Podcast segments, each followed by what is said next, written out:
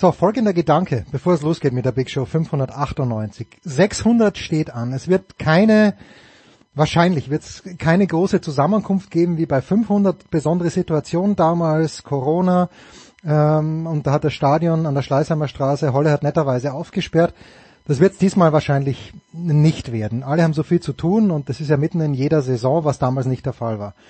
Aber folgende Idee, Vorschlag äh, für euch schickt ihr uns, schickt ihr mir einfach Fragen und zwar an, an alle, die ihr irgendwie mit Sportreiter 360 in Zusammenhang bringt. Ja, ob das jetzt Thomas Wagner, Andreas Renner, äh, Toni Tomic, Stefan Heinrich, äh, Paul Häuser, also egal die Sportart, Michael Körner, Götzi, Uwe Semrau, wer auch immer. Schickt äh, mir die Fragen und am besten als Sprachnachricht. Und wir werden diese Fragen dann abhandeln in der Big Show und mit eurer Stimme selbstverständlich. Und an welche Nummer? Schreibt mir auf eine Mail steilpass.sportreiter360, dann bekommt ihr die Nummer. Dann schickt ihr die Sprachnachricht äh, an mich und äh, ja, nehmt ruhig auch Leute rein, die wir schon länger nicht mehr gehabt haben. Buschi, Wolf Fuß, Fragen kann man immer. Äh, Sportler ein kleines bisschen schwierig. Äh, da fällt mir nur der Davis Cup Kapitän ganz spontan an Michael Kohlmann, der immer für alles zu haben ist. Aber Einfach angstfrei, schickt eine Mail, ihr bekommt dann äh, eine, eine Nummer, wo ihr es hinschicken könnt.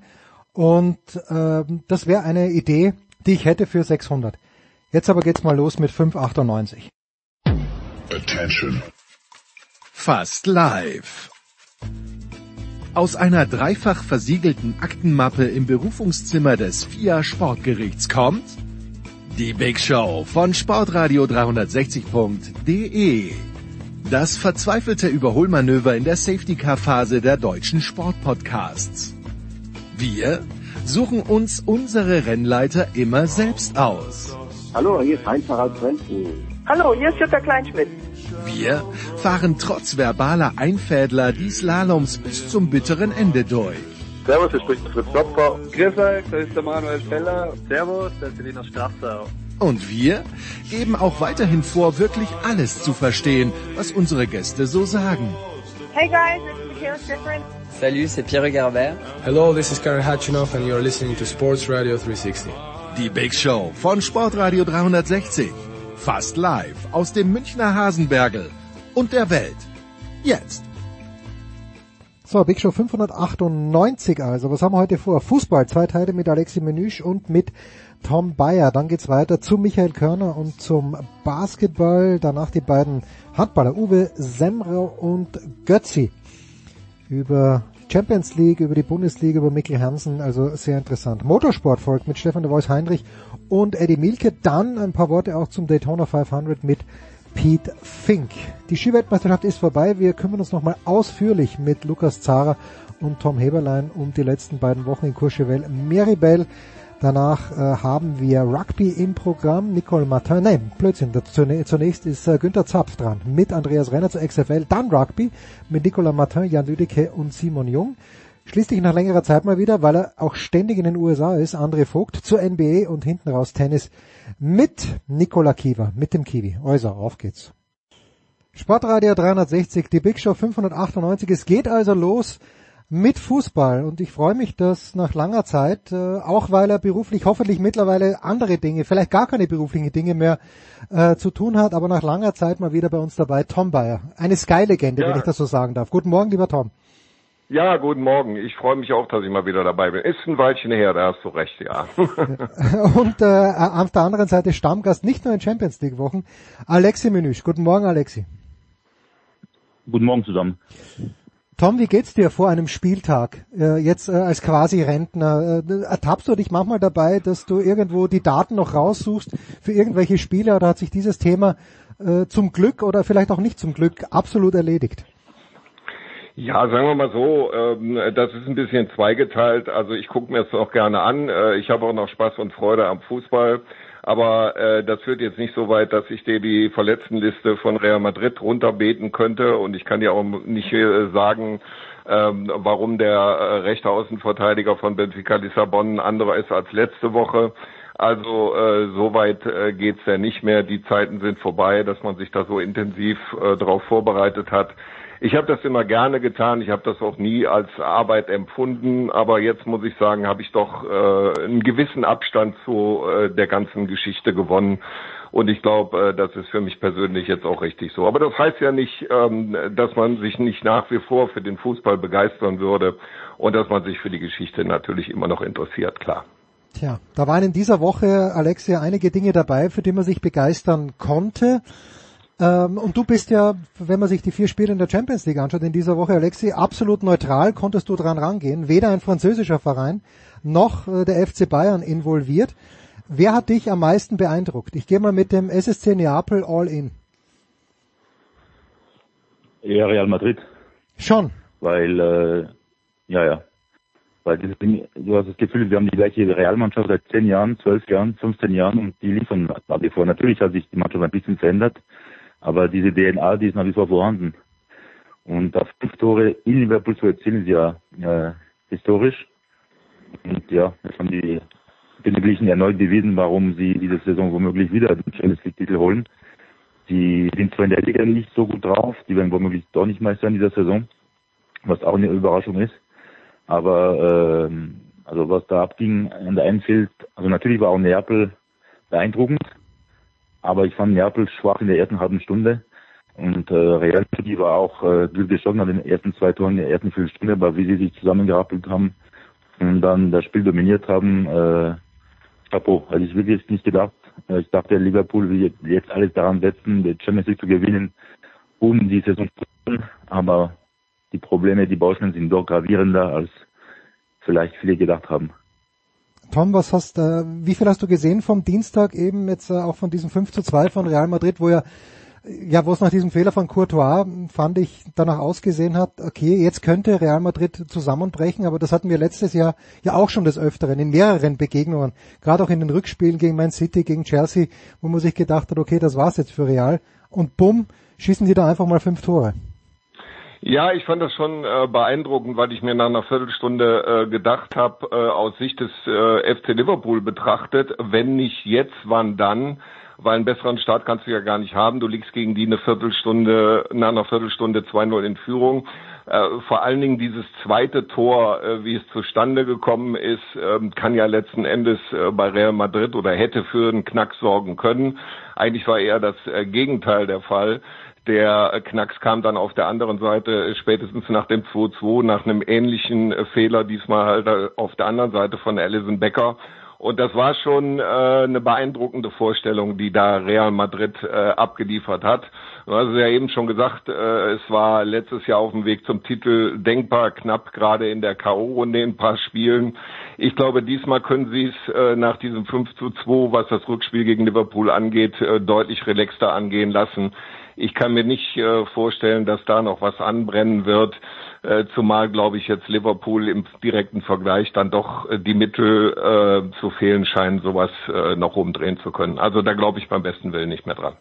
Alexi, woran machst du es fest, diese Stärke von Real Madrid in dieser Phase? Ist es Carlo Ancelotti? Wer mich halt immer wieder äh, auch überzeugt und dann auch überrascht und bei der WM hat er mich nicht überrascht oder wenn dann negativ, aber ist Vini Junior dass, dass, dass auf den so wenig Wert gelegt wird von der Verteidigung, ist mein Eindruck. Äh, der ist dann halt dann in solchen Spielen auch immer da. Woran machst du es fest, dass Real gerade in der Champions League so stark ist, Alexi? Ja, weil wenn die Tauschspiele anstehen, äh, dann können sich die Spieler hinaus, über sich hinauswachsen. Das ist jetzt ja der, der Fall. Die haben immer fast äh, äh, Lospech, also harte Gegner letzte Saison PSG und dann drei englische Clubs, jetzt Liverpool, also das ist für die kein Problem. Und äh, sollten sie das Hinspiel äh, ja nicht so gut austragen wie in der vergangenen Saison in Prinzenpark 0-1, aber es hätte höher ausfallen können. Und die sind eigentlich von vier Halbzeiten drei schlechter als der Gegner, schaffen sie trotzdem Durchschnittsfehler des Gegners, aber auch, weil sie an sich glauben, diese wirklich äh, DNA in sich tragen, die ist einzigartig auf der Welt ist. Ich meine, die haben 14 Champions League Triumphen und danach ist lange nichts zu finden. Und äh, das ist alles kein Zufall. Äh, diese Saison wird nicht anders sein. Es ist vielleicht die letzte Champions League, sagen wir, aber jede Saison für Toni Kroos, für Luka Modric, für Karim Benzema. Aber die sind jedes Jahr da, topfit, wenn es drauf ankommt. Äh, die Saison für Real beginnt erst äh, Mitte Februar, Mitte März. Und dann äh, wissen sie, wie man am besten das Potenzial ausschöpft. Die haben sich auch klug verstärkt, aber trotzdem waren einige Spieler nicht dabei am Dienstag. Sprini, äh, Groß kam erst spät rein, aber krank die letzten die Stunden vorm Spiel. Äh, Ferland Mendy links hinten, Alaba verletzt sich nach äh, wenigen Minuten. Trotzdem bleibt die Mannschaft stabil. Körperlich, spielerisch. Da kann man nur den, den Hut davor ziehen. Tom, jetzt war Carlo Ancelotti nicht bei allen 14 Champions League Titeln der, der Mann, der an der Linie stand, aber es ist natürlich schon beeindruckend. Ich glaube, die, die Statistik, die am meisten für ihn spricht, sind diese fünf Titel in fünf verschiedenen Ländern. Da nehmen wir mal die Bayern aus, weil mit Bayern wäre auch Tom Bayer deutscher Meister geworden oder Alexi Menüsch oder Jens Holber. Das ist wurscht, aber äh, der muss schon eine ganz besondere Qualität haben, die ich glaube, äh, Jürgen Klopp hat es ja auch gesagt, äh, hauptsächlich, nicht nur hauptsächlich, äh, nicht hauptsächlich, aber auch darin liegt, dass er unglaublich gut mit Menschen umgehen kann. Ja, das, äh, das muss so sein. Äh, das musst du als äh, Trainer können, zumindest dann, wenn du in deiner Karriere in mehreren Ländern arbeiten willst, auf diesem Niveau dann sowieso. Das ist in der Tat beeindruckend weil ähm, es geht ja nicht nur darum, äh, dass wenn man ganz vorne mitspielen will, will um Meisterschaften äh, mitspielen will, vielleicht sogar internationale Titel, Champions League und so weiter gewinnen, dann hat man es überall zwangsläufig mit weit überdurchschnittlichen, äh, mit Klasse-Spielern zu tun, mit Stars. Aber es geht ja auch darum, ähm, dass man mit unterschiedlichen Mentalitäten umgehen muss. Es ist äh, mit Sicherheit ein Unterschied, ob du Trainer in England bist und äh, was weiß ich, 10, 12 Engländer vorrangig im Kader hast, ob du dasselbe in Italien, in Spanien, in Deutschland, in Frankreich machst. Und Ancelotti hat halt ähm, über einen sehr langen Zeitraum bewiesen, dass egal wo er arbeitet, er überall erfolgreich ist. Und das ist für mich jetzt eigentlich äh, unabhängig zum Beispiel auch ähm, davon, wie man die jeweilige Sprache beherrscht, das ist neben dem fußballerischen äh, Wissen und Können, was er sowieso mitbringt, das Beeindruckende. Ja, ein Wort noch zu diesem Spiel und Alexi, du sagst, äh, die, die Schwächen von Liverpool sind offenkundig geworden. Ja, wo, worin siehst du den größten Unterschied? Also im letzten Jahr war Liverpool noch im Champions League Finale und war nach allgemeinem Dafürhalten die bessere Mannschaft äh, in Paris.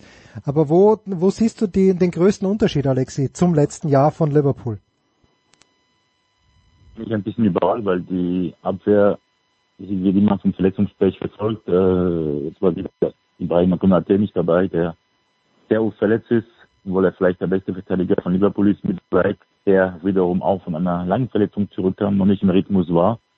Das Mittelfeld ist auch nicht mehr gefüllt. Äh, Fabinho, nur ein Schatten seiner selbst. Thiago Alcantara öfter dem Krankenstand als auf dem Platz. Das war aber immer so in seiner Karriere. Äh, dieser junge Bajetic war äh, ist ein, Hoffnungsträger, aber war einfach noch zu grün, zu naiv für ein solches Spiel, was er von Klopp ihn von Anfang an zu bringen Nachhinein womöglich. Aber der größte Unterschied ist natürlich vorne, wo du kein Stadio Mané mehr hast, der schon die Mannschaft äh, mit Salah geprägt hat, diese Ära. Dazu auch Firmino, der seit zwei, drei Jahren nicht mehr liefert, äh, sich mit einer, mit einer Joker-Rolle zufrieden geben muss ähm, David Nunes hat mich wirklich angezündet, womöglich erst um die Saison und braucht einfach Zeit, um sich da anzupassen, neue Spielweise, neue Kultur, neues Land, das gleiche. Öko Di Gakpo, der zwar zuletzt getroffen hat in der Premier League, aber trotzdem äh, auch Zeit benötigt, um äh, sich da durchzusetzen. Aber da, da merkt man einfach, dass die Mannschaft nicht so viel Präsenz ausstrahlt, nicht mehr so viel Mentalität auf dem Platz, die ein Sadio Mané wahnsinnig gut äh, gezeigt hat und geprägt hat. Ja, Tom, ich habe schon fast vergessen, dass Sadio Mané beim FC Bayern München unter Vertrag ist. Man hat ihn schon länger nicht mehr gesehen und irgendwie hat er in Deutschland ja noch keine Spuren hinterlassen. Oder hast du hast du irgendwas in Erinnerung aus dem Herbst, wo du sagst, okay, Sadio Mané, da war doch was, Tom?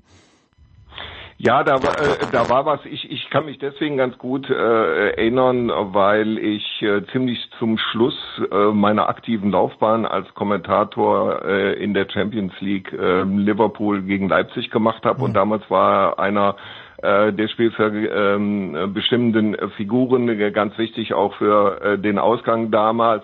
Das ist jetzt knapp zwei Jahre her. Ähm, ehrlich gesagt, wenn ich ihn jetzt im Trikot von Bayern München sehe, kann ich nicht mehr so viel davon erkennen, äh, was ähm, damals zu sehen war. Äh, ich weiß jetzt nicht, ähm, woran es liegt. Ich meine, so alt ist er auch noch nicht, dass diese zwei Jahre jetzt unbedingt einen entscheidenden Unterschied ausmachen müssten. Aber Tatsache ist, ähm, dass er weit davon entfernt ist, äh, die Form, die ihn über lange, lange Jahre beim FC Liverpool ausgezeichnet hat, jetzt auf München äh, übertragen zu haben. Schlichtweg festgestellt, das hat bisher noch nicht geklappt. Und ehrlich gesagt, ich habe auch Zweifel, ob es nochmal dazu kommen wird. Ja, Alexi, lange Verletzung natürlich von Sadio Mané verliert, äh, ver verpasst die WM. Wie siehst du seinen Platz bei den Bayern künftig? Ich mache mir, wie gesagt, mit Tom gar keine Sorgen. Ich meine, wenn du bei Bayern neu bist, dann brauchst du immer ein Jahr dich anzupassen. Die Beispiele sind, äh, sind, sind zahlreiche. Dies auch von Ribéry vor 15 Jahren haben noch nie einer oder hat noch nie einer sofort angezündet. Der Roska hat mindestens ein Jahr gebraucht. Äh, der Licht hat jetzt auch Schwierigkeiten. Bei Meccano war großen schlechteste Saison ist jetzt der überragende Mann bei den Bayern. Und bei Mane wird es genauso sein. Er ist erst 30 und hat noch vier, fünf, sechs Jahre vor sich, weil er auch ein Top-Profi ist, wenn man sieht, wie Davat, Benzema, Lewandowski leisten mit 35, 36, das kann auch Mané schaffen. Da habe ich überhaupt keine Zweifel. Er fühlt sich auch pudelwohl in München äh, in seiner Mannschaft und äh, bin sehr gespannt. Vielleicht wird er auch eine, ein entscheidender Faktor sein im Rückspiel gegen Paris Saint-Germain in zwei Wochen äh, ja, ich sehe ihn schon nach dem linken Flügel, wo schon viel Stau gibt, aber äh, ich hoffe ehrlich gesagt, dass äh, die beiden Verantwortlichen den Mut haben, Nabri und Sané zu verkaufen im Sommer. Dann hat man mehr Platz für Spieler, die sich mit dem Verein voll identifizieren, wie Coman, wie Mané, äh, damit es vielleicht dann reibungsloser läuft bei den beiden. Ja, Alexi, glaubst du, dass es Abnehmer gibt für Leroy Sané, die wirklich ja, das in England, also schon, also der, der hat das nicht, hat er keine verbrannte Erde. Also, ja, okay. Nabri und Sané kriegst du für beide 100 Millionen aus England, da ist überhaupt kein Problem. Okay. Naja, gut. Ein Blick noch auf den Dienstag. Alexi war nicht beeindruckt von der ersten halben Stunde vom SSC Neapel, aber ich habe jetzt dann doch, Tom, auch mal hier und da reingeschaut in der Serie A. Neapel wird den ersten Titel seit 1990, glaube ich, gewinnen, überhaupt keine Frage.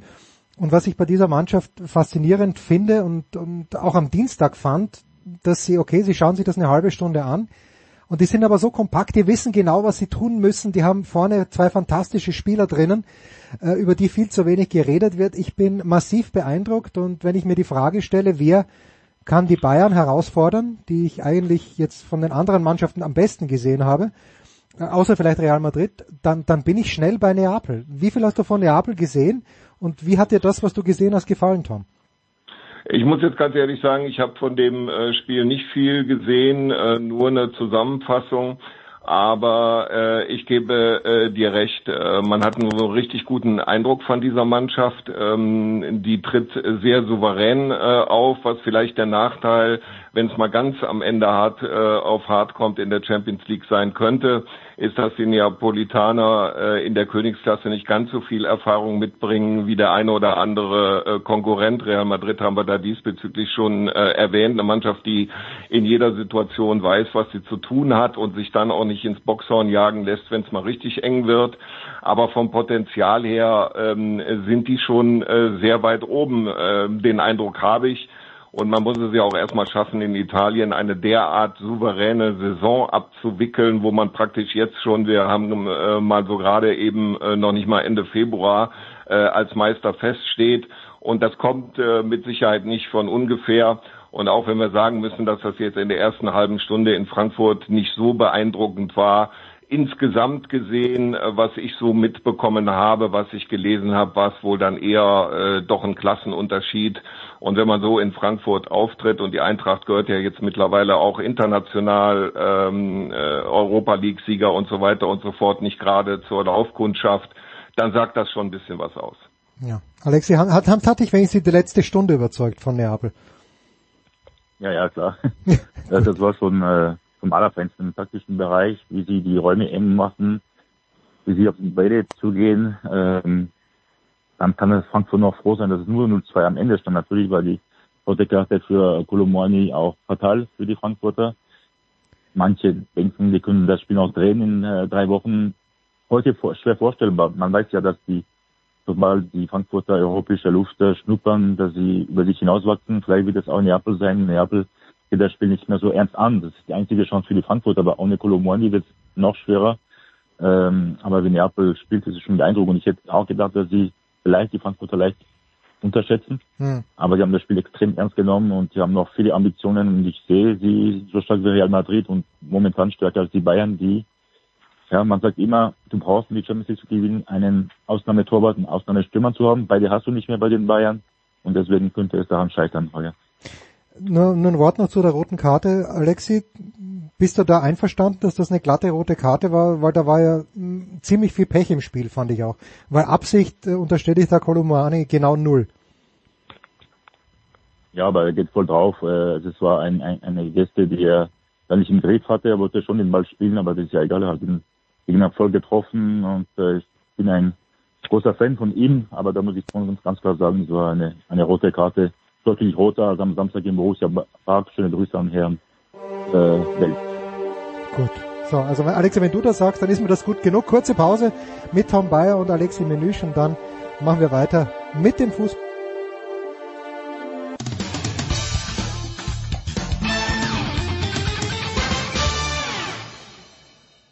Ja, hallo, hier spricht Stefan Kunz vom 1. FC Kaiserslautern und Sie hören Sportradio 360.de.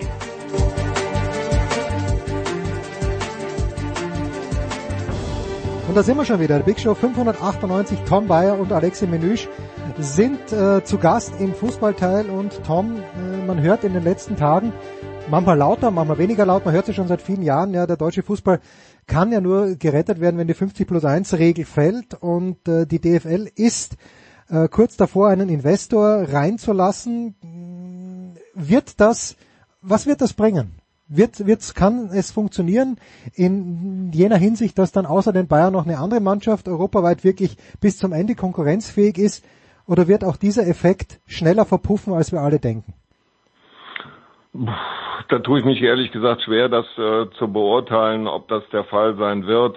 Ähm, aber selbst wenn die Voraussetzungen geschaffen werden, dann mit Sicherheit nicht von heute auf morgen. Ähm, ich, ich, ich, ich glaube einfach nicht, dass man stehenden Fußes von 0 auf 100 ähm, in der Mannschaft aufbauen kann, von der man sagen kann, also äh, da ist das Halbfinale Champions League nächstes Jahr garantiert und mhm. wahrscheinlich in den nächsten Jahren weitere Erfolge auch. Das glaube ich nicht. Ähm, es gehört im Prinzip ähm, auch mit Sicherheit viel mehr dazu, als nur das entsprechende Kleingeld zu haben, um sich äh, diesen oder jeden neuen Spieler zu kaufen. Das zeigt die Vergangenheit auch.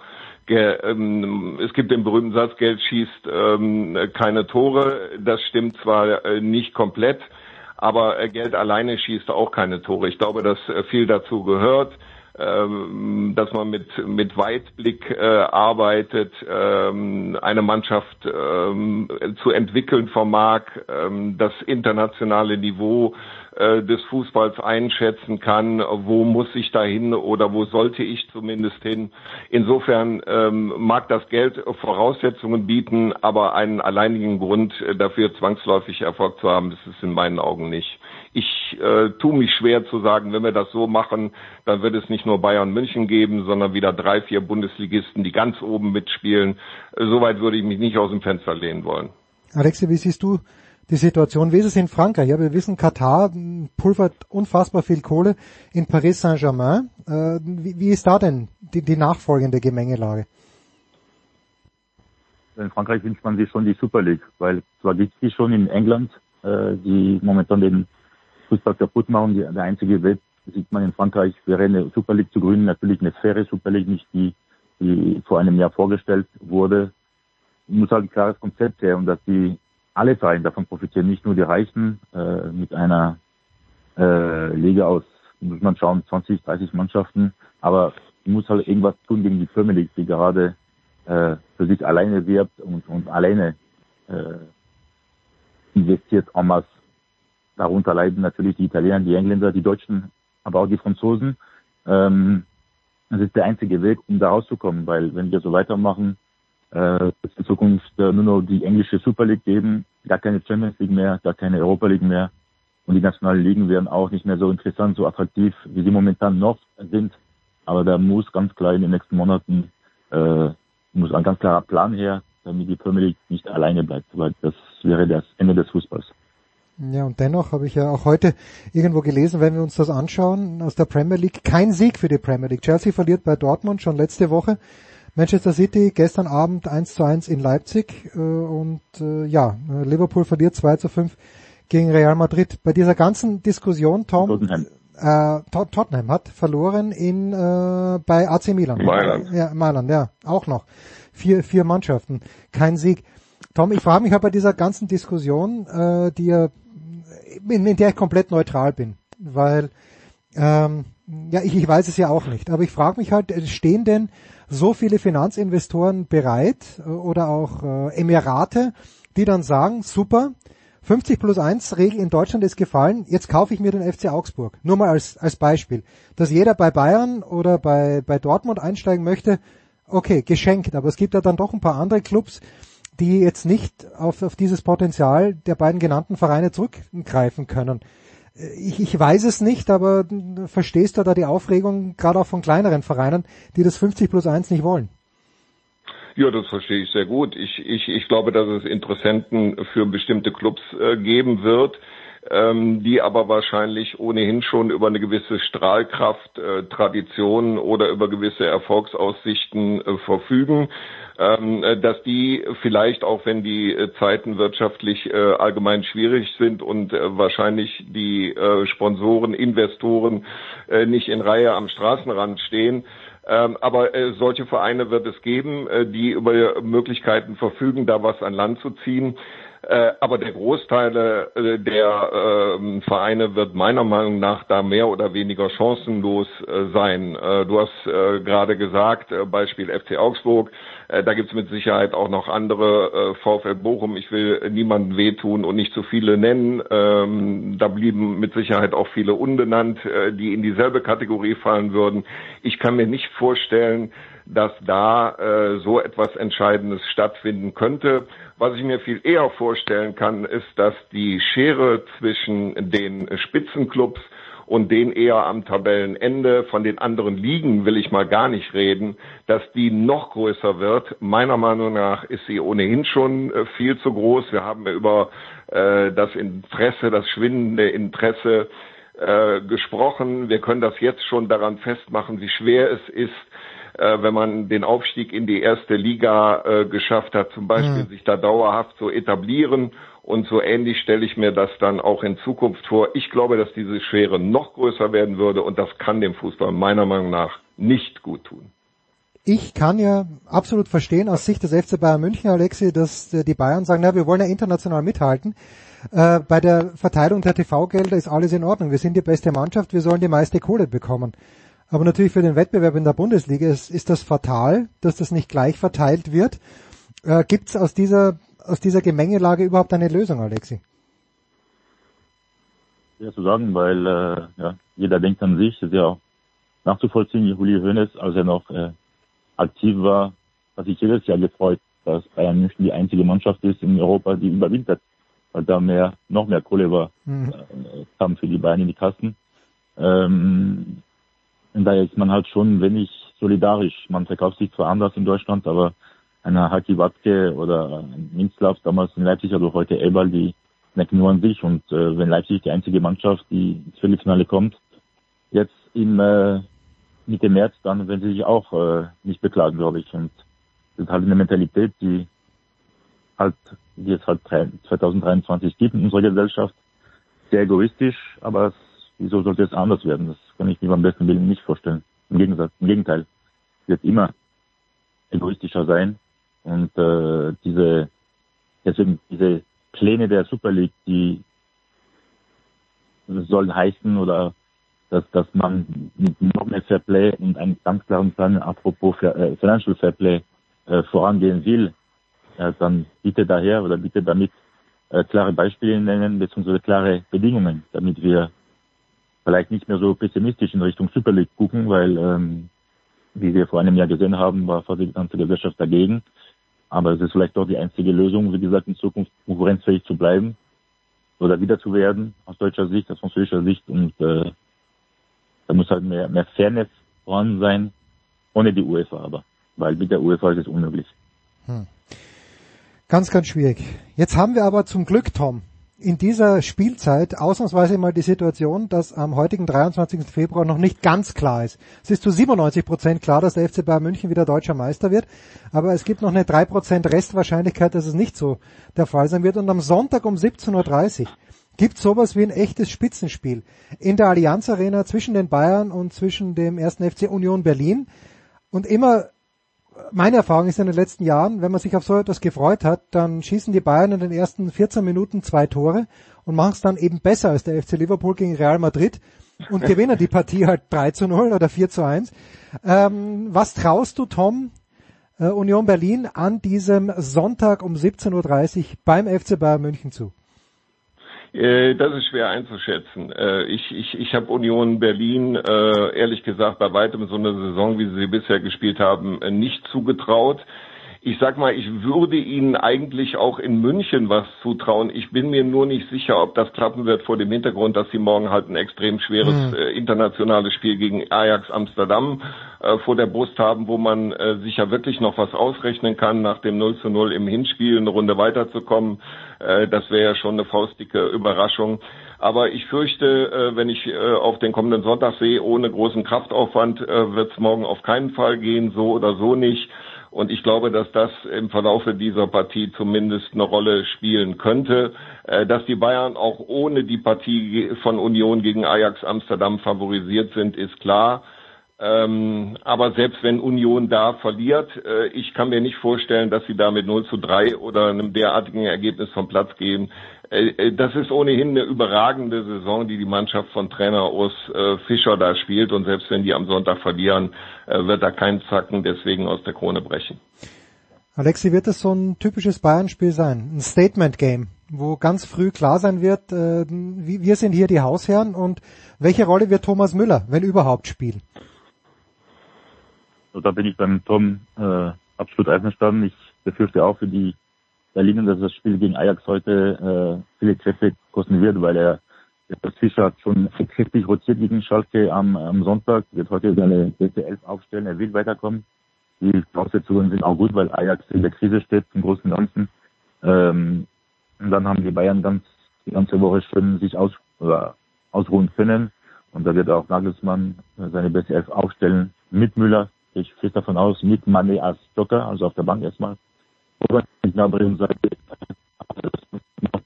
Und äh, ich, also ich glaube nicht, zumindest erinnert mich das Spiel an Bayern Freiburg, das war im Oktober.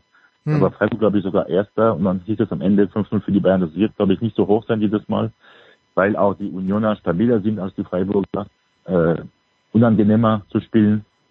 Den defensiven VW eine Einheit, äh, glaube, es wird eine ja, harte bzw. ausgeglichene Angelegenheit sein in der Allianz Arena mit dem Sieger Bayern München, weil wenn die in den Rücken zu Wand stehen und da zehn Tage vor dem alles entscheidende Spiel gegen PSG, dann äh, liefern die Münchner und die lieben diese Spiele, wo es um vieles geht und ich glaube, die sind gar nicht so unzufrieden, dass es so eng in der Tabelle zugeht mit den ersten sechs in nur fünf Punkten. Das ist schon einzigartig. Tja, schön. Wir, wir freuen uns ja auch. Und äh, eine Frage noch, die abschließende Frage, quasi fast schon an Tom Bayer. Wir können gerne noch ein bisschen länger äh, noch drüber diskutieren. Ähm, der BVB ist, wie ich fand, sehr glücklich in die Rückrunde gestartet mit äh, diesem Sieg, äh, wo war es in, in Mainz, wo sie eigentlich nicht hätten gewinnen dürfen nach dem Spielverlauf nach, aber Jetzt äh, ist, ist zu den Ergebnissen auch einigermaßen formidables Spiel dazugekommen. Okay, gegen Chelsea, das war natürlich glücklich. Adiemi fällt jetzt mal aus, äh, aber hat denn Tom aus deiner Sicht Edin Terzic jetzt diesen Mix gefunden, wo der BVB den Bayern tatsächlich gefährlich werden könnte? Also erstmal bin ich erstaunt, äh, wenn man auf die Tabelle äh, guckt, wenn du, wenn du mich Anfang Dezember äh, gefragt hättest, ähm, wie weit liegen denn Bayern und Dortmund auseinander, dann hätte ich ein bisschen überlegt, wie viele Punkte werden es denn sein. Hm. Wenn du mir aber gesagt hättest, du 21. Spieltag, da steht bei den Bayern 43 und bei Dortmund auch, das hätte ich nicht geglaubt. Insofern äh, haben die natürlich, ähm, ja, man kann schon sagen, kräftig Boden gut gemacht, was natürlich nicht nur an den entsprechenden Ergebnissen des BVB lag, sondern was die Bayern halt in den letzten Wochen in der einen oder anderen Situation und bei dem einen oder anderen Spiel auch geschwächelt haben. Ob das jetzt stabil genug ist, äh, über die letzten 13 Spiele die Saison zu sagen, wir machen weiter so und wir hoffen darauf, dass die Bayern vielleicht in dem einen oder anderen Spiel weiterfedern lassen und dass wir vielleicht am Ende einen Punkt vorne liegen und endlich mal wieder deutscher Meister werden. Also da habe ich ehrlich gesagt äh, meine Zweifel. Äh, ich glaube äh, nicht, äh, dass es reichen wird, um äh, deutscher Meister zu werden. Ich glaube aber, dass sich die Dortmunder, und da sah es ja auch nicht unbedingt in jeder Phase dieser Saison so aus, sich keine Sorgen äh, machen müssen, dass sie nächstes Jahr auf jeden Fall wieder in der Champions League äh, vertreten mhm. sind. Da gibt es ja einige Kandidaten, die sich diese Sorgen machen müssen. Aber Meister, nee, glaube ich nicht dran. Niemand sieht die Dortmunder kritischer als Alexi Menüsch. Haben sie dich wenigstens in ein paar Phasen in den letzten Wochen überzeugen können, Alexi? Da hätte ich bloß die Spiele gesehen. Ah, okay, gut. Nee, Quatsch. Äh, ich habe viele Spiele gesehen, komischerweise von den Dortmundern. Ich habe das Gefühl, die hatten sehr viel Dusel am Anfang des Jahres gegen Augsburg, gegen Mainz. Aber wir haben was, was Neues entwickelt, dass man von denen gar nicht mehr gewonnen war, nämlich eine neue Mentalität, wo sie dahin gehen, wo es weh tut. Und das ist schon Edin Terzic zu bedanken, der äh, das unbedingt einimpfen wollte. Äh, natürlich hat er jetzt deutlich weniger Verletzte, also hat die Qual der Wahl, um seine Mannschaft aufzustellen. Mutig, aber komplett nachzuvollziehen, dass er Reusen Hummels immer wieder draußen lässt. Ähm, ich glaube schon, dass das äh, Spiel gegen Chelsea am 7. März sehr wichtig sein wird, weil wenn der BVB ausscheiden sollte gegen diese kriselnde äh, Chelsea, könnte es für einen Knacks sorgen in dieser Mannschaft. Dazu spielen die Dortmunder noch in allen Wettbewerben, haben schwere Spiele in Leipzig im DFB-Pokal. Anfang April. Ähm, Deutscher Meister zu werden, glaube ich, wird schwer, weil die haben noch ein, auch ein schweres Restprogramm, müssen noch nach München. Äh, Leipzig kommt nach Dortmund in acht Tagen. Ich glaube schon, dass, dass Dortmund schon noch ein paar Spiele verlieren wird und äh, ein normalerweise konstanter werden sollte. Es, ist, es wird eng bleiben, glaube ich. Nicht die sechs Mannschaften. Ich glaube schon, dass da Bayern, Union und Dortmund oben bleiben werden. Leipzig, äh, Frankfurt und Freiburg werden es ein bisschen schwerer haben. Aber Dortmund hat sich gefangen durch diese glückliche Siege haben sie dann haben sie dann äh, mit Selbstvertrauen mehr mehr Selbstvertrauen äh, spielen können und zuletzt waren sie auch spielerisch überzeugend, äh, was ja selten der Fall war, wie wir wissen in der Hinrunde. Aber die letzten Siege, äh, auch wenn es viel schön ist, die Härte haben die ja, Spieler, die für den Unterschied sorgen können, ob Reus jetzt mit seinem Freistoß oder ein Brand, der momentan in der Form seines Lebens ist, oder ein Adeyemi, der äh, Leistungswesen äh, ein paar Wochen ausfällt, aber du hast immer das Gefühl, es kann noch besser werden. Aller zum Beispiel ist noch nicht so, so weit, aber wenn er so weit ist, dann kann es natürlich noch gefährlicher werden für die Gegner der, der Dortmunder, aber ist auch gut für die Liga, für die Gesundheit der Bundesliga, dass Dortmund wieder ganz vorne dabei mitmischt. Es war auch an der Zeit bei diesem Budget übrigens.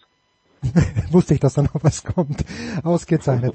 danke Tom, äh, danke Alexi. Äh, Alexi, wirst du am Sonntag im Stadion sein? Natürlich. Ja, aber beim Abpfiff muss ich schnell äh, zu der Sonne, da kommt im Klassiko äh, Marseille Paris Saint-Germain. Ah, sehr, sehr schön. Na gut, dann, dann werde ich gleich bei der Zone draufbleiben. 17.30 Uhr das Spiel der Bayern und danach der französische Klassiker. Tom, es war wie immer eine Freude. Ich danke dir ganz, ganz herzlich. Hoffentlich auf bald wieder. Das war's mit dem Fußball. Alexi Menüsch und Tom Bayer, Ladies and Gentlemen. Kurze Pause in der Big Show 598.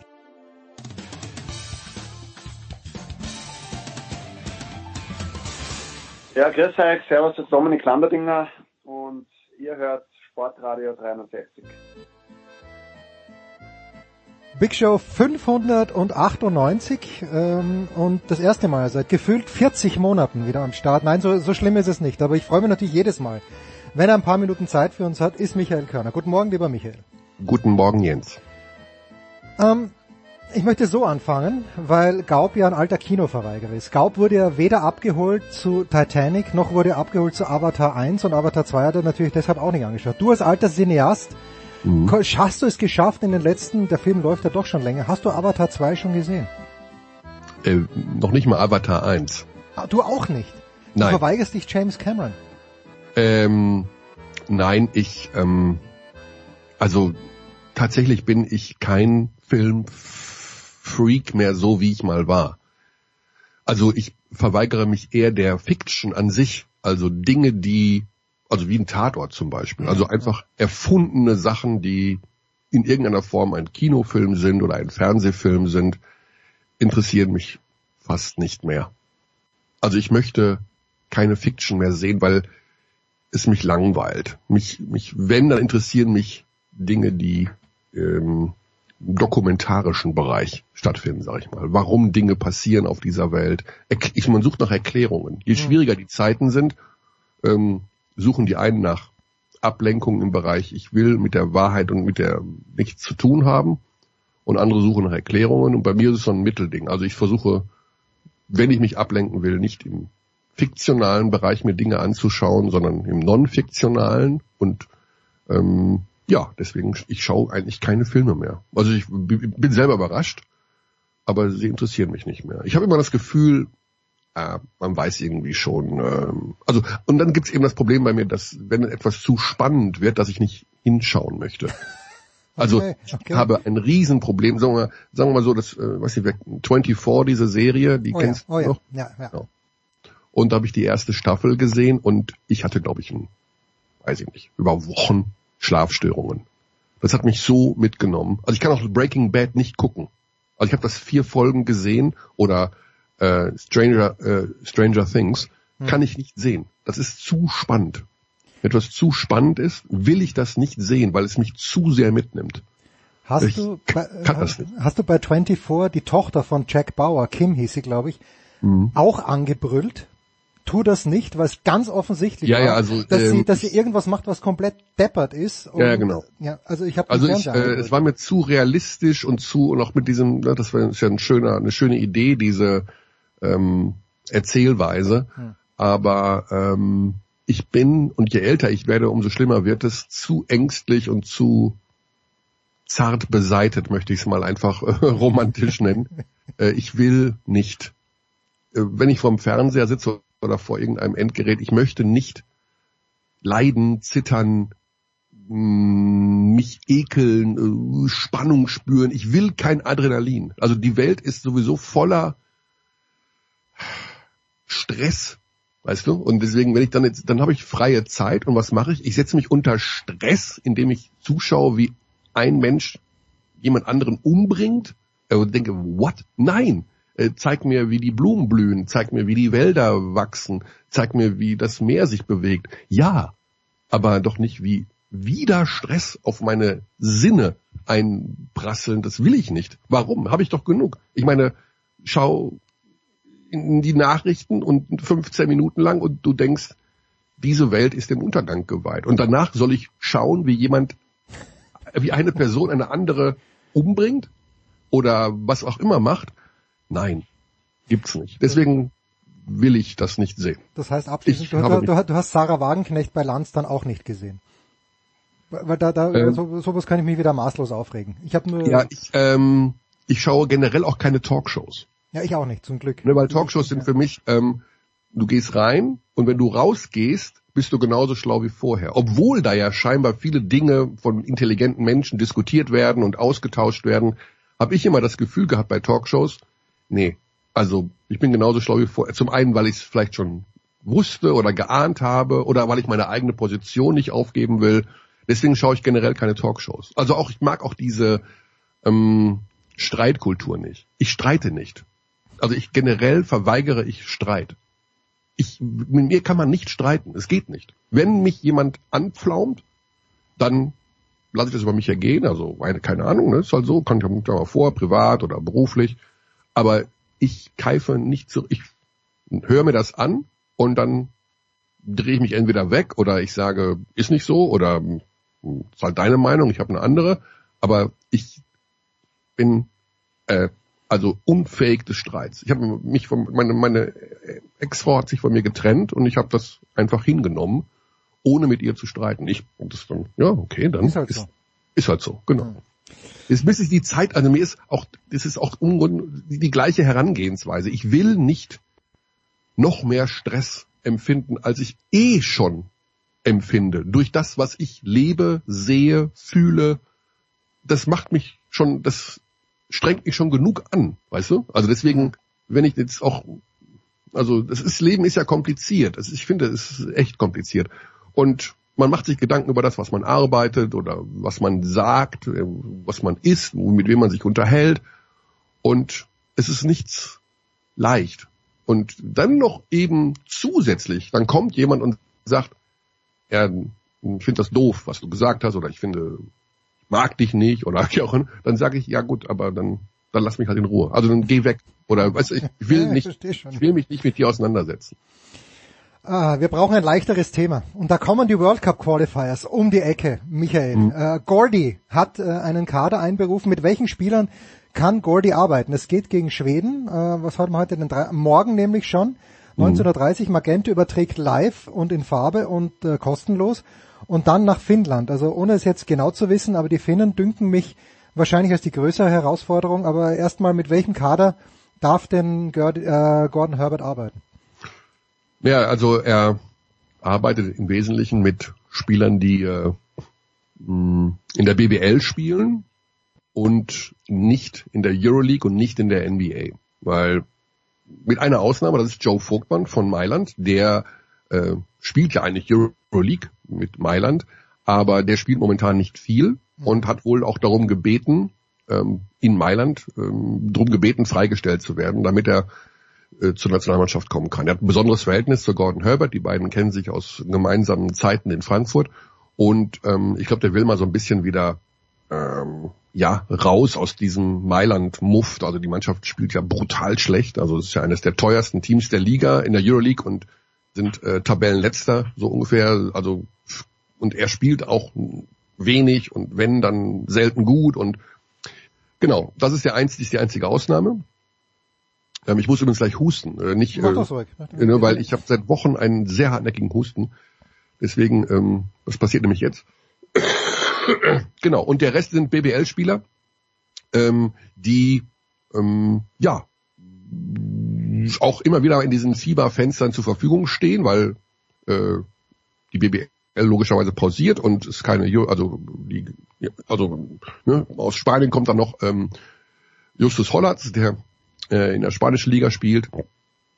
Äh, und ansonsten junge Spieler, die zum ersten Mal rangeführt werden. Das Fenster ist ja quasi bedeutungslos sportlich. Ne? Die Deutschen haben sich qualifiziert für die WM ähm, und es geht dann tatsächlich um die goldene Ananas bei den beiden letzten Spielen. Hat keine große Bedeutung. Man will noch Gruppenerster werden. Die Finnen wollen das auch. Stimmt. Die Finnen sind die größte Herausforderung. Die haben ein gutes Team.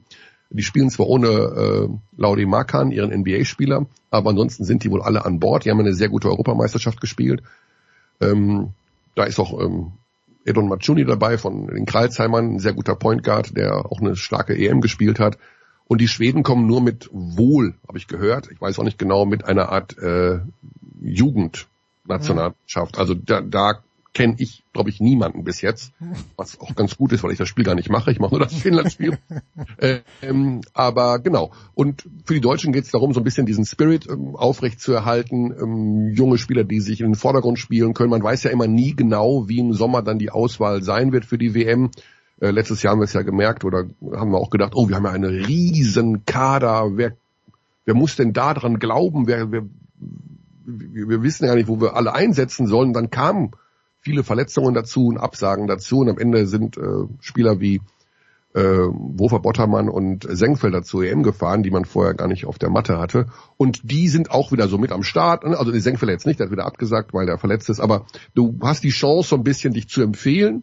Und ähm, es macht ja auch Spaß. Ich meine, du bist mit der Nationalmannschaft und ähm, hast dann einen coolen Lehrgang mit einem coolen Team und ähm, mit Gordy, mit einem coolen Trainer. Also äh, einfach mal so ein bisschen, ja, vielleicht, ist, vielleicht steht tatsächlich der Spaß im Vordergrund.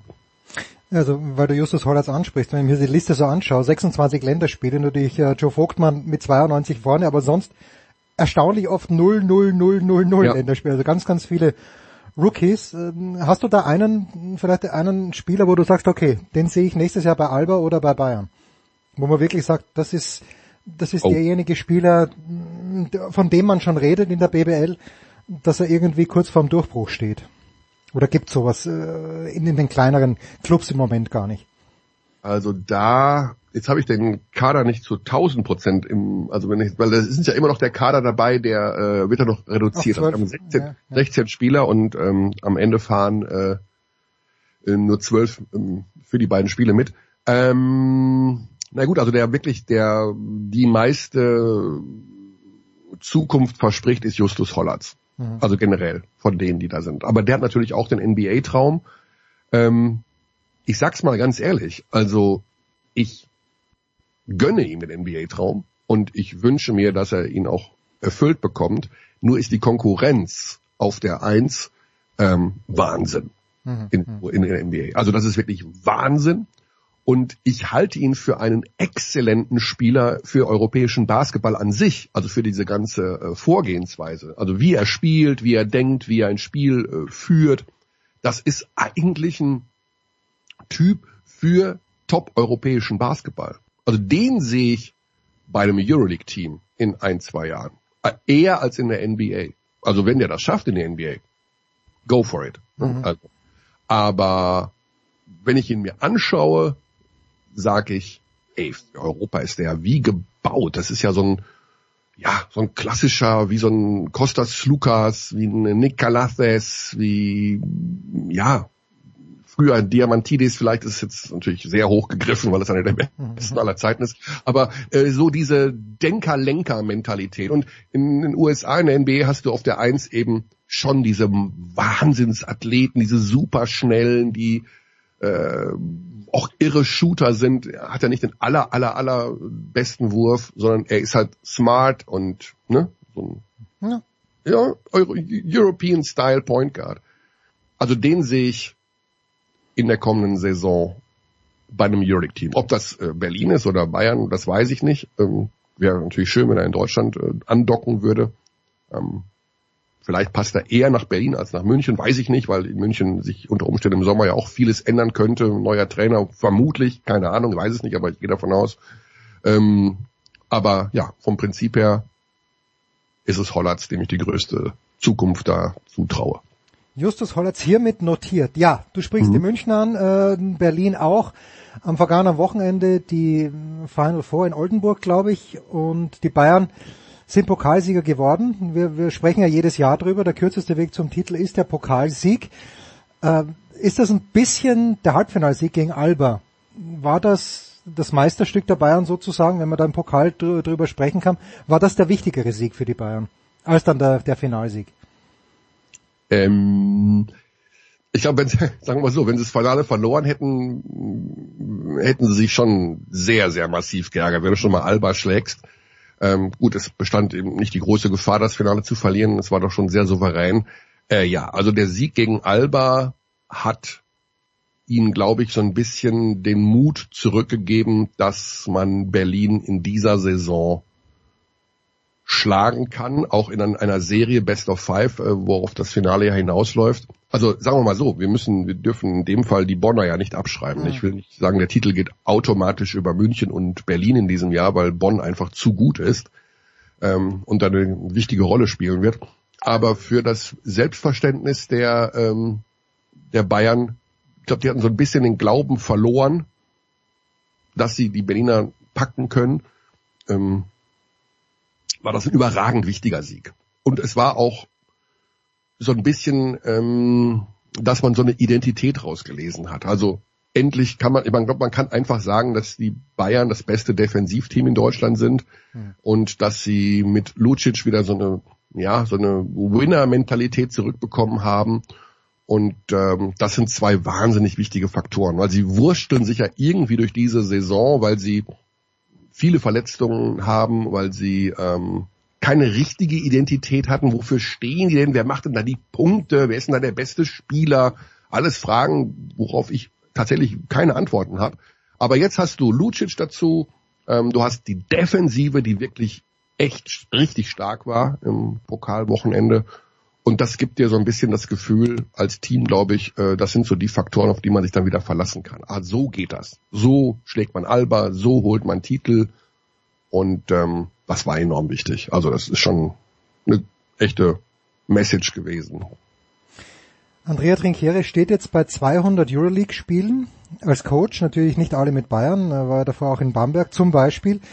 Ähm, und ist nicht das erste Mal, dass du sagst, dass du davon ausgehst, dass er im Sommer nicht mehr Trainer bei den Bayern sein wird. Gibt es so etwas wie einen, einen offensichtlichen Nachfolger für Trinkieri? Was, was gibt der Trainermarkt her für die Ansprüche des FC Bayern Basketball? Ja, ja, saugute Frage. Ähm, ich weiß es auch nicht genau, wie das Profil des eines Bayern-Trainers aus, auszusehen hat. Ähm, ich glaube, das Wichtigste ist für die Bayern, dass du einen hast, der weiß, wie es geht. Also ich glaube, denen ist Erfahrung hm. wichtiger, als zu sagen, wir nehmen einen, der für den es der nächste Schritt ist. Ja, also man könnte ja sagen, du nimmst einen, der hat in den letzten Jahren Eurocup trainiert und ähm, mm, Anfang Mitte 40, sag ich mal, und jetzt äh, ist mal der Zeitpunkt gekommen, wo er ein Euroleague-Team trainiert und äh, das sind dann die Bayern. Ich glaube, so einen suchen sie nicht, sondern eher einen, der schon weiß, ne? also so ein Messina, äh, Pablo Lasso wird, äh, hört man immer wieder mal so ein bisschen durch den Wald äh, rufen, also der die letzten, äh, weiß ich nicht, wie lange war er bei Madrid? Ich glaube äh, zehn, zwölf Jahre.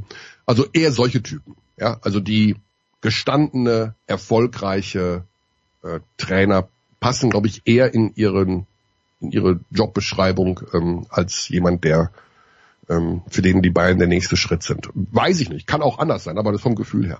Und ähm, da gibt's halt, ja, also Messina sehe ich immer so als ähm, Kandidat, weil man hat mal vor ein paar Jahren gehört, dass Messina Bock auf München hätte. Das ist aber auch jetzt schon ewig her. Und ähm, ich glaube, dass natürlich, es gibt diverse Kandidaten, die, glaube ich, das Projekt Bayern gut finden. Im nächsten Jahr wird der SAP Garden eröffnet, ähm, also eine der wahrscheinlich modernsten Hallen in Europa. Äh, das wird auch bestimmt mega Spaß machen, das zu begleiten. Also die werden sicherlich Anfragen von außen haben. Ich glaube, die werden gar nicht suchen, mhm. sondern sie werden hören, wer, wer will. Ja, also das ist ja, ne, Bayern sind eine starke Marke im Sport und haben im nächsten Jahr äh, eine mega Halle da stehen, also dann ab Frühjahr oder weiß ich nicht, Anfang 24 oder so. Ähm, wir haben jetzt 23, ne? Genau. Und äh, also noch, ich glaube im knappen Jahr ist das Ding auf. Und äh, da werden sich schon diverse Menschen melden. Ne? Von, vom Spielstil her, von, ich glaube, da sind sie relativ offen, dass sie es auch mal versuchen würden mit einer Herangehensweise, die ein spanischer Trainer mitbringt oder ne, also normalerweise in den letzten Jahren war es ja eher so diese ähm, Richtung äh, Djordjevic, äh, Radonjic, äh, angefangen mit Pesic, ähm, Jetzt bist du bei Trinkieri, den ich persönlich für einen Top-Trainer halte, der alle möglichen Stile verinnerlicht, der sehr, sehr gut mit dem umgeht, was man ihm da hinsetzt, ne, hm. als Kader. Der hat eine, zwar eine Vorstellung, aber der kann eben auch, wenn sich äh, der Kader so darstellt, wie er darstellt, auch darauf reagieren. Ähm, also das wird so ein, wird spannend werden. Ähm, ich persönlich glaube, also dass es ein erfahrener Trainer wird, der ähm, ja seine, seine Philosophie mitbringt und ähm, entsprechend auch an der Kaderzusammenstellung beteiligt sein möchte. Schön. Und apropos SAP-Garten, ich radle da jeden Tag vorbei. Man, ah. hat, man hat jetzt damit begonnen, das Dach aufzusetzen. Ja, jetzt also der Rohbau steht ja, aber bis es dann innen und es soll ja voll digitalisiert werden, was auch immer das heißt dann. Also ich habe noch keine genaue Vorstellung. Durfte im Sommer im letzten eine Baustellenbegehung machen. Ist natürlich beeindruckend, überhaupt keine Frage. Ähm, und ohne aber jetzt selbst jemals ein Haus gebaut zu haben, wenn ich sehe, wie weit es jetzt ist, das haben wir eben Februar 2023, Anfang 2024, äh, boah, das, das, da muss jetzt wirklich alles, alles gut ja. funktionieren dass das wirklich hin. Ja, vielleicht dauert es noch ein paar Monate länger. Ich war jetzt wieder mal, ich bin einmal im Monat in Stuttgart mhm. am Bahnhof und, und steige da immer um oh und dann schaue ich immer in diese Baustelle rein oh bei Gott, Stuttgart ja. 20. Und das finde ich unfassbar faszinierend. Also ja, ja, ich liebe große Baustellen, habe ich schon mal erzählt, glaube ich. Ne? Also auch da mal, ob es da mal Platz und so. Ähm, nach der Wende, äh, das kann, da kann ich tagelang reingucken. Und äh, wenn ich da immer reingucke in diese Stuttgart 21 Baustelle, dann denke ich mir, hm, 2030 vielleicht, vielleicht 2035. Ja, Wahnsinn. Also das, das, das sieht so nach so viel Arbeit noch aus dass man sich gar nicht vorstellen kann, dass das jemals beendet wird.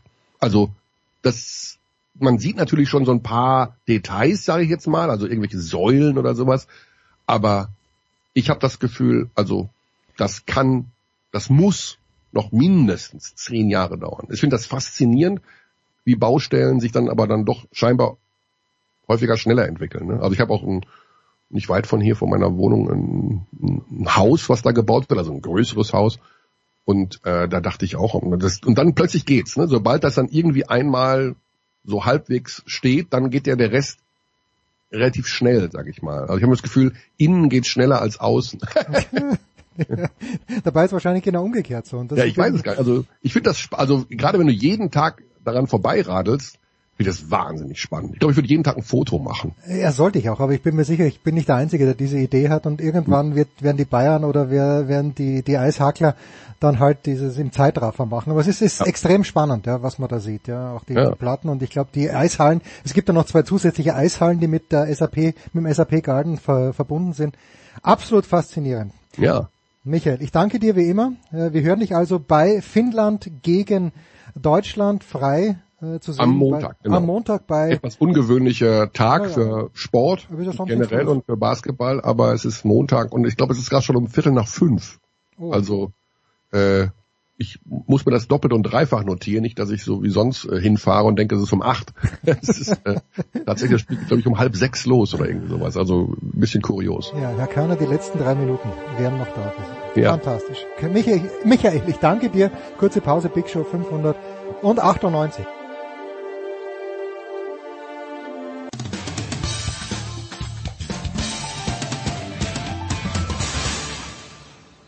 Hallo, hier spricht Thorsten Leidenhardt, Headcoach von Ratiofarm Ulm und Sie hören Sportradio 360. Wenn es einer hinkriegt, dann du. Sportradio ja. 360, die Big Show 598 geht weiter mit Handball. Jetzt habe ich Ihnen äh, zwei Wochen Handballpause gegeben. Götze war beim Fußball dabei, aber heute wieder Handball. Guten Morgen, lieber Markus Götz. Hallo, grüß euch. Und äh, links rangefahren, wie wir gelernt haben, ist Uwe Semrau. Guten Morgen, lieber Uwe. Guten Morgen zusammen.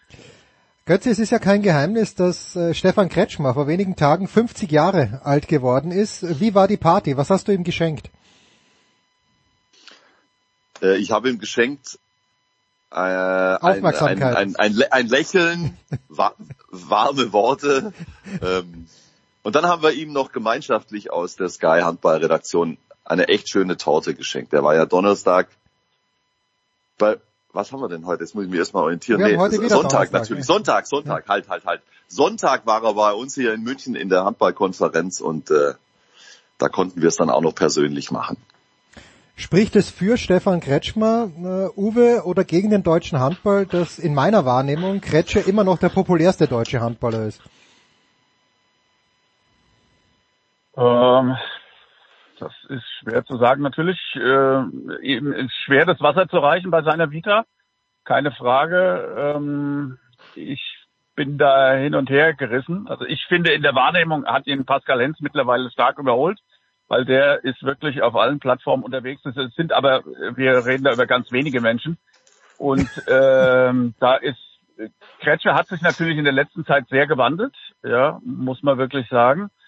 Äh, er ist zum akribischen Arbeiter mutiert, wo ich mich manchmal frage, äh, was ist da passiert? Sind da Substanzen im Spiel oder äh, wer hat ihm das äh, eingeflüstert? Ich finde, dass er sein, äh, seinen Job äh, unheimlich gut macht äh, bei den Füchsen, eine gute Balance findet zwischen ähm, Scouting, äh, Einbauen von jungen Spielern, aber dann auch den Blick haben wieder für das Machbare, wenn so ein Star wie Matthias Gitzel zu haben ist. Also ähm, das finde ich schon sehr stark und ehrlich gesagt hätte ich ihm das vor 20 Jahren nicht zugetraut. Und um auf die Eingangsfrage zurückzukommen, ja, äh, aber das liegt auch an dieser Sportart Handball. Da sind die Möglichkeiten, ähm, zum Leuchtturm zu werden, einfach begrenzt. Mhm. Und äh, das ist dann für solche schillernden Persönlichkeiten wie Kretsche möglich, für viele andere eben nicht. Darf ich da noch was dazu sagen, Jens? Ja, du musst. Ich muss. Ähm, ich, also an einer Stelle würde ich Uwe äh, widersprechen wollen. Ich wage es an dieser, äh, an dieser Stelle. Also in Handballkreisen ist Kretsche im Vergleich zu Pommes in meiner Wahrnehmung die ganz klare Nummer eins. Aber in der, äh, wenn, wenn, du jetzt fragst nach Bekanntheit in der deutschen Öffentlichkeit, also da hat Pommes natürlich schon stark äh, äh, gearbeitet äh, in den vergangenen Jahren und hat kräftig aufgeholt und ist möglicherweise auch vorbeigezogen. Das wäre mal interessant. Also diese diese Bekanntheitsumfragen jetzt komplett rausgelöst aus dem Handball. Ob, ob Pommes da äh, vor Kretsche mittlerweile ist, kann gut sein, aber im Handball. Und äh, man darf ja nicht vergessen und deswegen die Frage, spricht es jetzt für den Handball oder gegen den Handball oder für Kretsche oder wie auch immer, es spricht auf jeden Fall für Kretsche, denn Kretsche erfindet sich ja über die Jahre auch immer wieder ein Stück weit neu. Und das, was Uwe gerade angesprochen hat, das ist wirklich bemerkenswert. Und äh, da kann man nur den Hut äh, vorziehen. Er hat, äh, er hat sich ja schon längst äh, verabschiedet. Ja, ich sage jetzt mal aus dieser aus dieser Welt des einfach nur auffällig werdens. Also jetzt neben der sportlichen Leistung damals als Spieler, er ist echte Persönlichkeit geworden und hat sich seine Sporen auch als Manager längst verdient. Und es ist wirklich bemerkenswert. Er kennt jeden Spieler in Europa. Ja, das ist Wahnsinn. Es, es ist, äh, äh, ich bin zum Teil fassungslos, wenn er da neben mir sitzt und äh, zu jedem irgendwas weiß. Er ist wirklich ganz tief drin. Sein, sein, Notizbuch, sein Notizbuch muss mittlerweile die Dimensionen äh, von, von Kallis äh, Notizbuch ähm, erreicht haben. Also ihr kennt ja sicher auch noch die Legenden, als Rainer Kallmund als Manager aktiv war. Es hieß immer, er hat das, das größte Notizbuch, das größte Telefonbuch. Ich würde sagen, Kretsche ist im Handball in diesen Dimensionen. Er kennt alle, er weiß alles. Auch die Nummer allein jetzt mit Robert Weber. Ja? Hm. Ähm, äh, äh Hans Lindberg verletzt sich schwer am, am, am Endtag der Wechselfrist. Und er hat ein paar Stunden Zeit, um einen neuen Rechtsaußen zu holen. Und er macht den Transfer von Robert Weber möglich. Und der hat davor in Piräus gespielt. Und ich sage nur, ich frage ihn nur, Kretsche, wie hast du das gemacht in ein paar Stunden? Du musst ja erstmal die ganzen Kontakte äh, der betreffenden Manager und Personen besorgen. Und sagt er nur, nee, hatte ich schon. Also nicht schlecht. Hut ab. Also als Konsument darf ich euch sagen, ich genieße es. Ich habe die WM unfassbar genossen, wo Pommes mit Uwe kommentiert hat. Ich genieße aber auch jede Konferenz, wo Kretsche mit dir, Götze am Start ist, einfach weil da, da ist so viel Fachwissen das macht einfach Spaß, da zuzuhören. Und da sitze ich manchmal auch mit offenem Mund da. Uwe, von wem droht Kretsche äh, aus deiner Sicht aktuell die meiste Gefahr, dass es mit dem Meistertitel für die Füchse nichts werden kann? Sind's die regierenden Champions aus Magdeburg, die mich in ganz starker Form dünken? Also äh, die Palette ist groß, aber ich würde es auch einengen auf äh, Magdeburg, Kiel und die Füchse. Ähm, man muss jetzt sehen, es geht ja jetzt erst wieder los mit den direkten Duellen. Äh, es haben sich alle Kombatanten in Stellung gebracht, äh, wie ich finde, und auch sehr gut gespielt. Ich habe den äh, Europapokal jetzt beobachtet diese Woche. Ähm, der THW war gestern, das war eine souveräne Leistung wieder. Und klar, sie haben im Pokal gegen den SCM verloren, aber es war dann eben halt auch Magdeburg. Und darauf wird sehr ankommen. Und ich glaube, wenn jetzt äh, sukzessive die Verletzten zurückkommen, dass diese drei Mannschaften am meisten Potenzial haben. Und da kommt es in diesem Jahr wirklich sehr auf die direkten mhm. Vergleiche an in diesen Spielen, weil sie sich doch im Moment keine Blöße geben gegen äh, andere Mannschaften. Klar, das sind manchmal Spiele, die gehen nicht leicht von der Hand. Auch die Füchse mit Robert Weber hatten es brutal schwer gegen Wetzlar äh, und haben am Ende zwar mit fünf gewonnen, aber ähm, das war bis zum Ende hin knapp. Also da gibt's sehr viele Spiele, wo, wo man sagt, okay, im Alltag ist alles nicht so einfach, ja, und äh, dann äh, wiederum muss man abwarten, wie es im nächsten Monat weitergeht und da knallt dann halt richtig mit den äh, mit den Duellen. Aber ich würde die drei auf Augenhöhe sehen. Götzi, äh, hat, merkt man, weil beim Fußball war ja die Theorie so, dass äh, jene Mannschaften, die mehrere Spieler bei der WM gehabt haben, natürlich darunter leiden. Beim Handball haben wir das eigentlich jedes Jahr, weil irgendeine Großveranstaltung ist. Äh, hat sich das eingependelt, dass, ähm, dass Mannschaften, die eben wirklich viele Leute bei der WM gehabt haben, äh, jetzt wieder dort sind, äh, nämlich besser als die anderen Mannschaften? Na, zunächst mal haben die diese Mannschaften und auch diese Spieler einfach gelernt, mit der Situation umzugehen, mhm. weil weil es ja in jedem Jahr so ist. Und, und dann ist es natürlich eine Frage von, von körperlicher Fitness zuallererst. Ja. Die, die, die, die es halt übel erwischt, wie zum Beispiel Oma Ingi Magnusson, der operiert werden musste nach der WM, oder eben Magnus Saugstrup, der sich im ersten Spiel nach der WM äh, bei spürbarem äh, Erschöpfungszustand mhm. schwer verletzt hat. Da passieren solche Dinge dann. Und ähm, aber klar ist einfach diese diese grundsätzliche Stärke in diesen Mannschaften die ist einfach da und die setzt sich dann auch durch. Und was Uwe gesagt hat, ist vollkommen richtig. Das ist in dieser Saison sehr auffällig. Ähm, man gibt sich keine Blöße. Und er hat das Beispiel äh, Füchse Berlin gegen, gegen Wetzlar angeführt. Genauso war es. Da ist es zum Teil spannend bis in die letzten Minuten hinein. Und äh, diese Mannschaften haben aber dieses Selbstverständnis und das Selbstvertrauen aufgebaut, das dann am Ende für sich zu regeln. Der SC Magdeburg hat es einen Tag später genau gleich gemacht gegen den HSV. Da stand es unentschieden, drei Minuten vor Ende. Und sie gewinnen es trotzdem mit vier und du guckst am Ende guckst du von außen aufs Ergebnis und denkst, oh ja, das haben sie ganz souverän runtergespielt.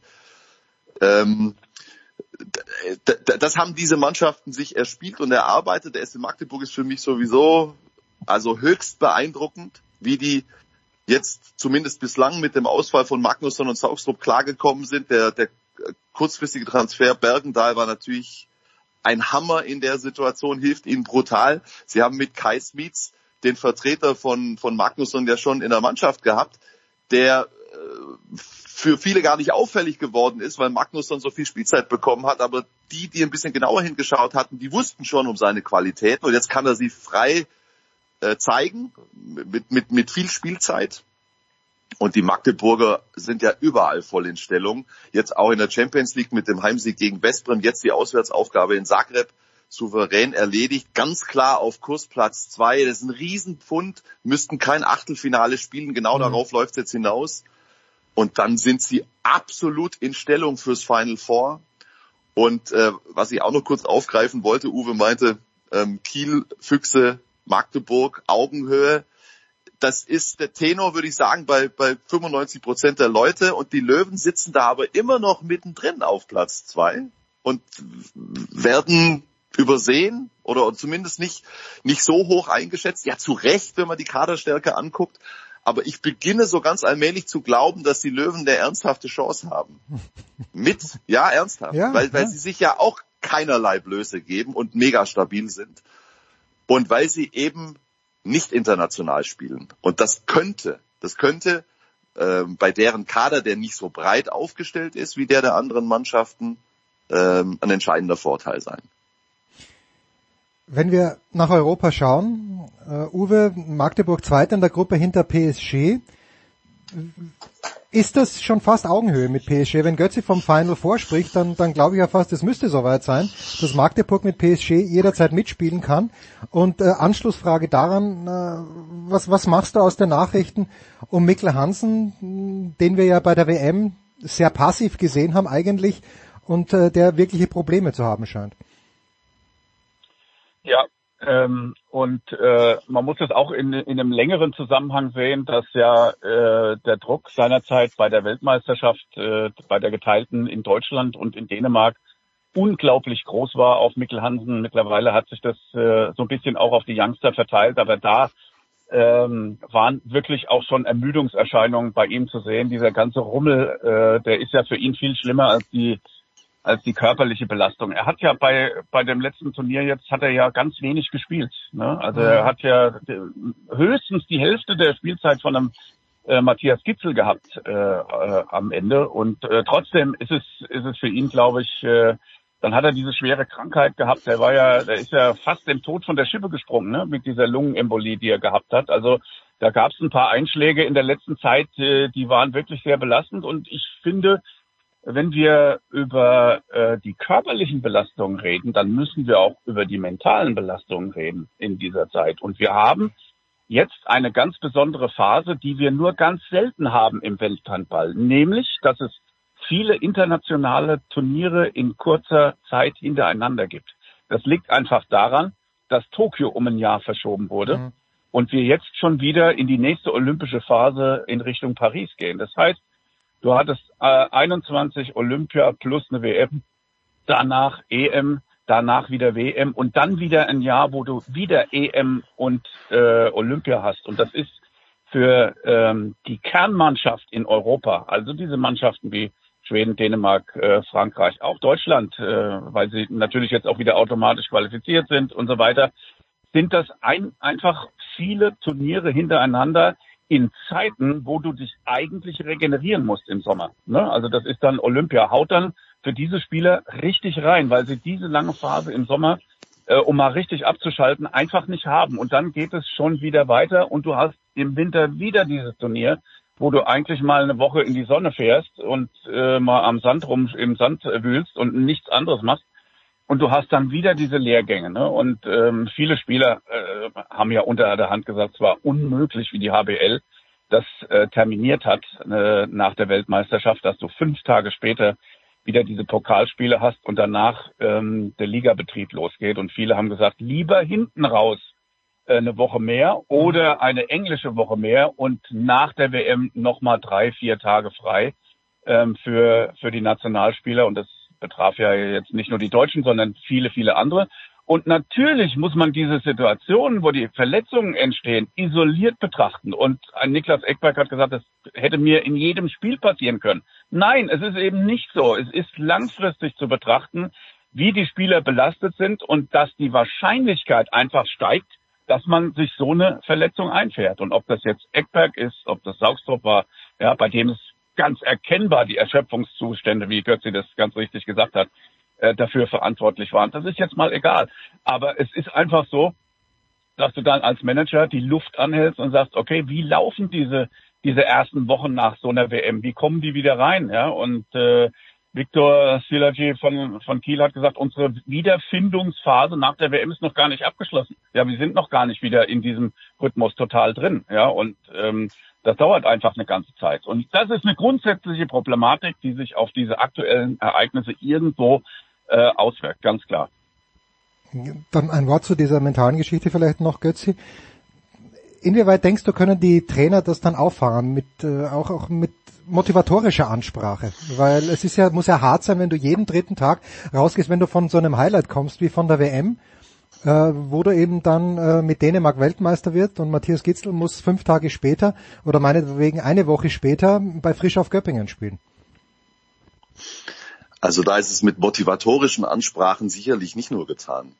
Für mich kommt es nicht überraschend, so ein Fall wie der von, von Mikkel Hansen. Denn äh, wir reden am Ende von Menschen, auch äh, wenn, sie, wenn sie Hochleistungssportler sind. Das sind Menschen. Und ähm, wenn es psychische, sagen wir mal, Belastungssyndrome oder Krankheiten in allen Bevölkerungsteilen gibt, warum nicht auch bei Leistungssportlern, mhm. wo, wo Druck und, und Belastung ja auch äh, enorm sind. Und jetzt kann ich die persönliche Situation von Mikkel Hansen, die kann ich natürlich nicht beurteilen, da bin ich nicht äh, nah genug dran, aber Uwe hat ja ein paar, ein paar Parameter schon reingeworfen, diese, diese lebensbedrohliche Situation, die er hatte mit der Lungenembolie infolge einer Routineoperation, ja, mhm. wo er dem Tod offenbar äh, gerade noch so von der Schippe gesprungen ist. Also allein so ein Erlebnis, ein, das ist ein, ein, ein tief traumatisches Erlebnis, äh, reicht doch vollkommen auf, äh, aus, um, um, um sich vorstellen zu können, äh, durch was der Mann mental seither durchgeht. Ja? Und äh, jetzt abgesehen von den ganzen Belastungen noch äh, rund um den Sport, und da kann ein Trainer mit, mit motivatorischen Ansprachen ja bei weitem nur äh, nicht alles abdecken und, und, und nur einen, einen, einen kleinen Teil bedienen ähm, also wie gesagt, für mich ist das alles äh, nicht über, äh, überraschend und äh, logischerweise, da muss man ja nur mal ein bisschen drüber nachdenken, ist ähm, in so einem Geflecht in jeder Hinsicht nicht nur der Körper, sondern auch der, der, der Kopf, die Seele beansprucht. Die, die, die Leute bewegen sich ja nicht in einem Vakuum. Wir haben ja auch noch ein anderes Leben, das kommt ja auch noch mit dazu. Und äh, ich glaube, dass es da logischerweise muss es äh, weit mehr Problematiken gibt, die gar nicht an die Öffentlichkeit dringen, die aber natürlich da sind. Hm. Und da braucht es äh, ein, ein, Verantwortungsbewusstsein bei allen Beteiligten, das im Handball nicht existiert. Das haben wir jetzt zigfach diskutiert und das wird sich auch nicht ändern. Okay. Nun gut, Uwe, sollte, wenn du jetzt äh, links äh, wieder dich wieder einordnest von der rechten Seite, wie man es von dir kennt, auf der Überholspur im Leben, wo, wo wird's dich hintreiben an diesem Wochenende? Werden wir dich irgendwo hören können? Nee, ich bin auf dem Tennisplatz. Ich greife erst wieder nächste Woche an. Wo sonst? Wo sonst? Wo Uwe, alles sonst? andere hätte uns, alles andere hätte uns nervös gemacht. Ja, ja es, es, ist wirklich wahr. Ich, ich habe übrigens ein bisschen Sorge gehabt, Uwe, während ich dich gesehen habe bei der Handball-WM, weil ich meine gesehen zu haben, dass auf deiner Schlaghand, dass es eine kleine Verletzung gegeben hat. Kann das sein, dass äh, der Daumen bandagiert war oder nur ein Pflaster drauf war? Wie ist die Lage an der Schlaghand? Ja, wo gehobelt wird, äh, da fallen Späne, das ist ja ganz klar. Nee, ich hatte tatsächlich auch eine Oper Operation an der Schlaghand äh, vor drei Monaten, aber ich kann euch beruhigen, äh, fünf Einheiten pro Woche sind wieder möglich.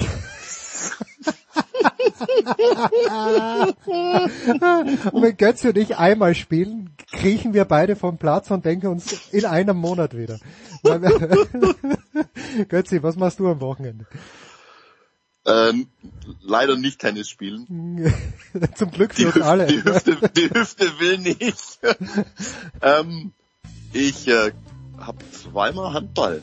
Lass mich überlegen. Zweimal Konferenz, Donnerstag, Sonntag und dann mache ich noch ein bisschen Zweitliga-Fußball am Samstag.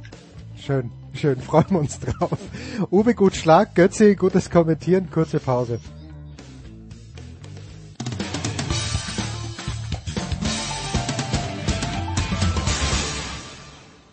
Hallo, hier ist Jutta Kleinschmidt und ihr hört Sportradio 360.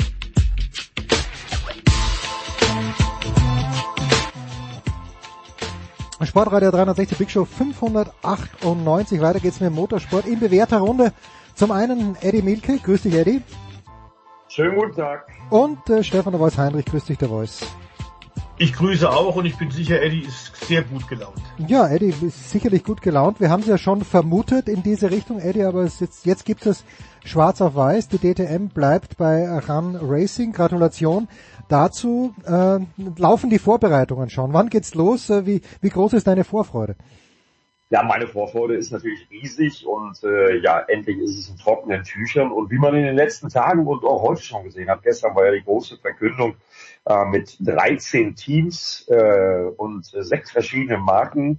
Äh, bei den Autos, äh, wie viele Autos es dann werden in der DTM, da muss man auch ein bisschen abwarten. Da gab es dann heute gleich mal den ersten Knaller, weil zum Beispiel SSR Performance, die ja vom Porsche zu Lamborghini äh, wechseln und das gestern verkündet haben. Die haben dann erstmal heute Morgen mal direkt mal gleich mal richtig in die Vollen gegriffen und haben verkündet, dass sie nicht mit zwei Autos, sondern mit drei Autos antreten werden und unter anderem mit Mirko Bortolotti, den die meisten äh, ja schon gestrichen hatten auf mhm. dem äh, Fahrerkader der DTM. Also äh, da geht's richtig rund und von daher ist die Vorfreude natürlich riesig.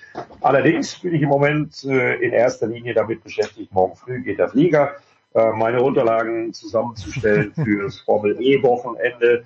Äh, am kommenden Wochenende ab morgen Nachmittag live auf Run Racing äh, die Formel E das erste Mal in Kapstadt. Und äh, nur wenn ich mir so die Instagram-Posts angucke, die Lokalmatador Kelvin van der Linde oder Nico Müller oder Stoffel van Dorn äh, so aus Kapstadt äh, in ihre sozialen Medien äh, stellen, äh, da freue ich mich jetzt schon auf die Bilder des kommenden Wochenendes. Ja, und dann nächste Woche machen wir dann weiter mit der DTM. Ist ja noch ein bisschen hin äh, bis zum ersten Rennen in Ausschussleben, aber es geht langsam, aber sicher geht's richtig rund. Und von daher ist die Vorfreude riesig.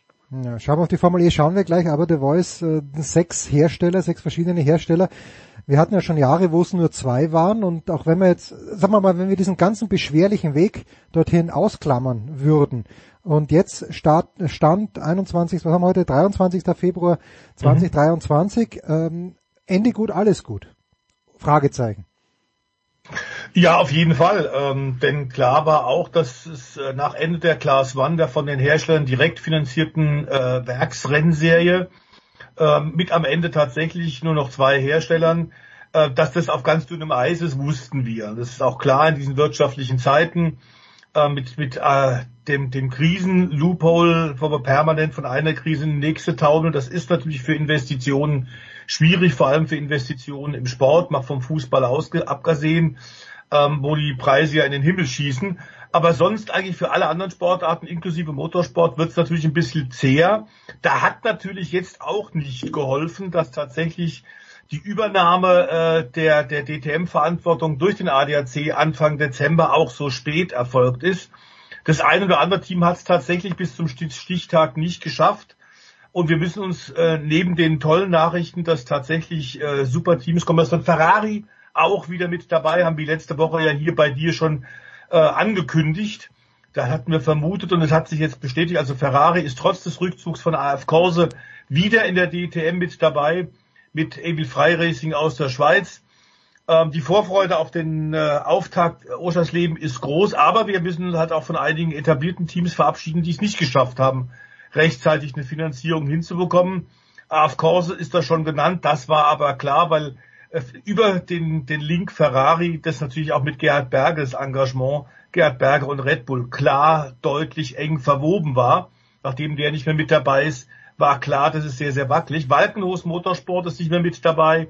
Gruppe M Racing, Attempto von äh, Akin Akin ist nicht mehr mit dabei und vor allem, und das ist ziemlich heftig, das Rosberg-Team, denn äh, das Team von äh, Keke Rosberg, der das ja gegründet hat, um selbst am Anfang Mitte der 90er äh, Jahre tatsächlich in der ITR damals einen äh, Opel Calibra zu fahren, ist jetzt seit 24 Jahren in der DTM dabei und äh, jetzt ist äh, erstmal Feierabend weil einfach das Geld nicht mehr so fließt. Ingolstadt insgesamt hat ordentlich ihren Kader, auch ihren Werksfahrerkader zusammengestrichen.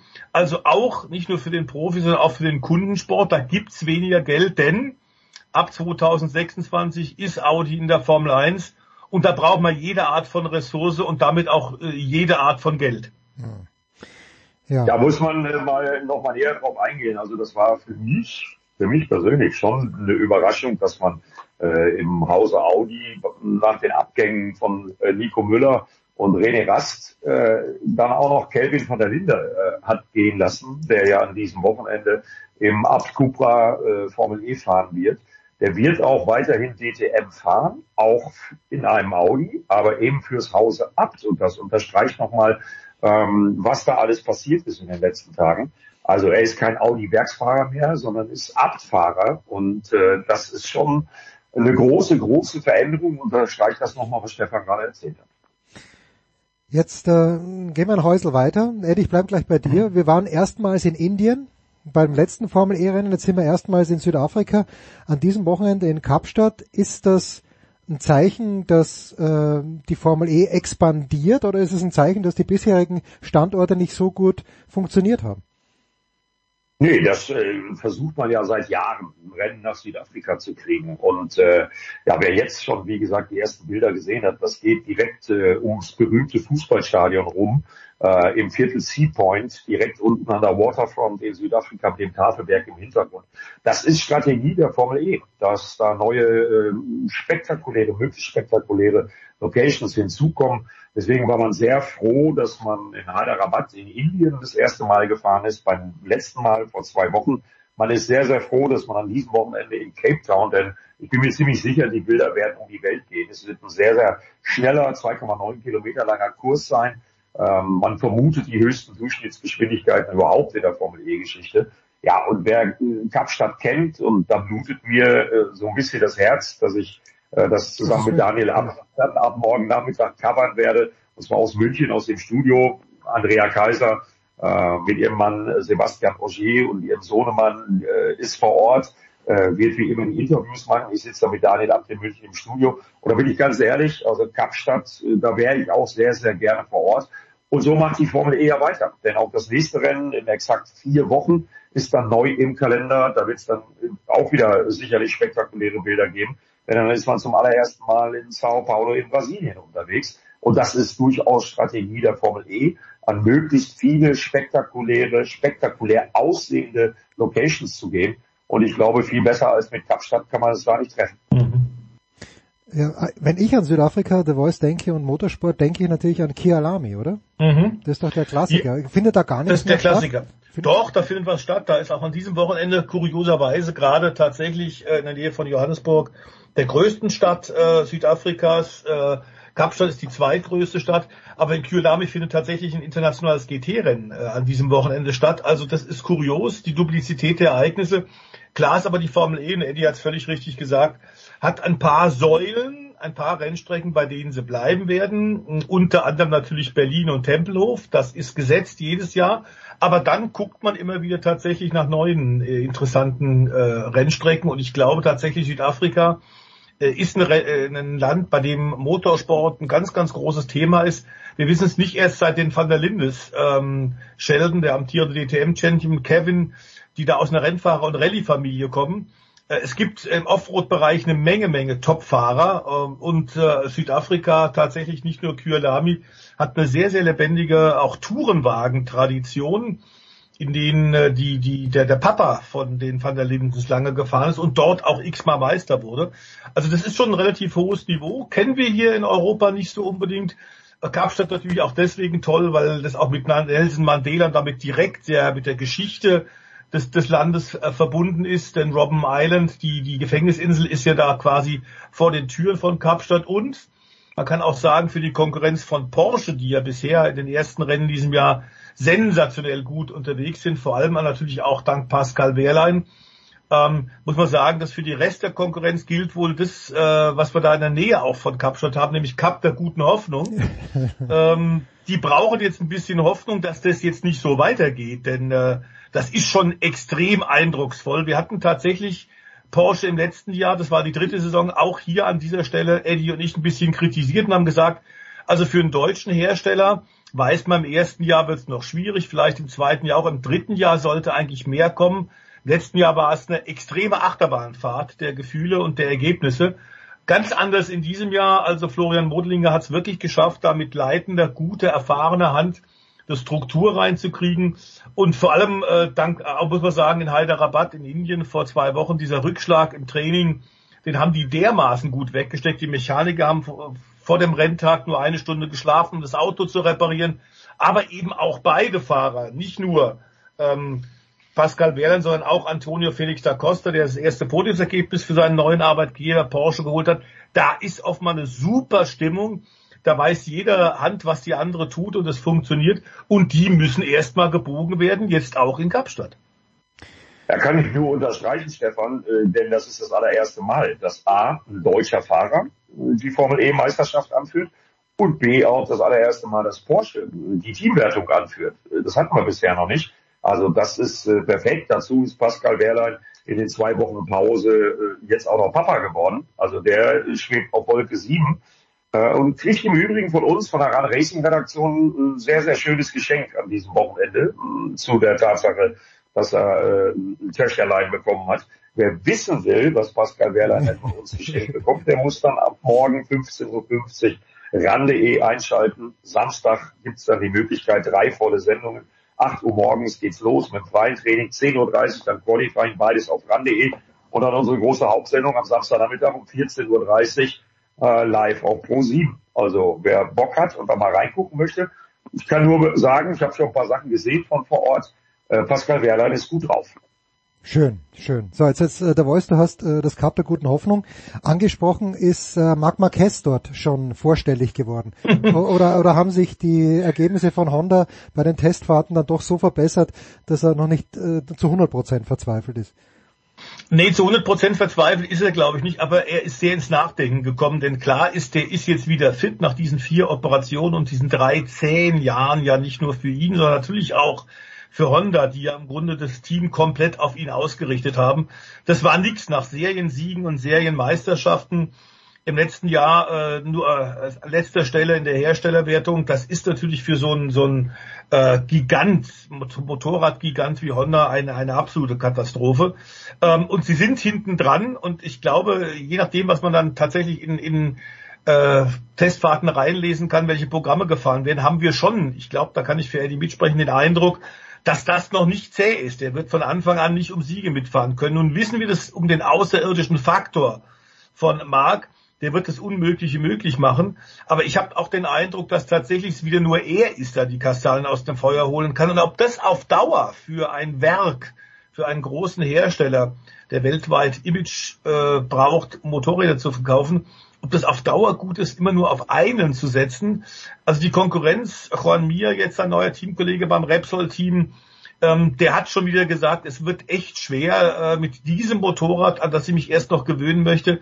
Die letzten äh, Teamkollegen, die Marquez hatte, haben alle im Grunde am Ende aufgegeben, haben es nicht geschafft. Aber nicht nur Honda ist, glaube ich, ein bisschen nachdenklich und muss jetzt noch aufholen und muss noch was tun. KTM auch. Die haben zwar tatsächlich äh, einen leistungsstarken Motor, aber der ist wohl offenbar ein bisschen zu spitz und zu leistungsstark. Hört man auch selten im Motorsport. Aber das, der, der fahrbare Bereich, vor allem aus den mittelschnellen Kurven, da scheint es noch ein Problem zu geben, wie äh, jetzt Jack Miller, der Neuzugang.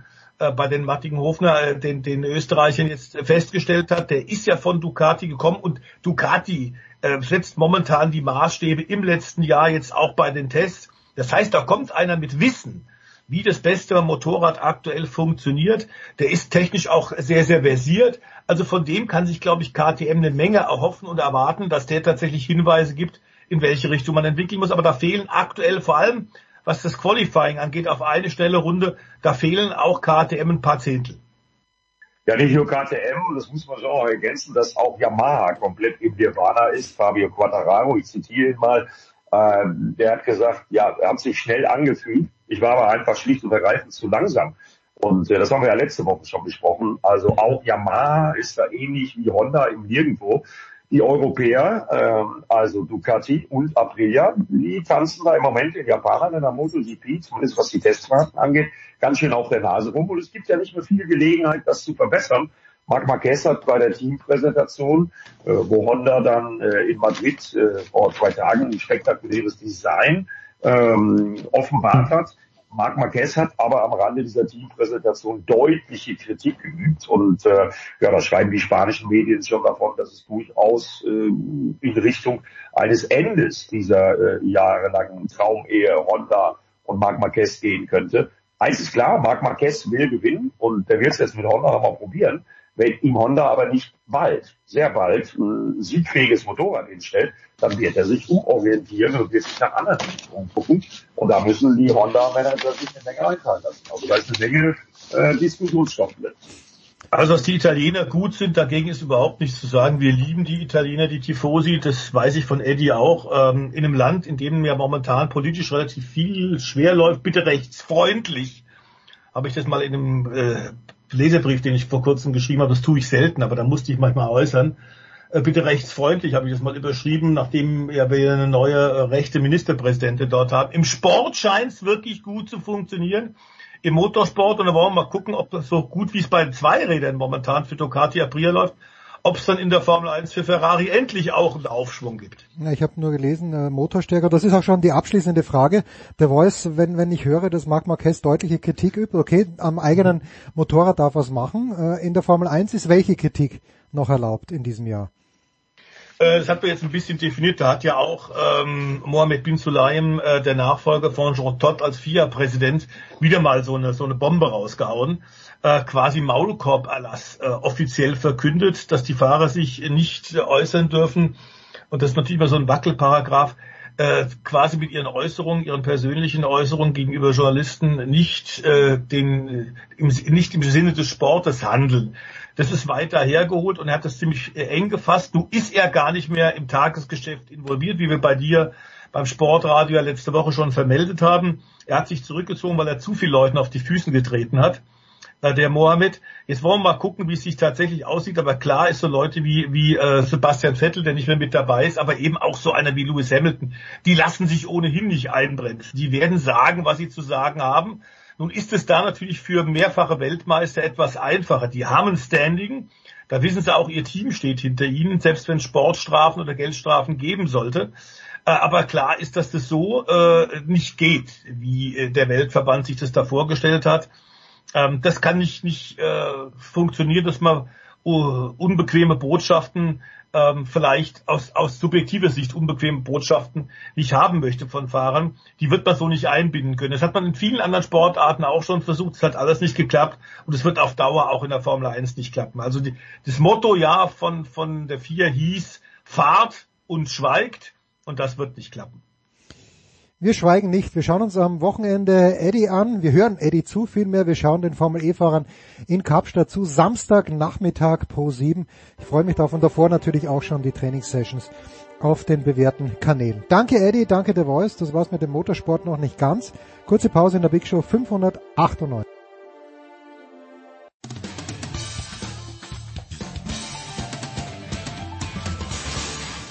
Hier ist Roger Kluge vom Radsportteam Rotterdam und ihr hört das Sportradio 360. Herrschaft in der Big Show 598 geht's weiter mit dem Motorsport und zu ganz, ganz hohen Anlässen. Obwohl er immer für uns Zeit hat, äh, ich freue mich jedes Mal, wenn er für uns Zeit hat, das ist Pete Fink, Motorvision TV. Grüß dich, Pete. Hallo Jens, schöne Grüße ins Studio. Pete, lass uns technisch anfangen. Äh, wenn ich es richtig gesehen habe, es gibt jetzt eine Motovision TV-App, über die man die Rennen auch anschauen kann. Habe ich das richtig verstanden? Ja, die gibt es schon länger und ähm, die wird jetzt immer mehr aktiv gemacht. Ähm, wir werden jetzt auch die äh, NASCAR Xfinity Rennen, also die zweite Liga, auf die App bringen. Also äh, wer da Interesse dran hat, wer Motorsport äh, sehen möchte, bitteschön, auf geht's, abonnieren. Und äh, abonnieren heißt äh, 3 Euro im Monat oder wie, wie ist da die Sachlage? Äh, weiß gar nicht, ich glaube 6,99 kostet sie im Monat. Ähm, das ist aber dann der Premium-Inhalt. Man kann mal reinschnuppern, kostenfrei. Ähm, da sind so immer so ein paar Schmankerl drin, da kann man mal gucken, was passiert da überhaupt. Aber man kann über jeden Smart, über jedes Smart TV Gerät, also ganz normal Fernsehen, man muss sich nur die App runterladen und einfach dann äh, loslegen. Wenn man diese App jetzt am vergangenen Sonntag schon gehabt hätte, mein lieber Pete, und die Daytona 500 sich angeschaut hätte, was hätte man dann gesehen? Deinem Facebook-Post entnehme ich, dass das Glück eine Rolle gespielt hat. ja, in Daytona brauchst du immer Glück. Ähm, wenn du in Daytona äh, nur Pech hast, dann kommst nicht weit. Aber ähm, in dem Fall war es tatsächlich so, am Ende äh, wieder mal das klassische Finish.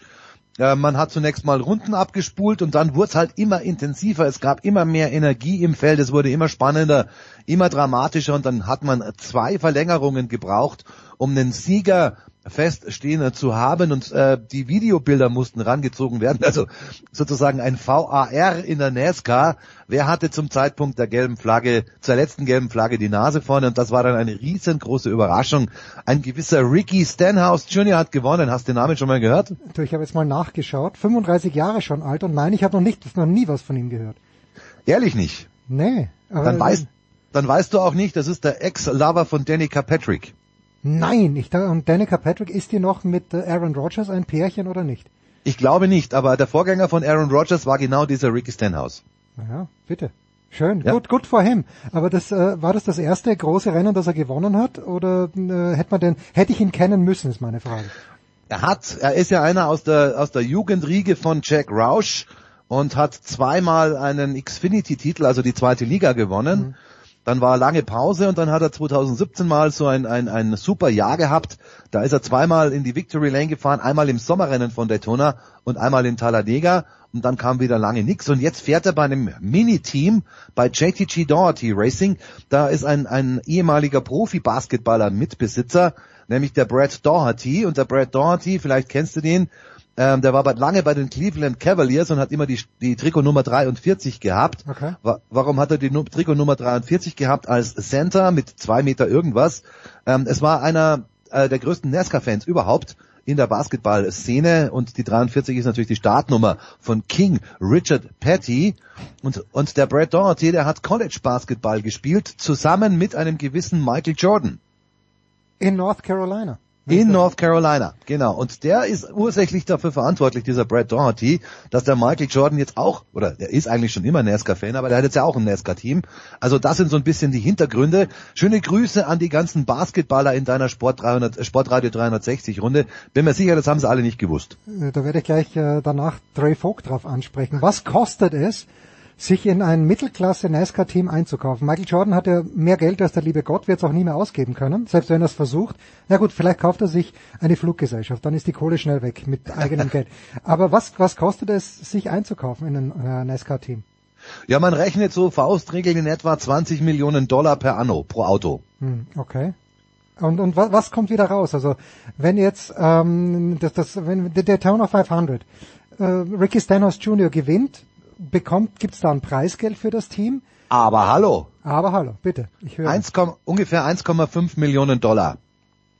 Für den Fahrer oder für das Team? Das ist das Preisgeld für den Sieg. Okay, gut, okay. Also NASCAR gibt jetzt gar keine Summen mehr raus auf Heller und Pfennig, aber wir wissen es ja aus den früheren Zeiten. Ähm, Jimmy Johnson, wenn der gewonnen hat, damals gab es noch offizielle Nennungen fürs Preisgeld.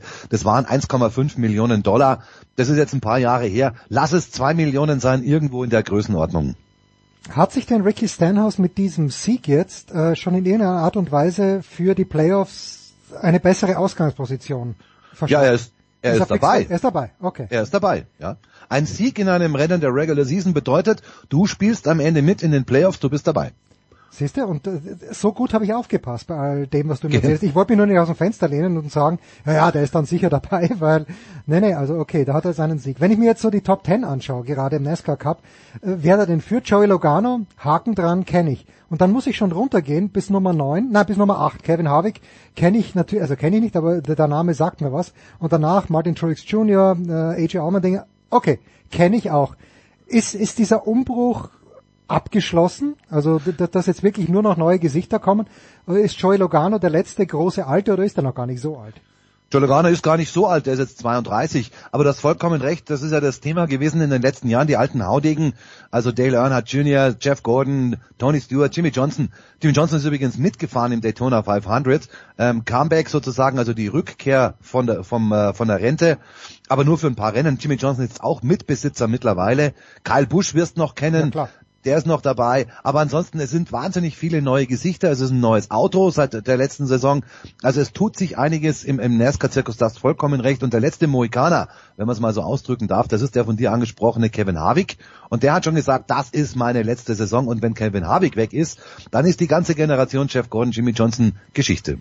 Was siehst du denn bei der neuen Generation? Fährt die weniger risikofreudig? Äh, ist da mehr Analytics dahinter? Gibt es überhaupt einen Unterschied zwischen der neuen und der gerade abtretenden Generation? Das ist Geschmacksfrage natürlich, wenn du 20 Jahre lang Fan warst von äh, Jeff Gordon, dann tust du dir schwer, dir irgendeinen Nachfolger rauszupicken. Gleiches gilt für Jimmy Johnson, gleiches gilt auch für einen Kevin Harvick, wenn er jetzt irgendwann aufhört. Martin Truex Jr. ist auch schon 42, auch der wird irgendwann mal ja aufhören, aber das ist halt einfach der Zahn der Zeit, das gibt's ja in jeder Sportart, ja. dass irgendwann einer mal zurücktritt und es ist halt eine goldene Garde sozusagen, eine, eine goldene äh, Generation, die da jetzt logischerweise peu à peu, jedes Jahr hat's ein paar erwischt, also im, im Sinne des Rücktritts erwischt, erwischt, ähm, die, die gesagt haben, so, ich hänge jetzt meinen äh, Fahrerhelm an den Nagel. Das ist der Lauf der Dinge. Da muss man durch und dann ist eben die Frage, wen pickst du dir bitte schön raus als nächsten, als nächsten Favoriten? Da gibt's natürlich einige Kandidaten, die da in Frage kommen. Chase Elliott ist zum Beispiel einer, absoluter Publikumsliebling. Kyle Larson ist einer, ähm, mit dem man sympathisieren kann. Es gibt ein paar Fans von, von Baba Wallace, ähm, also da gibt's schon einige Leute, die danach kommen, aber die müssen sich halt auch erstmal ein bisschen breitschlagen. Die müssen die Ellenbogen rausfahren, die müssen ein paar Ecken und Kanten zeigen, die müssen den Leuten zeigen, hey, ich bin da, hoppla hopp, jetzt komme ich. Gibt's auch in der NASCAR logischerweise wie in jeder Sportart auch. Und äh, Ecken und Kanten zeigen heißt dann auch mal was riskieren. Überholmanöver, an das man sich erinnert, oder sprichst du da eher darauf an, dass man in der Pressekonferenz mal was sagt, was dann doch einen gewissen Unterhaltungswert hat? Sowohl als auch, würde ich mal behaupten wollen. Wen kannst du uns da ans Herz legen aus der neuen Generation? Wer, wer, wer taugt dir denn? Ich, das ist immer mein Problem. Ich werde oft gefragt, gibt es irgendeinen, den du ah, nicht stimmt, magst? stimmt, stimmt. Nein, nein, nein, nein, nein, so negativ möchte ich gar nicht sein. Aber nein, nein, das werde ich ja von den Fans oft gefragt, ja. ähm, ob es irgendeinen gibt, äh, den ich gar nicht abhaben kann. Und da muss ich immer sagen, nee, ich, ich kann die alle abhaben, weil die haben halt alle ihre Ecken und Kanten irgendwo. Die sind alle so ein bisschen unterschiedlich. Ähm, Chase Elliott ist zum Beispiel ein sehr, sehr ruhiger Vertreter, sehr, sehr überlegt. Kyle Larson hingegen, äh, wenn es bei dem aufgeht, das ist eine Freude, den fahren zu sehen. Der fährt ja alle in Grund und Boden, wenn alles passt. Äh, dann gibt's den, den Baba Wallace, der äh, als, als Schwarzer da in der NASCAR für Furore sorgt, eben zusammen mit Michael Jordan, ähm, ist schon eine, schon eine, schon eine äh, Neuigkeit im Südstaatensport NASCAR, also im einstigen Südstaatensport NASCAR. Auch da tut man ja sehr, sehr viel dafür, von diesem Image mal runterzukommen. Ähm, also es gibt ja, es gibt freie, freie Wahl sozusagen. Man muss sich halt die Rennen angucken und wenn man sich mal drei, vier Rennen anguckt und sich mal so auf einen oder anderen von den Jungen äh, fokussiert, dann kann man schon rauspicken, hey, den finde ich gut, da bleibe ich jetzt mal dran. Du hast jetzt schon öfter die, diese zweite Serie angesprochen, also die zweite Liga, äh, die Xfinity-Serie, wenn ich es richtig in Erinnerung habe. Äh, vor, vor drei Minuten hast du es gesagt und ich habe schon Erinnerungslücken. Aber wie groß ist die Durchlässigkeit? Ist das zwingende Voraussetzung, dass du in dieser zweiten Liga erstmal gut fährst, dass du in die erste kommst? Oder gibt es da auch Quereinsteiger? Also, es gibt immer wieder mal einen Quereinsteiger, aber das ist nicht der, der Usus. Ähm, es gibt ja noch eine dritte Liga, das darf man nicht vergessen. Also wenn wir von NASCAR sprechen, dann sprechen wir auf nationaler Ebene von insgesamt drei Ligen. Mhm. Es gibt ja auch noch die NASCAR Trucks, also die Pickup Trucks. Das ist normalerweise die Einsteigerserie auf äh, nationalem Niveau. Ähm, und dann fallen die Besten halt eine Stufe nach oben und müssen sich in der zweiten Liga in der Xfinity Series beweisen. Und äh, dort, wenn sie sich wieder durchsetzen, dann haben sie irgendwann einmal ein Cup-Cockpit in Aussicht. Äh, hätte ich beinahe, ges ja, hätte ich beinahe was anderes gesagt. Ja, ja, aber ich, ich, ich, ich glaube, wir haben dich verstanden. also es ist, es ist eine Durchlässigkeit da und du brauchst diese Grundausbildung, so möchte ich es mal formulieren, auch Oval Racing, ja. äh, wenn du da mit den ganz großen Big Boys mithauen willst, mitstechen willst, da musst du schon ein bisschen was auf der Pfanne haben, da musst du schon ein bisschen was gebracht haben.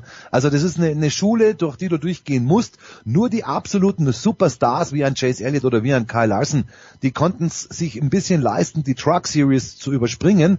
Die haben nur eine Handvoll Rennen bei den NASCAR Trucks gefahren, sind dann sofort in die Xfinity Series. Aber auch ein Chase Elliott, der musste da zwei lange Jahre in der Xfinity Series üben, bis er dann hochkam äh, zu den Truck, äh, zu, zu, zur Cup Series, zur ersten Liga. Ähm, beim Kyle Larson, da ging es ein bisschen schneller, nur ein einziges volles Jahr in der Xfinity Series, aber sein Boss damals, Chip Ganassi, den Namen hast du sicher auch noch ja. parat, äh, der hat dann drauf gezwungen, den, den Kyle Larson da hoch zu hieven.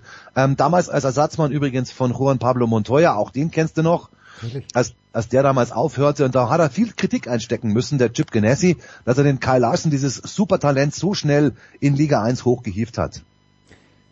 Letzte Frage zur Nesca. Bezahlfahrer. Ich, ich möglich, dass ich die Frage schon mal gestellt habe, aber in der Formel 1 äh, Nikita Mazepin fällt mir da als letzter ein, der Teamkollege bei Haas von von Mick Schumacher im Jahr 2021. Äh, gibt gibt sowas auch in der Nesca, dass da Leute reinkommen, die vielleicht nicht ganz so stark sind, die aber einen, einen kompetenten und patenten Partner im Hintergrund haben?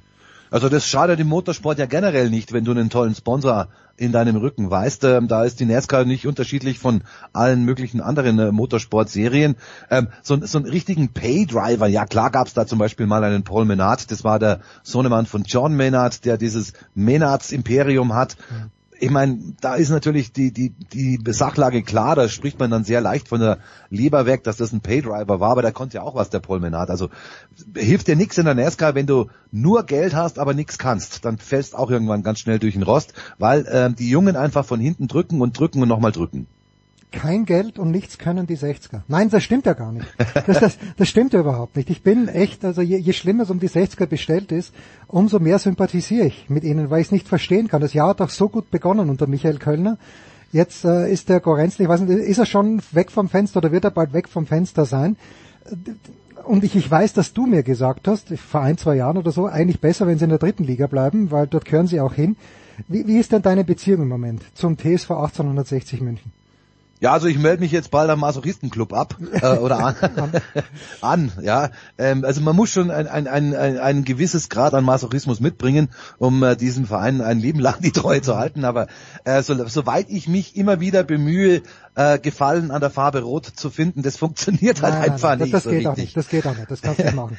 Das funktioniert nicht. Also ich, ich, ich, ich suche such da immer nach im SC Freiburg oder St. Pauli oder irgendwie sowas, aber das reißt halt auch nicht raus. Insofern hängst du da einfach drin in der, in der Kurve und du hast vollkommen recht. Also es war ein, ein super Saisonstart und dann äh, in der Winterpause noch habe ich mit ein paar Leuten äh, gesprochen, die ich kenne, die auch ein bisschen was zu sagen haben bei 60 und die waren alle mit breiter Brust unterwegs und haben gesagt, ja logisch steigen wir auf, Elversberg ist vorne weg, aber wir werden locker Zweiter.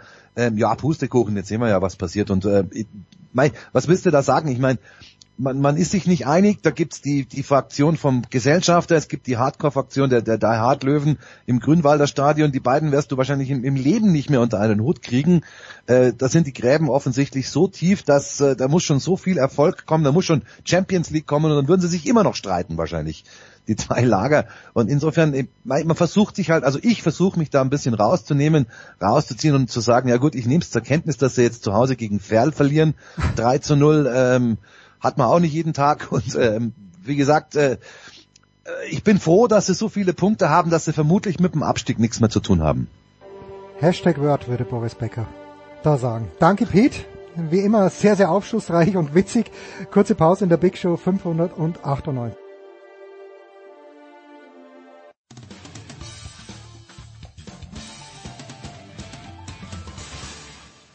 Ja, hallo, grüß euch, ihr Lieben, da spricht die Kirchgasser Michi, auch aus Kirche bekannt. Seit vier Jahren nimmer mit dabei im, im Ski-Weltcup, aber hab das immer gern gemacht und ihr hört Sportradio 360.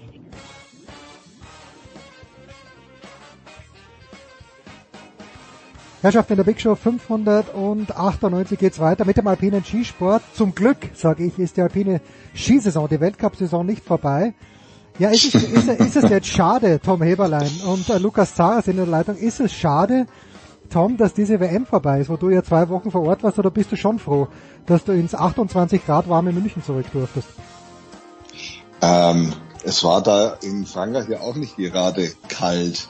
Also in den ersten paar Tagen war es in der Früh zwar kalt, aber sobald du da oben warst, hat die Sonne geschienen.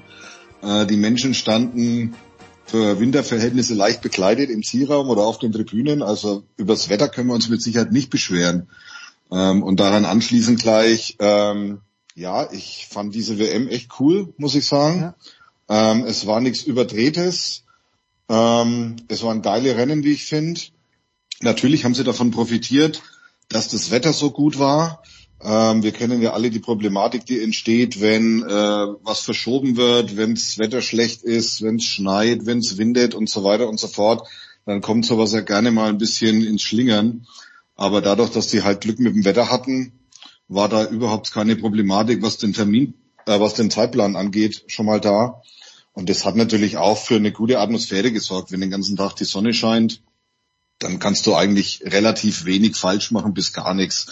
Die hatten eigentlich einen relativ guten Besuch, die hatten gute äh, Animateure, die das Publikum immer gut bei Laune gehalten haben. Die hatten abends, äh, wenn es dann die Rennen vorbei waren, wenn es dann auf die Siegerehrung äh, zuging, hatten die ein gutes äh, Kulturprogramm, wie man sowas ja immer hm. nennt.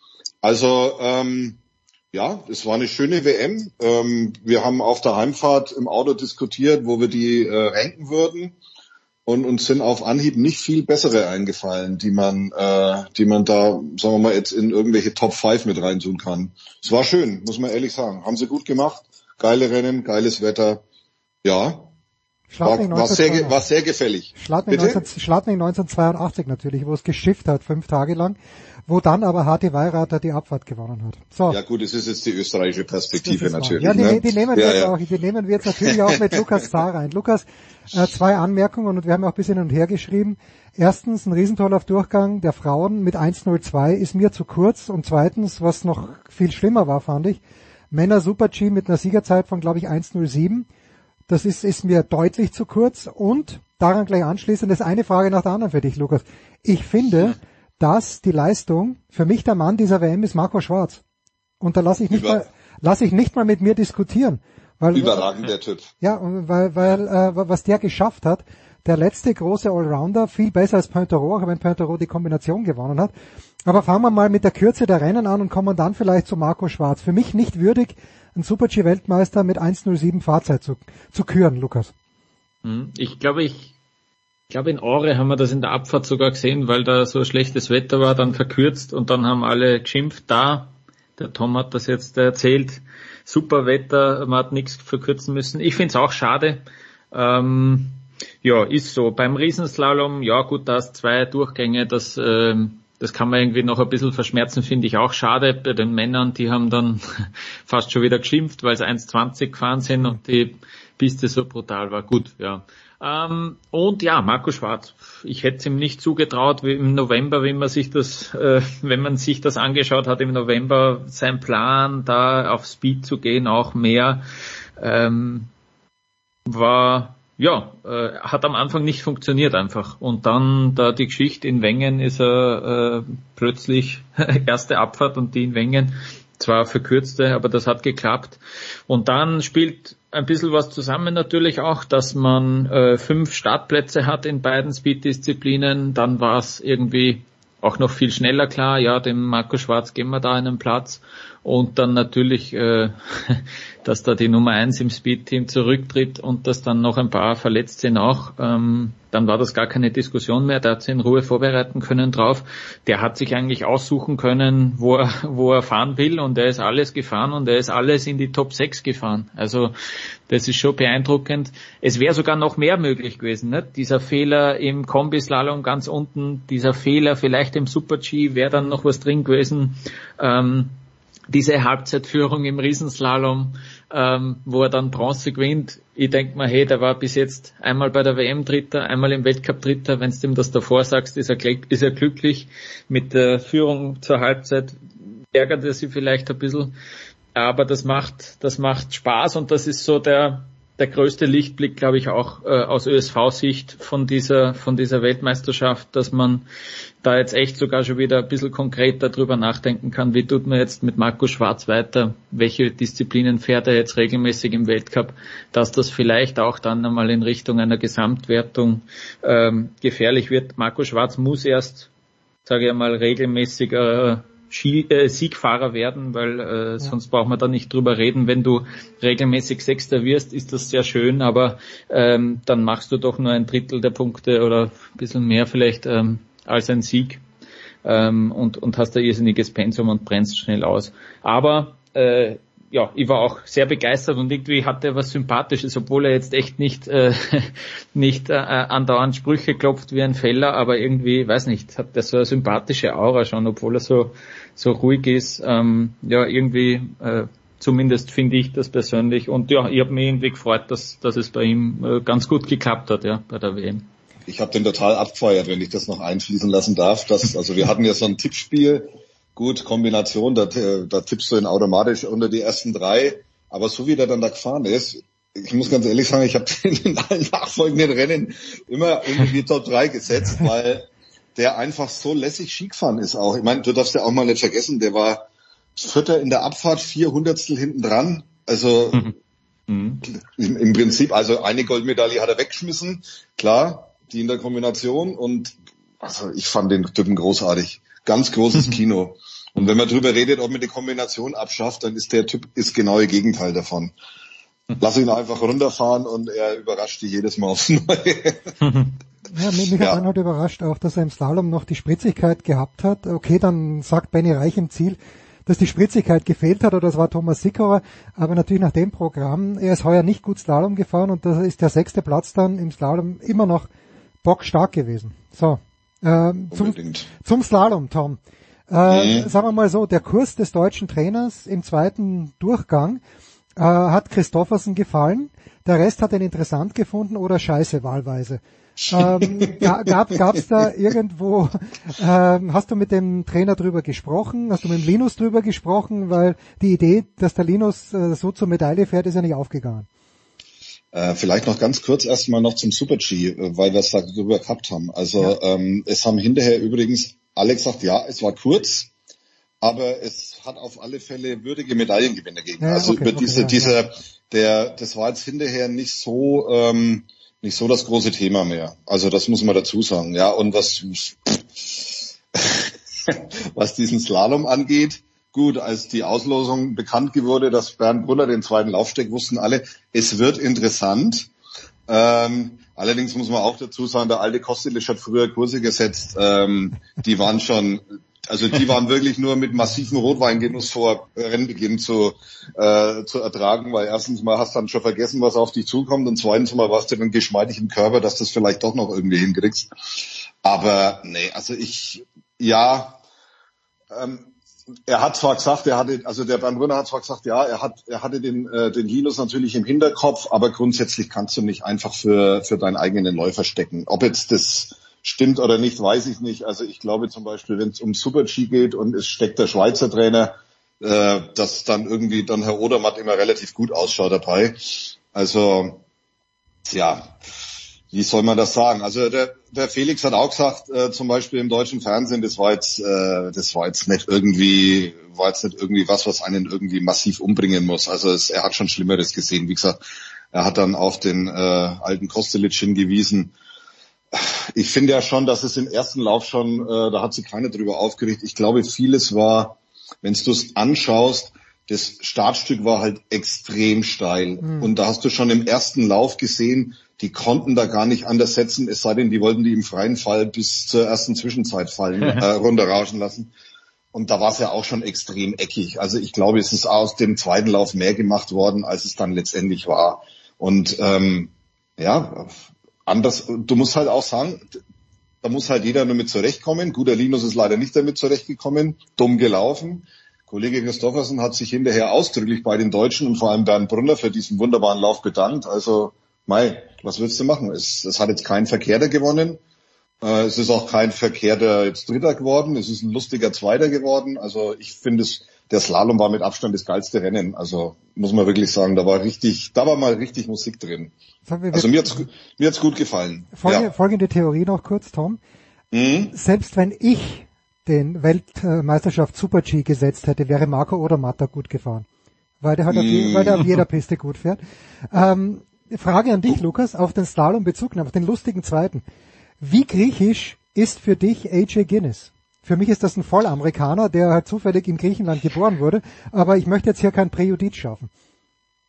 Ich glaube, naja, also er macht's ja schon sehr geschickt, nicht? Also wenn der die US-Fahne neben oder Flagge neben seinem Namen stehen hätte, dann wird den auch jetzt nicht jeder, also schon natürlich Sensation und so weiter, aber äh, wäre das natürlich nicht so lustig, äh, das Ganze, und wird der auch nicht äh, in einem normalen Weltcuprennen mit Startnummer 45 so auffallen, hey, jetzt kommt der Grieche, ähm, das ist natürlich schon irgendwie geschickt gemacht, ähm, dass er dann wenn der im Studio mit dem Oliver Bolzer redet, ist das ja fast der Salzburger. Na, aber der, der kann so gut Deutsch sprechen, dass der sogar Scherze macht auf Deutsch. Also das ist ja dann auch wieder ähm, sehr klug gemacht, finde ich. Ja. Und er sagt, glaube ich, zu jedem Interview äh, schnell zu und hat irgendwie dann auch gemeint, hey, ich kann nur, ich kann nur probieren, schnell Skifahren und ich hoffe, die Sponsoren kommen jetzt, ähm, dass das irgendwie weitergeht. Ich glaube, das wird, äh, wird funktionieren. Ähm, natürlich, du hast schon recht, ja. Also er, er hat, er hat den ersten Kontakt mit dem Skifahren schon in Griechenland gehabt. Da war ja der Papa irgendwie, der auch ein Skigeschäft gehabt hat. Der hat dann einen Job in Salzburg bekommen, ist dann nach Kaprun gezogen. Dann ist es dort ein bisschen ernster, glaube ich, geworden. Und dann ist er ja. eben sind sie ja in die USA gegangen und dort in so Nachwuchskader vom Verband äh, reingekommen, ja. Und natürlich, also da, da werden dann auch die Trainer entsprechend dabei gewesen sein. Ähm, ja. Und da wird er eine Ausbildung gehabt haben, ja. Er hat ja auch, er hat ja auch selber gesagt, wenn man das mal kurz einwerfen darf, ähm, er hat ja auch mhm. selber gesagt, nach, nachdem er da Zweiter in Chamonix geworden ist, hat er ja ausdrücklich betont, er wäre nicht der Skifahrer, der jetzt ist, wenn er nicht praktisch im amerikanischen System nach oben mhm. gekommen wäre. Na, man darf ja nicht vergessen, ich meine, der war, das ist zwar schon ein bisschen her, aber der war immerhin 2015 war er bei der Junioren-WM Dritter im Slalom. Also der ist jetzt mhm. nicht äh, komplett auf der Brennsuppen dahergeschwommen und natürlich ist er halt A, auf so einer Skiakademie gewesen, wo auch schon AJ Kid waren, vielleicht deswegen auch AJ, mhm. äh, wo A ja, das war in Vermont. Also AJ Kid war oft, es gibt da ja mehrere so, so Skiakademien. Auf einer war bekanntermaßen Frau Schiffrin, auf der anderen waren so Leute wie eben AJ Kidd oder Darren Rawls. Ich glaube Greenwood, schieß mich tot, oder Greenback Academy heißt die, wo der war. Ähm, und die, die Schiffrin war in der Berg Academy. Und ähm, der hat schon das Skifahren richtig gelernt. Also offensichtlich äh, haben die da ein relativ gutes System, um die Leute dann auch in die US-Kader reinzubringen. Und wenn der sich nicht dauernd verletzt hätte, dann hätten die den mit Sicherheit auch behalten.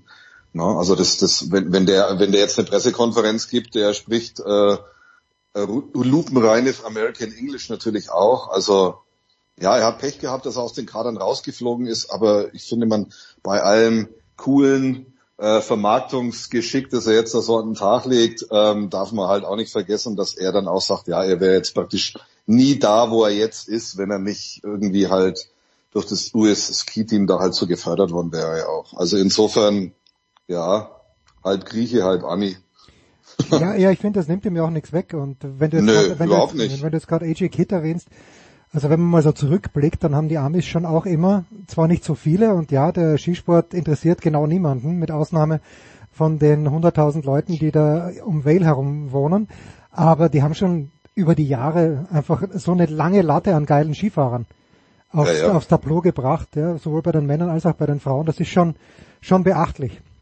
Ähm, Ein Wort noch zum generellen, also erstens mal, äh, ich, ich mir tut's fast ein bisschen weh, dass ich mit der Präsidentin des österreichischen Skiverbandes, Lukas, einer Meinung bin, und zwar hinsichtlich der Bewertung des Medaillenspiegels. Ich sehe das auch amerikanisch. Also ganz ehrlich, äh, die Mhm. sieben Medaillen für Österreich sind aus meiner Sicht schon mehr wert als die zwei der Deutschen. Äh, Ja. Äh, das ja.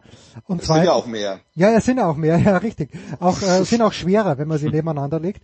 Äh, aber ich, Und, du, und eure und eure sechs oder sieben Blechmedaillen, je nachdem, wie das Ja, zählt noch genau. dazu, gell? Genau, genau. Danke, Tom, dass das du erwähnst. Ja. Ja, so. ähm, aber ich- muss euch doch muss euch doch ein bisschen die Seele streichen. Bitte. Ja, aber ich fand das schon auch gut an, was Benny Reich gesagt hat. Man merkt schon, ich habe das Wochenende im ORF geschaut, Lukas, aber Benny Reich sagt, naja, gut, äh, Vancouver 2010 haben es keine einzige Medaille gemacht und das geht halt manchmal schnell und man vergisst schon, aber du warst derjenige, der darauf hingewiesen hat. In Cortina haben die Österreicher einfach so viel Glück gehabt, äh, allein der Griechmeier alleine, dass es da Mhm. Goldmedaillen geworden sind.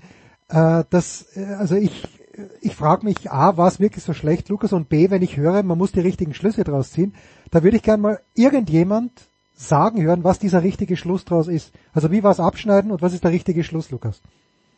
Naja, das Abschneiden war so, dass man jetzt natürlich darauf herumreitet, dass kein Gold dabei ist. Es sind sieben Medaillen, aber es sind auch vier Medaillen davon, von diesen sieben in Kombination und Parallelwettbewerben äh, erfahren worden. Wenn diese, wenn diese sieben Medaillen alle in Abfahrt, Super-G, Riesenslalom, Slalom gekommen wären, finde ich, wäre das nochmal, hätte das nochmal einen anderen Stellenwert. Für mich persönlich jetzt, ist meine Meinung.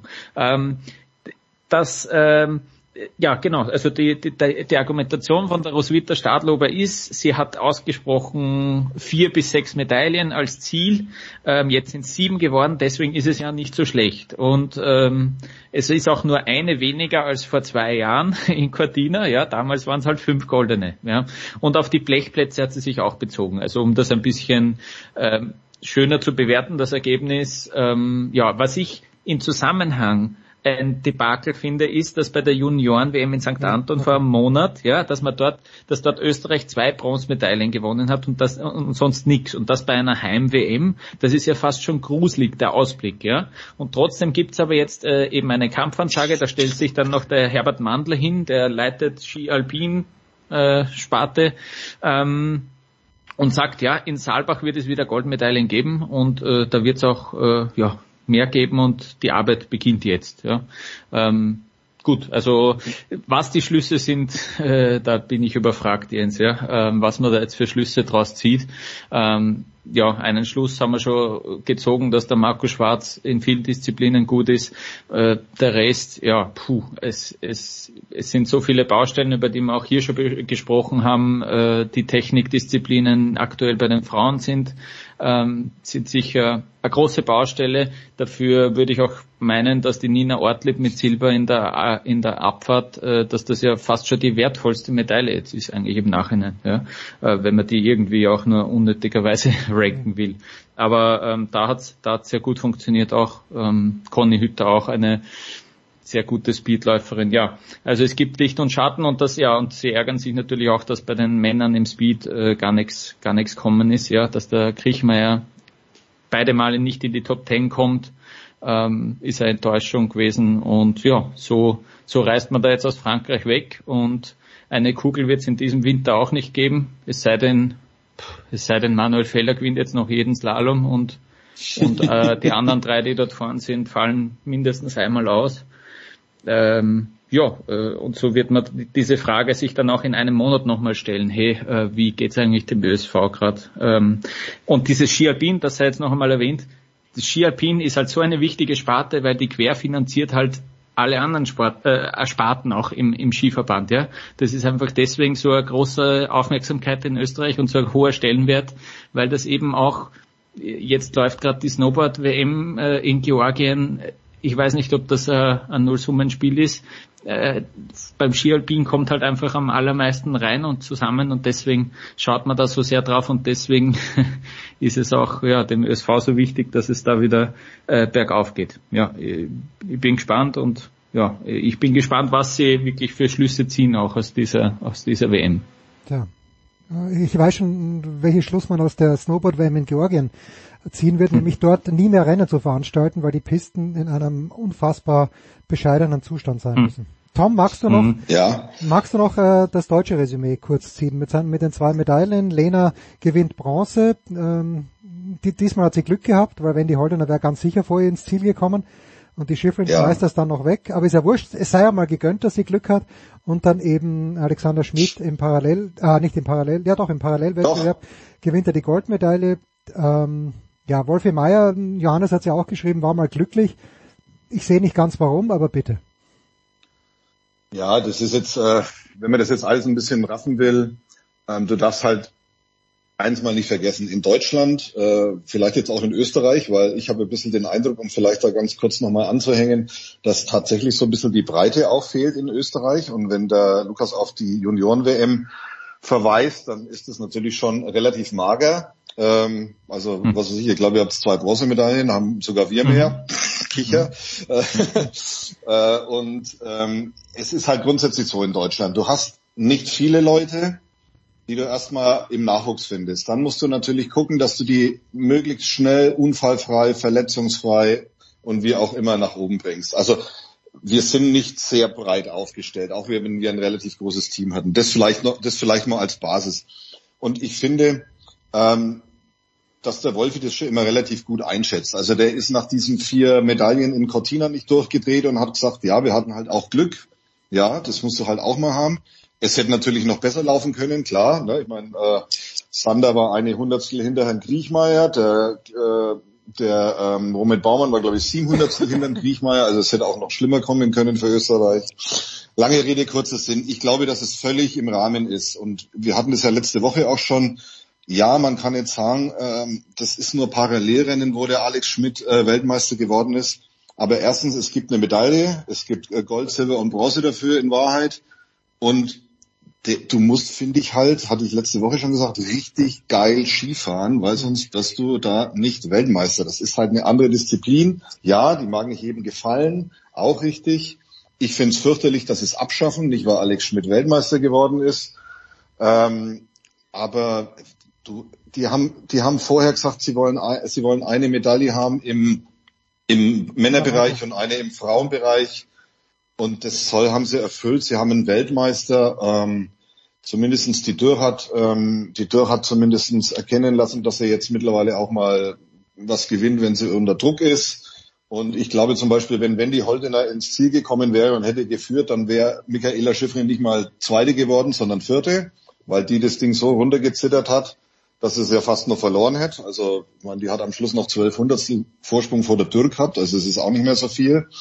Ähm, ja, ich, ich finde, ich finde, du kannst mit jeder Medaille, die du als deutscher Skiverband bei den Alpinen gewinnst, die kannst du abfeiern, weil das eine Bestätigung ist für die Arbeit, die du leistest. Und die Arbeit ist halt extrem schwer. Ähm, wir haben halt mal außer Garmisch keine Skigebiete, wo dann meistens auch kein Schnee liegt oder in dem Jahr zumindestens, als es Weltcuprennen geben sollte, kein Schnee lag. Du hast nicht so viele Leute, die du hochziehen kannst.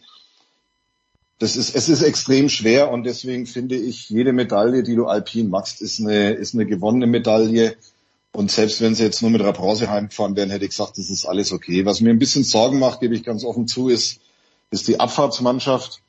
Wenn ein voll kaputter nach zweieinhalb Jahren ein paar Rennen fährt und äh, 24 Hundertstel an der Bronzemedaille vorbeifährt und die anderen im totalen Wettkampfmodus sind und äh, unter ferner Liefen fahren. Also da muss ich ganz ehrlich sagen, das macht mir schon ein bisschen Sorgen. Das ist, äh, das ist was, was für mich schon relativ enttäuschend war bei der WM. Und da muss man auch sagen, da müssen sie, glaube ich, da müssen sie, glaube ich, was einfallen lassen, weil du kannst nicht innerhalb von zwei Jahren so, äh, ja gut, abfahren ist, äh, geht's immer nach unten, aber äh, du kannst nicht einfach so, so, so schwächeln auf einmal. Ich meine, die können ja alle Skifahren.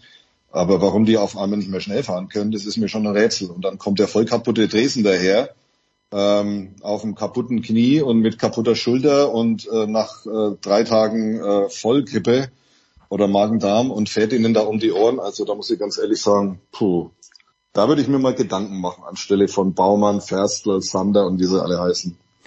Tja, wie hat wie hat's in Österreich so schön geheißen? Man muss die richtigen Schlüsse draus ziehen. Und Tom Heberlein ist der Mann dafür. Danke Tom, danke Lukas. Ja.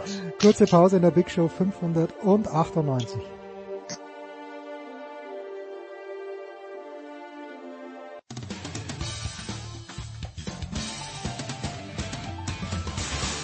Grüß euch, hier spricht Hans Kranke und ihr hört mir auf Sportradio 360, dem Sportsender.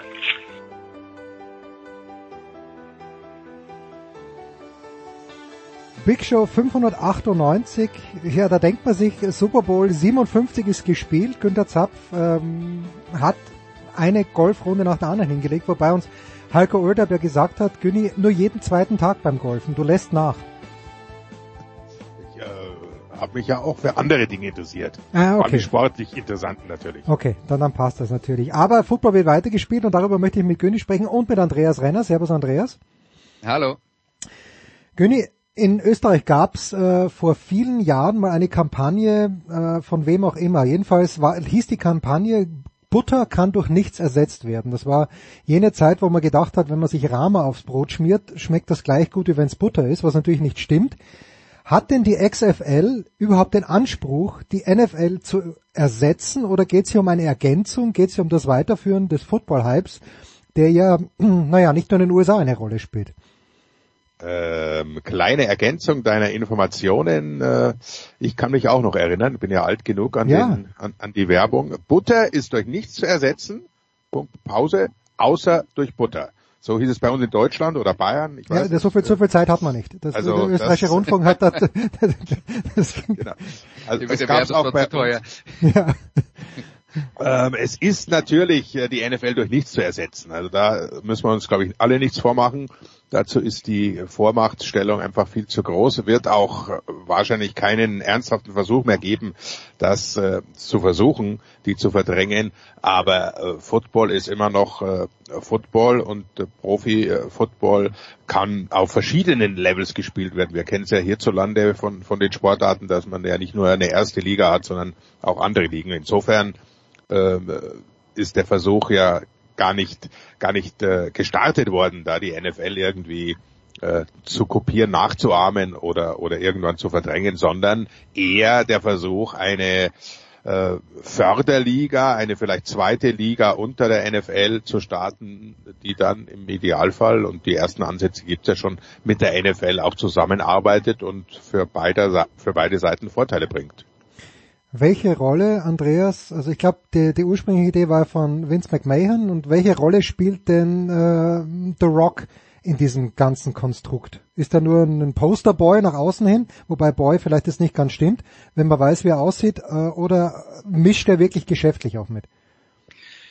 Also er ist Teil der, der Besitzergruppe zusammen mit seiner Ex-Frau Dani Garcia, ähm, mit der äh, ohnehin schon äh, relativ viele Geschäfte macht. Und dann haben sie noch einen, der vermutlich den größten Teil des Ge äh, Geldes gibt. Ähm, Kardinal heißt der mit Nachnamen.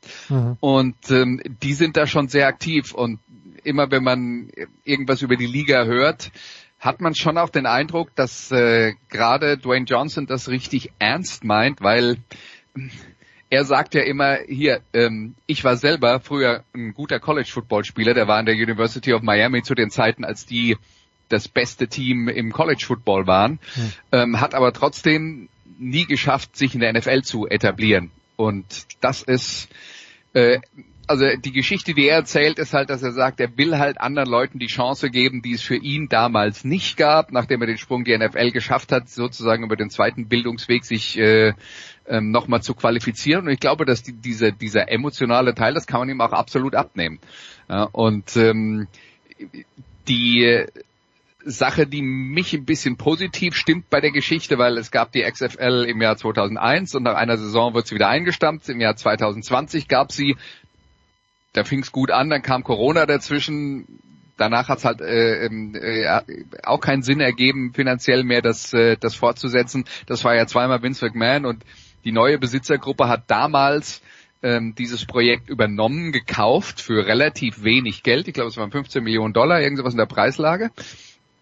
Und ähm, die haben sich jetzt wirklich drei Jahre Zeit gelassen, alle Optionen abgeklopft, die es gibt. Die haben zum Beispiel auch geredet mit der CFL, ob man möglicherweise mit denen äh, zusammenarbeiten kann. Dann ist man nicht zusammengekommen, aber man hat alle Optionen abgeklopft. Und ähm, Danny Garcia hat auch gesagt, der Plan ist ganz klar. Ähm, wir haben eine Finanzierung, die uns die Möglichkeit gibt, das drei bis fünf Jahre lang zu machen, bevor wir Geld damit verdienen müssen. Und das ist immer das große Problem bei diesen Frühjahrsligen gewesen. Die waren teilweise so unterfinanziert, dass sie zu Beginn der Saison noch nicht wussten, wie sie das Ende finanzieren sollen. Und da gab es vor ein paar Jahren diese Alliance of American Football, die dann, glaube ich, nach Woche sieben eingestampft wurde, weil es halt nicht funktioniert hat und weil die Geldgeber, auf die sie noch gewartet haben, nicht kamen. Und man hat äh, zumindest mal in der öffentlichen Darstellung den Eindruck, dass das hier jetzt äh, besser geplant ist. Und äh, ja, insofern äh, glaube ich, hat das eine Chance, wenn man halt, ähm, wenn man halt realistische Erwartungen daran hat. Wie, Günther, und in Deutschland wird es ja bei Sport 1 übertragen, Günther, du wirst kommentieren, Andreas wird kommentieren, Franz glaube ich auch, wenn ich es richtig gesehen habe, aber natürlich der wichtigere Markt ist jener in den USA. Wie, Günther, sieht's dort mit den TV-Rechten aus? Und gleich die Anschlussfrage, das, das Monstergeschäft in der NFL ist ja mittlerweile auch Fantasy Football. Spielt das, äh, kann das bei der XFL irgendwann auch eine Rolle spielen? Spielt es vielleicht schon eine Rolle? Und wer überträgt das Ding in den USA, soweit du weißt? Soweit ich weiß, und das weiß ich sicher. Ja, bitte, dann, weiter einen, geht's nicht, weiter geht's nicht, passt. Haben Sie einen langfristigen Vertrag oder was in diesem Zusammenhang halt langfristiges mit, mit Disney äh, geschlossen? Da gehört halt ABC dazu, ESPN, äh, kennt man die ganze die Gruppe inzwischen, Discovery, Disney, ESPN, bei uns Eurosport. Das ist eine, eine große Familie mit vielen Sendern. Die werden das übertragen, hat auch ganz, ganz gut funktioniert in, in der ersten Woche, finde ich, mit der Aufteilung auch über ESPN, über ABC. Und äh, insofern versucht man natürlich auch da Stabilität reinzubringen in diese Liga und äh, es sieht, wie Andreas schon ausgeführt hat, im Moment gut aus. Der Plan ist, ist kein ad hoc und nicht schnell, sondern man, man geht wirklich systematisch an die Sache heran. Zuschauerzahlen äh, fand ich okay. Stadion kann sich noch ein bisschen mehr tun, aber es war schon mal ein guter Auftakt. Muss man jetzt abwarten, äh, wie, wie es weitergeht, wie immer bei solchen Geschichten. Aber ich äh, sehe es im Moment auch äh, ziemlich positiv. Wenn man jetzt ein bisschen schaut, äh, Andreas, welche Teams da teilnehmen, dann bin ich schon ein kleines bisschen überrascht, dass zum Beispiel ja, ich meine, Las Vegas hat ein NFL-Team, Washington hat ein NFL-Team, Seattle hat ein NFL-Team, Houston auch. Ähm, ist das, denkst du, immer schon der Plan Ach, äh, gewesen? Das, das Houston-Team würdest du als NFL-Team Ja, okay, gut. Also das war ein kleiner Scherz. Sorry. Ja, ich weiß schon. Ich, ich weiß schon. äh, aber ich hätte jetzt eher vermutet, es gibt acht Teams in der Liga. Ich hätte eher vermutet, dass die vielleicht äh, ja in Städte gehen, die die richtig dürsten, äh, hm. wie vielleicht San Antonio, das ja auch ein Team hat, St. Louis, das früher mal ein Team hatte. Wie ist da die Idee dahinter? Oder hat auch hier äh, Money Talks und wo halt die Kohle aufgestellt wurde, dort wird Football gespielt? Also das Interessante dabei ist, dass Städte wie Seattle und Washington tatsächlich die XFL mit am besten angenommen haben. Hm, okay. Sodass diese Rechnung, es gibt Städte, die wollen gerne ein Profi-Football-Team haben und hatten das noch nicht. Die hat man in der Vergangenheit immer gemacht und das hat nicht so hundertprozentig funktioniert. Also ähm, ich weiß jetzt nicht genau, was die strategische Planung ist. Ich weiß nur, dass die XFL, die jetzt gerade mit acht Teams ähm, äh, agiert, dass, dass es sich da nicht viel getan hat zu der Version von vor drei Jahren. Also da haben die schon ähm, äh, die, die Teams äh, ungefähr an den gleichen Orten gelassen. Damals gab es noch eine Mannschaft in Los Angeles, äh, die gibt's inzwischen nicht mehr. Ähm, aber ähm, ja, das ja, New York äh, gab's noch, aber da wo es nicht funktioniert hat, sind sie ja. oder ja. haben halt ein paar umgezogen, wo es mehr Sinn macht, so so vielleicht. Und was dann letzten Endes der Punkt ist, wo es mehr Sinn macht, manchmal versteht man das ja von außen auch nicht. Ja? Vielleicht gibt es ja Spielorte, an denen, sagen wir mal, die Stadionmiete so hoch ist, dass man mit 25.000 Zuschauern nicht null auf null rauskommt und bei den, am anderen Ort ist die Stadionmiete so niedrig, dass dir die Hälfte der Zuschauer reicht, ja. Mhm. Also das sind ähm, das sind so viele Dinge, die da reinspielen, die man von außen äh, schwer beurteilen kann. Aber Tatsache ist, ähm, das äh, Seattle hat äh, heute Nacht, Donnerstag, ähm, ein, ihr erstes Heimspiel und die werden wohl sicher mehr Zuschauer haben als alle anderen am ersten Spieltag. Spielen die? Und die spielen im Lumen Field. Also Lumen Field ist äh, Seahawks. Die spielen. Genau. Ah, okay. Interesting. Jetzt ist es so, Günther, ich habe nur gelesen, es ist ja nicht eins zu eins NFL-Football, sondern es gibt ein paar, ein paar Regeländerungen. Welche ist da die signifikanteste? Oder ein, zwei signifikante Regeländerungen, äh, die die XFL wirklich von der NFL unterscheiden? Es ist ja auch eine, eine, eine Liga, bei der die NFL draufschaut. Mhm. Es gibt eine Zusammenarbeit und es werden eben explizit neue Regeln getestet, was, was früher auch durchaus in der NFL Europe ja der Fall war, dass man, dass man Regeländerungen äh, versucht hat, da schon mal äh, im realen Spielbetrieb zu testen. Und insofern ist diese Liga ja auch für die NFL sehr, sehr interessant. Äh, wir hatten das große Glück mit dem ersten Spiel auf, auf Sport 1, äh, San Antonio zu Hause vor fast 25.000 Zuschauern, also hat sich da schon ausgezahlt gegen St. Louis äh, dass wir im Prinzip die wichtigsten Regeln direkt vorgeführt bekommen haben. Okay. Die, die auffälligste ist natürlich der Kickoff, wobei man das hierzulande durch die ELF kennt. Da, da wird es genauso gemacht, also dass, dass die beiden Teams sich an der äh, 30 und 35 Yardlinie gegenüberstehen und sich dann erst bewegen dürfen, wenn der, der Returner den Ball hat. Äh, Dann gibt's keinen Extrapunkt im klassischen Sinn, also es wird nicht gekickt, sondern es gibt äh, nur eine Conversion. Mhm. Und zwar entweder von der 2, von der 5 oder von der 10 Yard Linie aus, gibt dann entweder einen, zwei oder auch drei Punkte. Das äh, macht es also sehr viel länger, sehr viel äh, spannender, weil selbst ein neun Punkte Vorsprung ja immer noch nur One Possession ist. Äh, komplizierter und dann die vielleicht beste Regel, die auch am, am genauesten beobachtet wird von der NFL momentan, ist äh, die, der Ersatz des Onside-Kicks, den, den man wählen kann. Im, Im vierten Quarter kannst du von der eigenen 25-Yard-Linie aus einen vierten und 15 spielen. Wenn du, wenn du einen First Down schaffst, also die 15 Yards oder mehr, dann behältst du den Ball und Mhm. kannst einfach den Drive weiterführen. Das hat äh, St. Louis am Ende wunderbar gemacht. Die waren ja 8, äh, 15, 3 hinten mit eineinhalb Minuten zu spielen und haben das Spiel am Ende dann mit noch zwei Touchdowns 18, 15 gewonnen.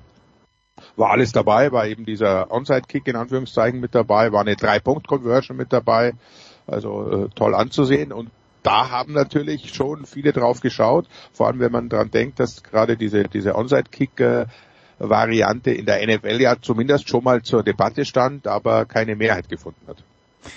Jetzt ist es in diesem Jahr, also Günther wird es ja vielleicht und vielleicht sogar mich auch beruflich ein bisschen betreffen. In der Major League Baseball gibt's massive Regeländerungen, also zumindest die, die es nicht wollen, sagen, die sind massiv. Wenn ich mir das jetzt so anschaue, ja, finde ich es jetzt gar nicht mal so gravierend, dass es eine Pitch Clock gibt, zum Beispiel endlich mal wieder die und, und die Pick-off-Würfe weniger werden oder dass die limitiert sind. Äh, den Runner on Second Base in den Extra Innings, den gab's eh schon. Aber Andreas, wie, wenn, wenn Günther sagt, die NFL schaut da drauf, wie offen ist denn die NFL für Regeländerungen? Was war denn die letzte wirklich gravierende Regeländerung oder war das so ein schleichender Prozess, wo zum Beispiel der Quarterback immer besser geschützt wurde? Also grundsätzlich glaube ich, ist die NFL sehr offen für Regeländerungen, weil es der NFL ganz konsequent immer darum geht, das für den Zuschauer attraktivste Produkt auf den Rasen zu stellen. Und wenn etwas funktioniert, werden die sich das genau anschauen und äh, gerade diese Vierter und 15 statt Onside-Kick, da ist ja das Problem gewesen, dass die Onside-Kicks zuletzt so vorhersehbar unerfolgreich waren, ähm, äh, dass, äh, dass man da eben äh, äh, gesagt hat, da muss es doch was Besseres geben und vielleicht auch was, was äh, mehr nach Football aussieht. Und dieser, dieser vierte und 15, den man dann spielt, äh, der erfüllt ja diese Kriterien. Ähm, aber die NFL hat da noch, noch nie gezögert und die, in der NFL ändern sich jedes Jahr Regeln. Die Regeln sind nicht immer ähm, es sind nicht immer drastische Einschnitte, aber es wird immer weiter dran gefeilt. Und es gibt ja extra ein Comp Competition Com Committee, nennt sich das, ähm, wo teilweise General Manager und eben auch vor allen Dingen Coaches drin sind, die Regelvorschläge erarbeiten. Und letzten Endes muss es dann die NFL und das ist dann ja äh, de facto die Versammlung der Besitzer, die müssen das dann halt ähm, in einer Wahl äh, beschließen, aber das passiert regelmäßig. Und das ist nicht ausgeschlossen, dass äh, zum Beispiel dieser vierte und 15, ähm, wenn das jetzt tatsächlich zur Attraktivität der XFL beiträgt, dann auch in der NFL landet. Dann Günther dann, Teil, ja, bitte. Teilweise ändern die ja die Regeln während der Saison. Das ist ja der Vorteil an, an so einer geschlossenen äh, Liga. Die müssen nicht jahrelang warten und äh, über, über Landesverbände hinweg und so weiter. Also wenn, wenn, wenn sich's ergibt, äh, wird in der NFL auch von einer Woche zur anderen eine, eine Regel eingeführt. Ja, oder, bin, oder gelöscht. bin mir übrigens nicht so sicher, ob das die allerbeste Idee war mit dem, was sie da letztes Jahr gemacht hat, Ja. mit der Verlegung äh, des äh, Championship Games, so dass man da Regeln hatte dafür, die man mal eben außer Kraft setzt, aber gut, ja. Es ist halt nicht, passiert. Es ist nicht immer gut, aber manchmal reagiert es eben dann zu hektisch. Overreaction Committee oder wie auch immer man es dann nennen will. Wenn ich äh, an die NFL Europe denke, Günther noch äh, ganz kurz, dann fällt mir natürlich der Name Kurt Warner ein, der dort seine Brötchen verdient hat und dann plötzlich zu einem der besten Spieler, ja vielleicht für eine Zeit lang sogar zum besten Spieler in einer NFL geworden ist. Äh, ist in der XFL erwartet man dann auch, dass eben Leute wie Dwayne Johnson, die es eben nicht geschafft hat in die NFL, ist das auch ein Schaufenster, mehr noch als College Football? Ja, deutlich mehr. Das sind alles äh, gestandene Profis, also da gibt's ja jetzt äh, äh, keine College Draft in der XFL, sondern die, die rekrutieren sich wirklich aus, äh, wie sie selbst sagen, Spieler Nummer 54 bis 75. Also 53 mhm. Spieler hatten ein NFL-Team, der 54. fliegt halt raus, beziehungsweise in, in der neuen Version geht halt auf die Practice Squad, aber auch da will man eigentlich nicht sein. Also es sind schon zum größten Teil Spieler, die versuchen auf diese Art und Weise sich nochmal in den Mittelpunkt zu, zu setzen, äh, vor allem Videomaterial von sich selbst liefern zu können.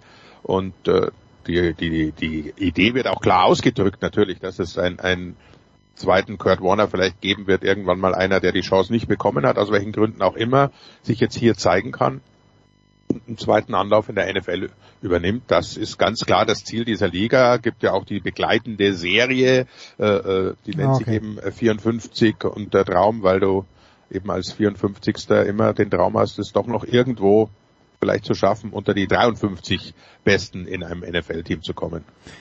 Man muss natürlich realistischerweise sagen, äh, weiß nicht, wie du es einschätzt, aber nach dem, was ich am Wochenende gesehen habe, und Kurt Warner war da, ist da nicht dabei und da sind halt auch einige dabei, die man schon kennt ne? aus der äh, aus der Vergangenheit, aber Kurt Warner kam ja auch über einen langen Weg und ist quasi durch die Hintertür und hat ja vorher noch in der Arena League gespielt, bevor er in der NFL Europe gelandet ist und so weiter und so fort. Ähm, eine realistischere Erwartung ist halt, dass Spieler es schaffen, sich einen Platz in einem NFL-Team zu erarbeiten auf der Quarterback-Position.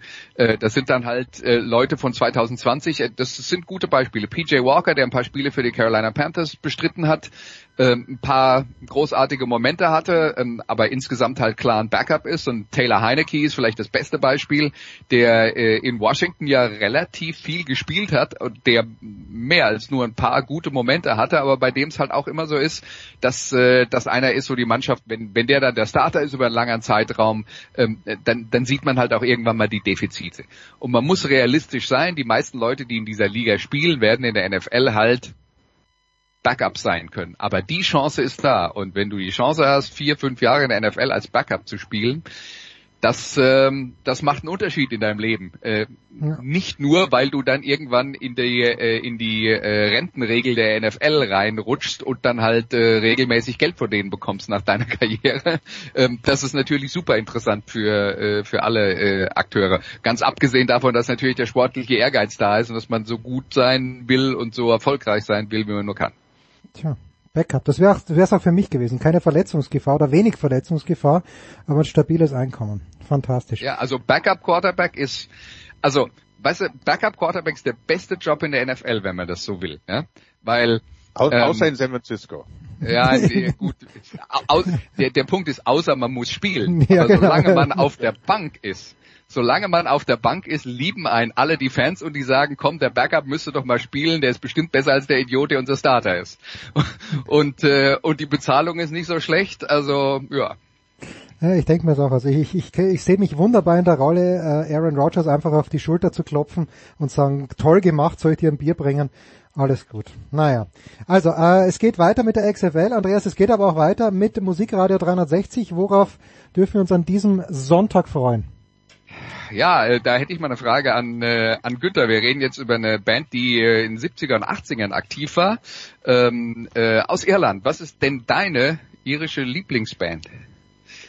Äh, momentan U2, oder? Würde ich erstmal spontan sagen. Ja gut, die sind, äh, haben nicht in den 70ern an oder nee, nee, aber in den 70ern, okay, aber U2, genau. Ich, ich aber bin bei Rory Gallagher natürlich, wenn du von Irland und ja. den 70ern, 80ern ganz ganz großer Held meiner meiner äh, Zeit. Und, ja, Rory Gallagher, der, der, der unglaublich erfolgreich war, gerade in Deutschland in den, in den 70er und frühen 80er Jahren, der war ja auch jedes Jahr auf Tour, hat jedes genau. Jahr eine Platte rausgebracht, das war sensationell. Aber wir befassen uns mit Thin Lizzy. Oh ja, auch auch sehr schön. Kannte ich lange nicht, habe ich dann auf dem Festival gesehen und war völlig begeistert auch von der Show. Also die haben richtig nicht nur Whisky äh, aus Fässern ausgeschenkt, sondern auch sonst wirklich äh, coole Musik gemacht. Genau. Und damit befassen wir uns am Sonntag. Äh, den Whisky müsstet ihr vielleicht selber vorrätig haben beim Hören der Sendung, den können wir leider nicht mitliefern. Aber bitte nur in Fässern. Danke Andreas, äh, danke Günni, kurze Pause, Big Show 598.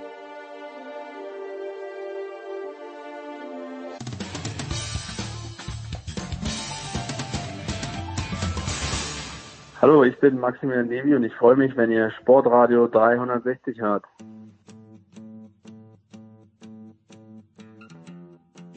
Herrschaften, Big Show 598. Es geht weiter mit Rugby. Äh, wieder dabei, wie letzte Woche Jan Lüdecke. Guten Morgen, lieber Jan. Servus, hi. Unterwegs erreichen wir heute Simon Jung. Servus, Simon. Hallo. Und die einzige Frage, die ich heute stellen werde im Rugby-Teil, wo zum Henker bist du, Nicola Martin? Ich bin gerade in Stockholm und heute geht's zurück, Ach endlich so. zurück nach Hamburg. Ach so, ich dachte, das wäre spektakulärer, Singapur oder was auch immer. Naja, anyway, Nicola, am Wochenende gibt's wieder Six Nations, das ist das Thema. Bitte.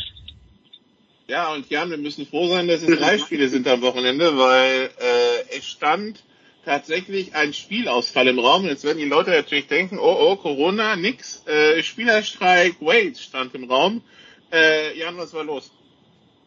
Ja, im Endeffekt äh, geht es ums äh, liebe Geld äh, und um ein paar Dinge, die damit noch äh, im Zusammenhang stehen.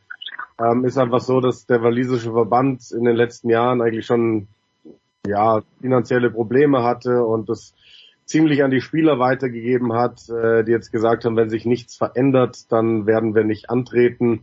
Und jetzt hat es erstmal so eine Kompromisslösung gegeben, äh, die unter anderem vorsieht, dass ähm, diese Regel gekappt wird oder reduziert wird. Bisher durfte man erst ins Ausland wechseln, wenn man schon 60 Länderspiele hat, hatte. Ähm, sonst hat man nicht mehr für Wales spielen dürfen. Ab sofort darf man das, wenn man 25 Mal für Wales gespielt hat, dann darf man nach England, Frankreich oder sonst wohin wechseln, wo es mehr Geld gibt. Und äh, deswegen haben die Spieler gesagt, okay, dann äh, sind wir am Samstag doch am Start.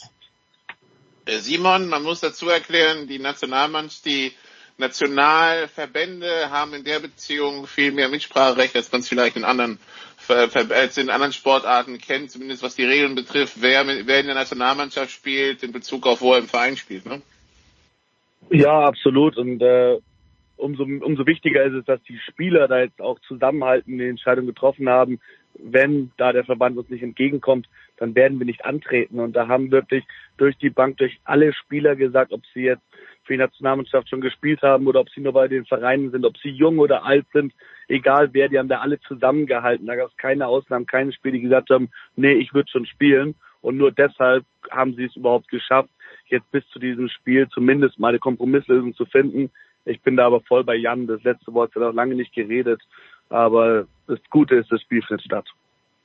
Aber Jan, man hat irgendwie den Eindruck, die Waliser kommen, der Walisische, das walisische Rugby kommt dann auch nicht aus den schlechten Schlagzeilen. Ne? Das Sportliche ist das eine, jetzt das ist schwierig insgesamt. Ja, ja, absolut. Ähm, also es, es sieht nicht rosig aus und das ist ja eine Entwicklung, die wir in den letzten Jahren schon schon weiter gesehen haben. Äh, diese Schlagzeilen helfen sicherlich nicht. Äh, man, man kann für Wales eigentlich nur hoffen, dass durch diesen ersten Kompromiss ähm, vielleicht noch ein bisschen mehr Einsatzbereitschaft bei den Spielern da ist, äh, wobei das vielleicht dann am Ende auch nicht so sehr für die sprechen würde, aber ja, Hoffnung ist einfach, dass, dass Wales mal wieder sportliche Schlagzeilen schreiben kann. Wie optimistisch, äh, Simon, bist du, dass sie das am Wochenende tun können gegen eine englische Mannschaft, die ja auch jetzt den, den Coach gewechselt hat oder die wir zwei Spiele gesehen haben, gegen Schottland verloren, gegen Italien eine sehr gute erste Halbzeit, die zweite, naja, äh, ja, was erwarten wir da am Wochenende beim Duell der beiden? Kein Offensivspektakel, denke ich. Ähm, aber ich glaube zum Beispiel, dass Wales, dass die Waliser von dieser Aktion jetzt nicht groß beeinflusst werden. Im Gegenteil, das hat sie jetzt noch mehr zusammengeschweißt. Und gegen England ist eh immer besonders. Dann noch in Cardiff. Das Stadion wird voll sein. Die Spieler werden so heiß auf dieses Spiel sein. Da wird richtig auf die Schnauze geben von beiden Mannschaften. Und äh, deswegen, also es wird ein emotionales Spiel wie immer zwischen England und, und, und Wales, aber äh, ist ganz schwer zu sagen, wer da am Ende vorne sein wird. Für mich ähm, England vielleicht würde man meinen mit der besseren Ausgangssituation, aber die emotionale Komponente und der Heimvorteil sind nicht zu unterschätzen bei diesem Spiel. Äh, deswegen, ich tue mich ganz schwer, da einen Favoriten zu sehen. Ich bin mir aber sehr sicher, dass England wie schon gegen Italien weiter sich auf die Set Pieces konzentrieren wird. Da wird es äh, viele Maul-Ansätze geben. Die werden äh, um die Standardsituation gehen. Die werden viel kicken und äh, recht konservativ spielen. Und das spielt eigentlich den Walisern in die, in die, in die Hände, finde ich, weil wenn es eins gibt, das Wales kann, dann ist es lange in dem Spiel bleiben und ein enges Spiel am Ende für sich entscheiden, weil Wales, die Waliser sind fit und so Warren Gatland schon immer gewesen und die arbeiten auch jetzt gerade hart an ihrer Fitness und wenn die um Spielminute 60, 70 rum noch im Spiel sind, nicht so wie gegen Schottland, wo sie dann schon raus waren, äh, dann glaube ich, dass da alles möglich ist. Wer ist denn Jan in dem Spiel nach den ersten zwei Wochen mehr unter Druck? Ich meine, bei Wales, klar, der Streik, die, die Streikgefahr, die beiden Niederlagen, bei England die Niederlage gegen Schottland, der Sieg gegen Italien, wo der eine oder andere aber sagen wird, naja, aber gegen Italien ist irgendwie schon Siegpflicht. Äh, wo, wo stehen die beiden? Äh, ich glaube, beide sind sehr unter Druck. Ähm, einfach äh, allgemein gerade. Also Klar, Wales haben wir gerade besprochen, Situation allgemein schwierig. Da will man jetzt langsam mal was sehen, gerade in einem Heimspiel. Äh, England nach dem Trainerwechsel ähm, auch allgemein unter Druck. Ähm, erster Sieg ist eingefahren, aber jetzt will man halt auch Siege gegen die großen namhaften Kontrahenten haben. Ähm, es, es ist äh, ein Spiel zweier Mannschaften, die sehr unter Druck stehen und äh, nur, nur eine Nation wird diesen Druck so ein bisschen lösen können. Übrigens, äh, eine Nation, die sich das bestimmt ganz interessiert anschauen wird in Wales, was um Wales abgeht, ist wahrscheinlich Fiji, oder Jan? Äh, so nach dem Motto, wenn, jetzt ist unsere große Chance aufs Viertelfinale bei der WM, oder nicht? Äh, ja, gut, ich glaube, dass die äh, so oder so äh, dran glauben, dass die, dass die eine Chance haben, bei der WM da gegen, gegen Wales weiterzukommen. Und, und klar, ähm, wenn, wenn bei Wales dieses Wackeln weitergeht, ähm, warum sollte Fiji es dann nicht schaffen? Und oder, oder vielleicht äh, denkt sogar Georgien das gleiche. Ich meine, Georgien hat letztes Jahr in Wales gewonnen und vielleicht erleben wir eine riesen Überraschung bei der WM. Aber prinzipiell glaube ich, ähm, wenn, wenn diese Streikgedanken mal beiseite gelegt sind, ähm, dann wird Warren Gatland normalerweise diese Nation dahin bringen, dass sie in dieser, in dieser WM-Gruppe übersteht. Wales, Australien, Fiji, Georgien, Portugal. Das ist die WM-Gruppe. Ähm, genau, Australien schwierig, aber wobei Australien hat ja selber seine eigenen Probleme. Gegen, gegen Georgien hat man frisch verloren. Fiji ist das erste Spiel. Schauen wir mal, was das wird. Dann, äh, das ist das zweite Spiel am Wochenende. Das erste Spiel, da haben Simon die, äh, die Italiener die Iren zu Gast. Ähm, die müssen zwar ohne Johnny, ohne Johnny Sexton ran, aber irgendwie, also so dominant wie Irland die ersten zwei Spiele aufgetreten ist, da mag Italien für mich zwar besser sein als die letzten Jahre, aber das wirkt immer noch eine Nummer zu groß, oder? Ja, aber trotzdem eine super Möglichkeit für Italien gegen die Besten der Welt äh, zu zeigen, was sie drauf haben. Also die Trainer werden da super motiviert in dieses Spiel reingehen und sicher den einen oder anderen schönen Spielzug zeigen und äh, und, und auch, auch wirklich zeigen, dass sie da auf dem Niveau mithalten können. Äh, für Irland ist es aber auch eine Möglichkeit, äh, den Fuß absolut nicht vom Gas zu nehmen, ein paar junge, jüngeren Spielern, unerfahreneren Spielern äh, vielleicht eine der letzten Chancen vor der WM zu geben, sich dafür ein Ticket zu empfehlen. Und eine größere Motivation kann es eigentlich nicht geben. Da wird ein Andy Farrell, der Head Coach, davor in der Kabine stehen und sagen, für einige von euch ist das jetzt die Chance, euch hier für die WM am Ende des Jahres zu empfehlen. Und äh, deswegen glaube ich, dass Irland da ein Feuerwerk äh, veranstalten wird in äh, Rom, äh, andersgleichen. Ja, na, also kein Letdown-Game, nachdem man jetzt Frankreich so souverän geschlagen hat, irgendwie so ein Trap-Game in Italien, oder wie? Äh, ich kann mir nicht vorstellen, dass Irland da wirklich stolpern wird. Ich kann mir vorstellen, dass wir eine andere italienische Mannschaft, eine verbesserte Mannschaft äh, sehen. Äh, Gabisi ist ja auch zurück. Ich glaube, der wird der Mannschaft nochmal einen, einen Push geben, wenn wenn er wenn es denn reicht für ihn, dass er spielt. Ähm, aber ich glaube, das sieht ganz gut aus. Ähm, aber trotz alledem ist äh, Irland wahrscheinlich die Nation, die die am wenigsten Probleme gegen Italien haben wird, einfach auch aufgrund der Tiefe im Kader. Simon hat schon gesagt, es wird wahrscheinlich ein paar junge Spieler geben, die, die da von Anfang an ran dürfen. Es wird keine komplette, sage ich mal, 1B-Mannschaft sein, aber auf der einen oder anderen Position. Ähm, Johnny Sexton ist ja auch raus. Ähm, wird Irland da wechseln und dürfte trotz alledem gegen Italien keine so großen Probleme kriegen.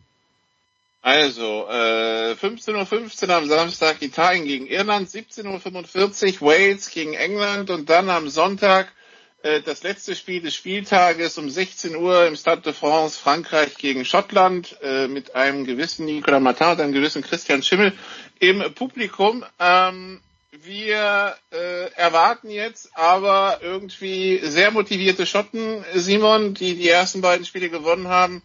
Und äh, ja, wo, wo, wo Finn Russell jetzt äh, seine gute Form aus dem Verein irgendwie jetzt auch mal Nationalmannschaft abruft, man hat das Gefühl, das hängt auch so ein bisschen von seiner Leistungs- und Motivationskurve ab, die Schotten, ne?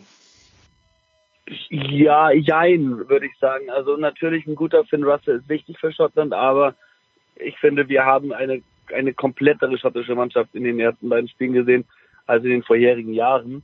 Ähm, und Schottland ist so eine Mannschaft, die Frankreich auch nicht liegt. Also letztes Jahr beim Grand Slam konnte Frankreich gewinnen. Die beiden Jahre davor haben sie gegen Schottland verloren. Einmal zu Hause, einmal, einmal äh, auswärts. Und äh, deshalb wird es, glaube ich, die Schotten werden sich da schon Chancen ausmalen. Die kommen da sehr selbstbewusst nach Paris. Und die, äh, die Franzosen haben in diesem, in diesem Jahr in diesen Six Nations noch lange nicht so gut gespielt wie in den Jahren davor. Sie können sicher, sie haben die Spieler dafür da, aber man muss es auch vergleichen, was, äh, wenn man jetzt äh, Irland, das Irland-Spiel anschaut, ein, ein Kalen Doris hat 40 Prozent weniger Spiele im Club gespielt dieses Jahr als Gregory Aldrit, der auf der Achterposition bei Frankreich gespielt hat.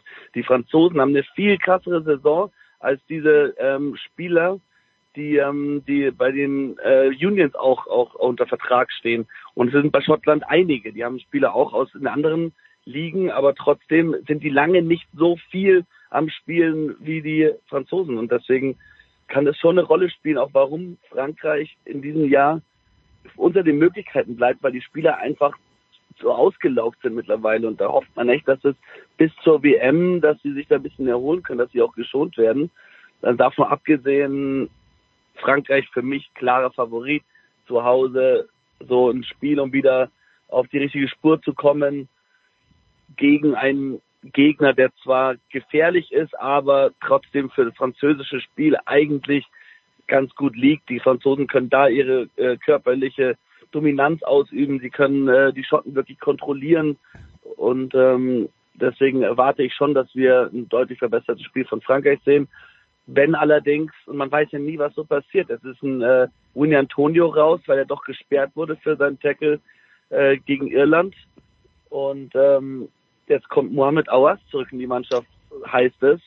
Der Mann, der beim letzten Spiel in Edinburgh, als äh, Frankreich verloren hatte, die rote Karte bekam, damals wegen des Schlags gegen Jamie Ritchie. Und da kommt halt auch ein Spieler, wo du denkst, boah, jetzt äh, bringt das auch wieder ein bisschen Unruhe rein. Frankreich hat eh personelle Probleme. Ähm, ich denke, dass äh, Villiers wieder fit sein sollte, was schon mal eine starke Verbesserung ist.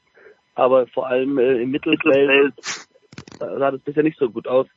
Und da bin ich gespannt, äh, wie die Franzosen sich dort präsentieren werden. Das Top 14 fordert äh, so ein bisschen seinen Tribut, äh, aber Stuart Hawk wird sich vom letzten Jahr noch diesen einen Vorball irgendwie, wahrscheinlich träumt er jetzt noch nachts davon, äh, weil auch letztes Jahr, Jan, also das Ergebnis war am Ende, wenn ich mich recht erinnere, recht deutlich, aber das Spiel war eigentlich viel knapper. Also die Schotten hätten das gewinnen können. Vielleicht sogar müssen, aber ja. Ja, ähm, und äh, ich, ich erwarte auch dieses Jahr wieder ein enges Ding. Ähm, Simon hat ja gerade viel schon gesagt, es gibt so, also zum Beispiel Franzosen könnten natürlich ihre physische Überlegenheit ausspielen, aber wir haben eben eine wahnsinnig eingespielte schottische Mannschaft bisher gesehen und ich habe ja letztens schon gesagt, also sie sind vielleicht nicht der große Favorit auf den Turniergewinn und ein Grand Slam wäre schon eine sehr große Überraschung, aber warum sollen das die Schotten nicht schaffen? Also mit der Mannschaft ähm, ist es allemal möglich. Ist es definitiv, ja. Ähm, also lassen uns überraschen, die Schotten, die ja immer so ein bisschen unterm Radar fliegen, wo aber bei einzelnen Spielen ja doch das Talent rausscheint. Schauen wir mal, die hätten ja auch beinahe, die hatten ja auch im Herbst 60 gute Minuten gegen Neuseeland. Gut, dann hat es dann doch nicht gereicht, aber ja. Äh, eine Sache noch, äh, die deutsche Rugby-Nationalmannschaft, Jan, ähm, hat jetzt, ist jetzt auch, war jetzt wieder aufgestiegen in die, in die Rugby Europe Championship. Man hat so ein bisschen das Gefühl, äh, da wurde wieder Lehrgeld gezahlt und rund um den Rugbyverband generell in Deutschland, es wird nicht ruhiger. Ja, das ist wohl wahr. Ähm, ich weiß nicht, ob wir jemals in ruhige Zeiten gehen in Deutschland. Ähm, das ist wirklich äh, sehr, sehr traurig, weil ich persönlich glaube, dass äh, insgesamt in den letzten Jahren sehr gute Arbeit geleistet worden ist. Aber es gibt immer wieder diese, diese Angriffe von außen, die man irgendwie als Außenstehender auch gar nicht wirklich nachvollziehen kann. Ähm, aber sportlich gesehen muss ich sagen, ist die 15er Nationalmannschaft für mich überraschend gut gerade unterwegs. Also sie sind ja nicht richtig sportlich aufgestiegen, sondern es hat diese Restrukturierung gegeben. Dadurch ist Deutschland jetzt eben wieder auf dem auf dem höchsten Niveau unter den Six Nations. Ähm, hat da das erste Spiel in Georgien ja sehr deutlich verloren, aber was willst du da erwarten? Und Deutschland hat für seine Verhältnisse gut mitgespielt, hat selber zwei Versuche gelegt und dann gab es jetzt halt diese zwei eher knappen Niederlagen ähm, gegen die Niederlande und jetzt ist mir schon wieder entfallen, gegen wen das andere Spiel war. Spanien. Ah, Spanien, genau. Und ähm, ich habe mir beide Spiele äh, größtenteils angeschaut und muss sagen, ja, es erinnert teilweise wirklich so ein bisschen an das Italien der letzten Jahre, halt auf einem anderen Level. Ähm, Deutschland lädt den Gegner oft durch so eigene Fehler ein, Punkte zu machen und ist aber wahnsinnig spielfreudig und schafft es dann am Ende nicht mehr ganz hinzukommen. Wir haben zwei Spiele gesehen, die Deutschland hätte gewinnen können, die Deutschland aber nicht gewonnen hat. Aber ich habe sehr, sehr gute Ansätze gesehen und, und glaube, dass ähm, diese Mannschaft äh, noch zu der einen oder anderen Überraschung oder auch zum, zum einen oder anderen Sieg in der Lage ist. So viel Optimismus von Jan Lüdecke. Das ist großartig. Ich, ich glaube, besser wird's nicht mehr im Rugby-Teil. Danke, Nicola. Schöne Reise. Jetzt äh, dann, dann doch wieder gleich weiter nach Frankreich. Ich bin immer überrascht, dass die Franzosen im Stade de France spielen und nicht im Vogelnest. Äh, Im Chambouin nämlich gleich neben äh, dem Stade Roland Garros, aber Stade de France ist natürlich größer. Ja, da passen halt äh, entspannte 55.000 mehr rein. Ja, ja, ja. Das ist, ich, ich sehe den Grund, aber ist halt ähm, ja schade. Ich bin da so oft vorbeigegangen beim nee, der, der, Franz, der französische Verband hat ja tatsächlich eine Zeit lang gesucht, ob man sich ein eigenes Stadion baut, um nicht mehr ins Stade de France zu müssen. Dann hat man das anscheinend aber jetzt dann doch nochmal eine Kostenrechnung gemacht und bleibt jetzt doch im Stade de France. Also äh, mit paar, manchmal ein paar Ausreißern, wie zum Beispiel es gab von paar, war das vor drei, vier Jahren gab es mal Frankreich, Italien in Nizza oder so äh, in den Six Nations, aber man man ist im Grunde genommen im Stade de France, hat man gesehen, weil ein Stadion zu, zu bauen, da bist du wahrscheinlich im zweistelligen Millionenbereich und äh, das, bis, bis sich das rentiert, das dauert halt viel zu lange. Ja. Danke Nicola, danke Jan, danke Simon. Nächste Woche wieder, dann wieder mit heißen Spielberichten. Kurze Pause, Big Show 598.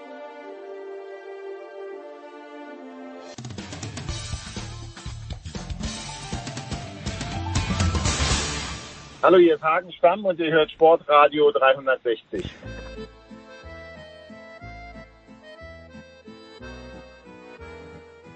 Sportradio 360, die Big Show 598. Er ist wieder da aus den USA. Es, es schien mir diesmal, mein lieber Dre, André Vogt äh, vom Got Next Magazin und von vielen anderen Dingen, Dre, es schien mir diesmal ein etwas längerer Trip zu sein. Täuscht dir dieser Eindruck? Grüß dich.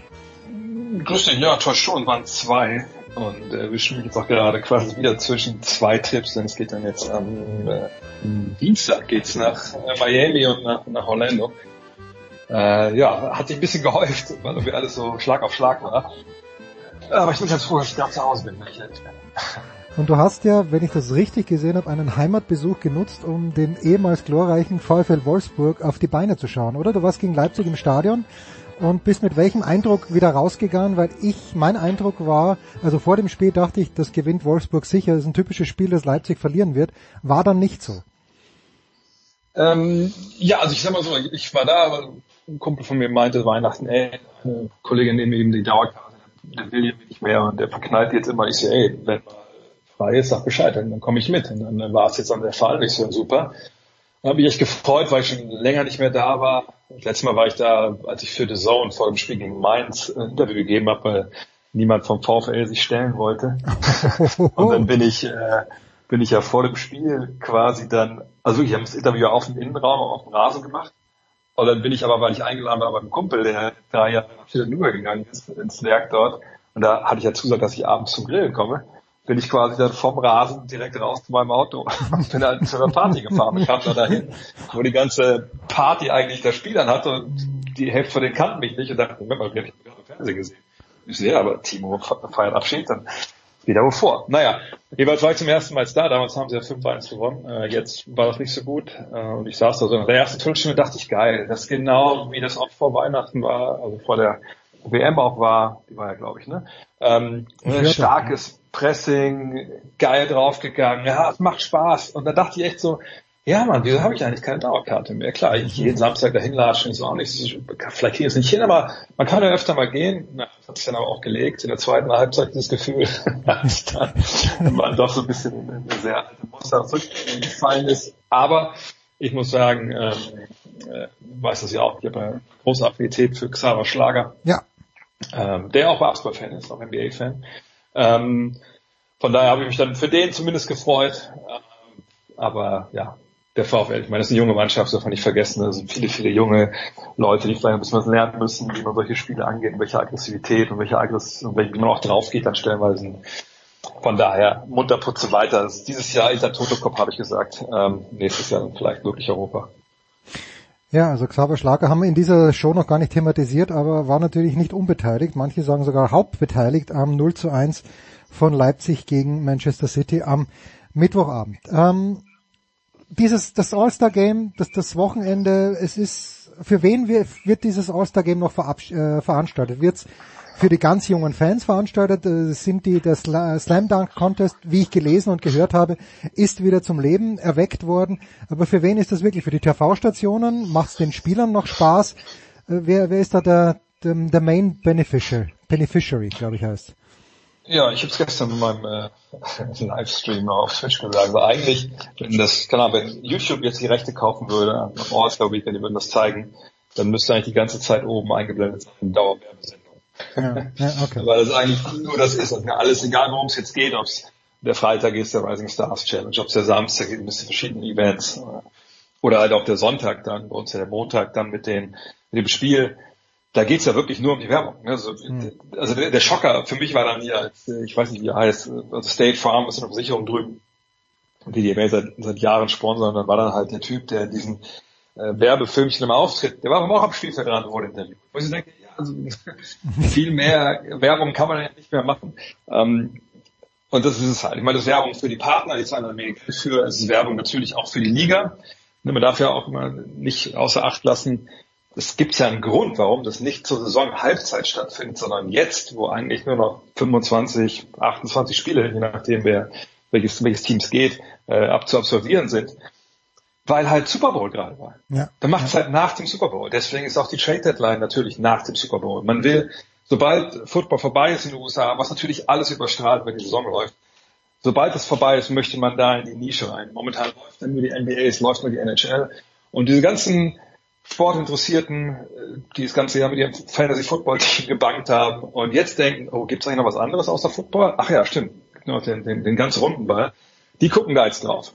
Und dann will man natürlich an einem Wochenende, wenn es geht, so viele Highlights und, und Klicks generieren wie möglich. So, und, und das hat man natürlich geschafft. Du hast ja auch den Dank-Contest angesprochen. Ich würde nicht sagen, dass jetzt, ich habe zwar auch getwittert, der Dank-Contest lebt, hm. aber ich habe auch das, Bull, das Bild benutzt, das natürlich also diese Leiche des Dunk Contest, die liegt halt immer noch da auf, auf der Bar. Und jetzt kam halt nur mal Mac McClung rein, mit 1,88 Meter, der eigentlich G-League-Spieler, dem sie jetzt vor dem Event dann mal einen Vertrag gegeben haben, äh, so ein Hybridvertrag, G-League und NBA, macht da unfassbare Dank. Das ist wirklich unglaublich geil, das Beste, was wir seit Aaron Gordon und Zach Levine gesehen haben.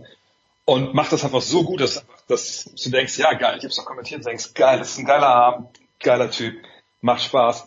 Aber der hat einfach nur, weißt du, einen Defibrillator genommen, die Briefladung, bang, einmal kurz hochgeschockt und danach liegt er dann kurz wieder da, bis der nächste kommt, der ihn halt schockt. Aber die Frage ist halt, das ist darf wenn wir da nicht mehr sehen. So John Morant hat schon gesagt, nee, will ich auf gar keinen Fall. Sein Williams hat gesagt, oh, ich denke drüber nach. Ja, LeBron James denkt seit 18 Jahren darüber nach, da teilzunehmen. Also der will auch nicht sehen. Auch weil natürlich nicht Gefahr laufen willst, dass du da gegen jemanden verlierst, der mit Ach und Krach gerade mal irgendwie in der Liga mittrainiert. Also dieses All-Star Weekend ist wirklich mittlerweile eine reine Showveranstaltung. Das wäre auch gar nicht so schlimm, wenn das Spiel selber, was eigentlich das Highlight sein soll, wenn das ein Basketballspiel wäre. Aber es ist ja eigentlich nur noch ein Hin- und Hergelaufe und jetzt feiert du mal einen coolen Dunking, ach, wärst du mal von der Dreierlinie. Und das stößt natürlich vielen Basketballfans sauer auf. Denn Mhm.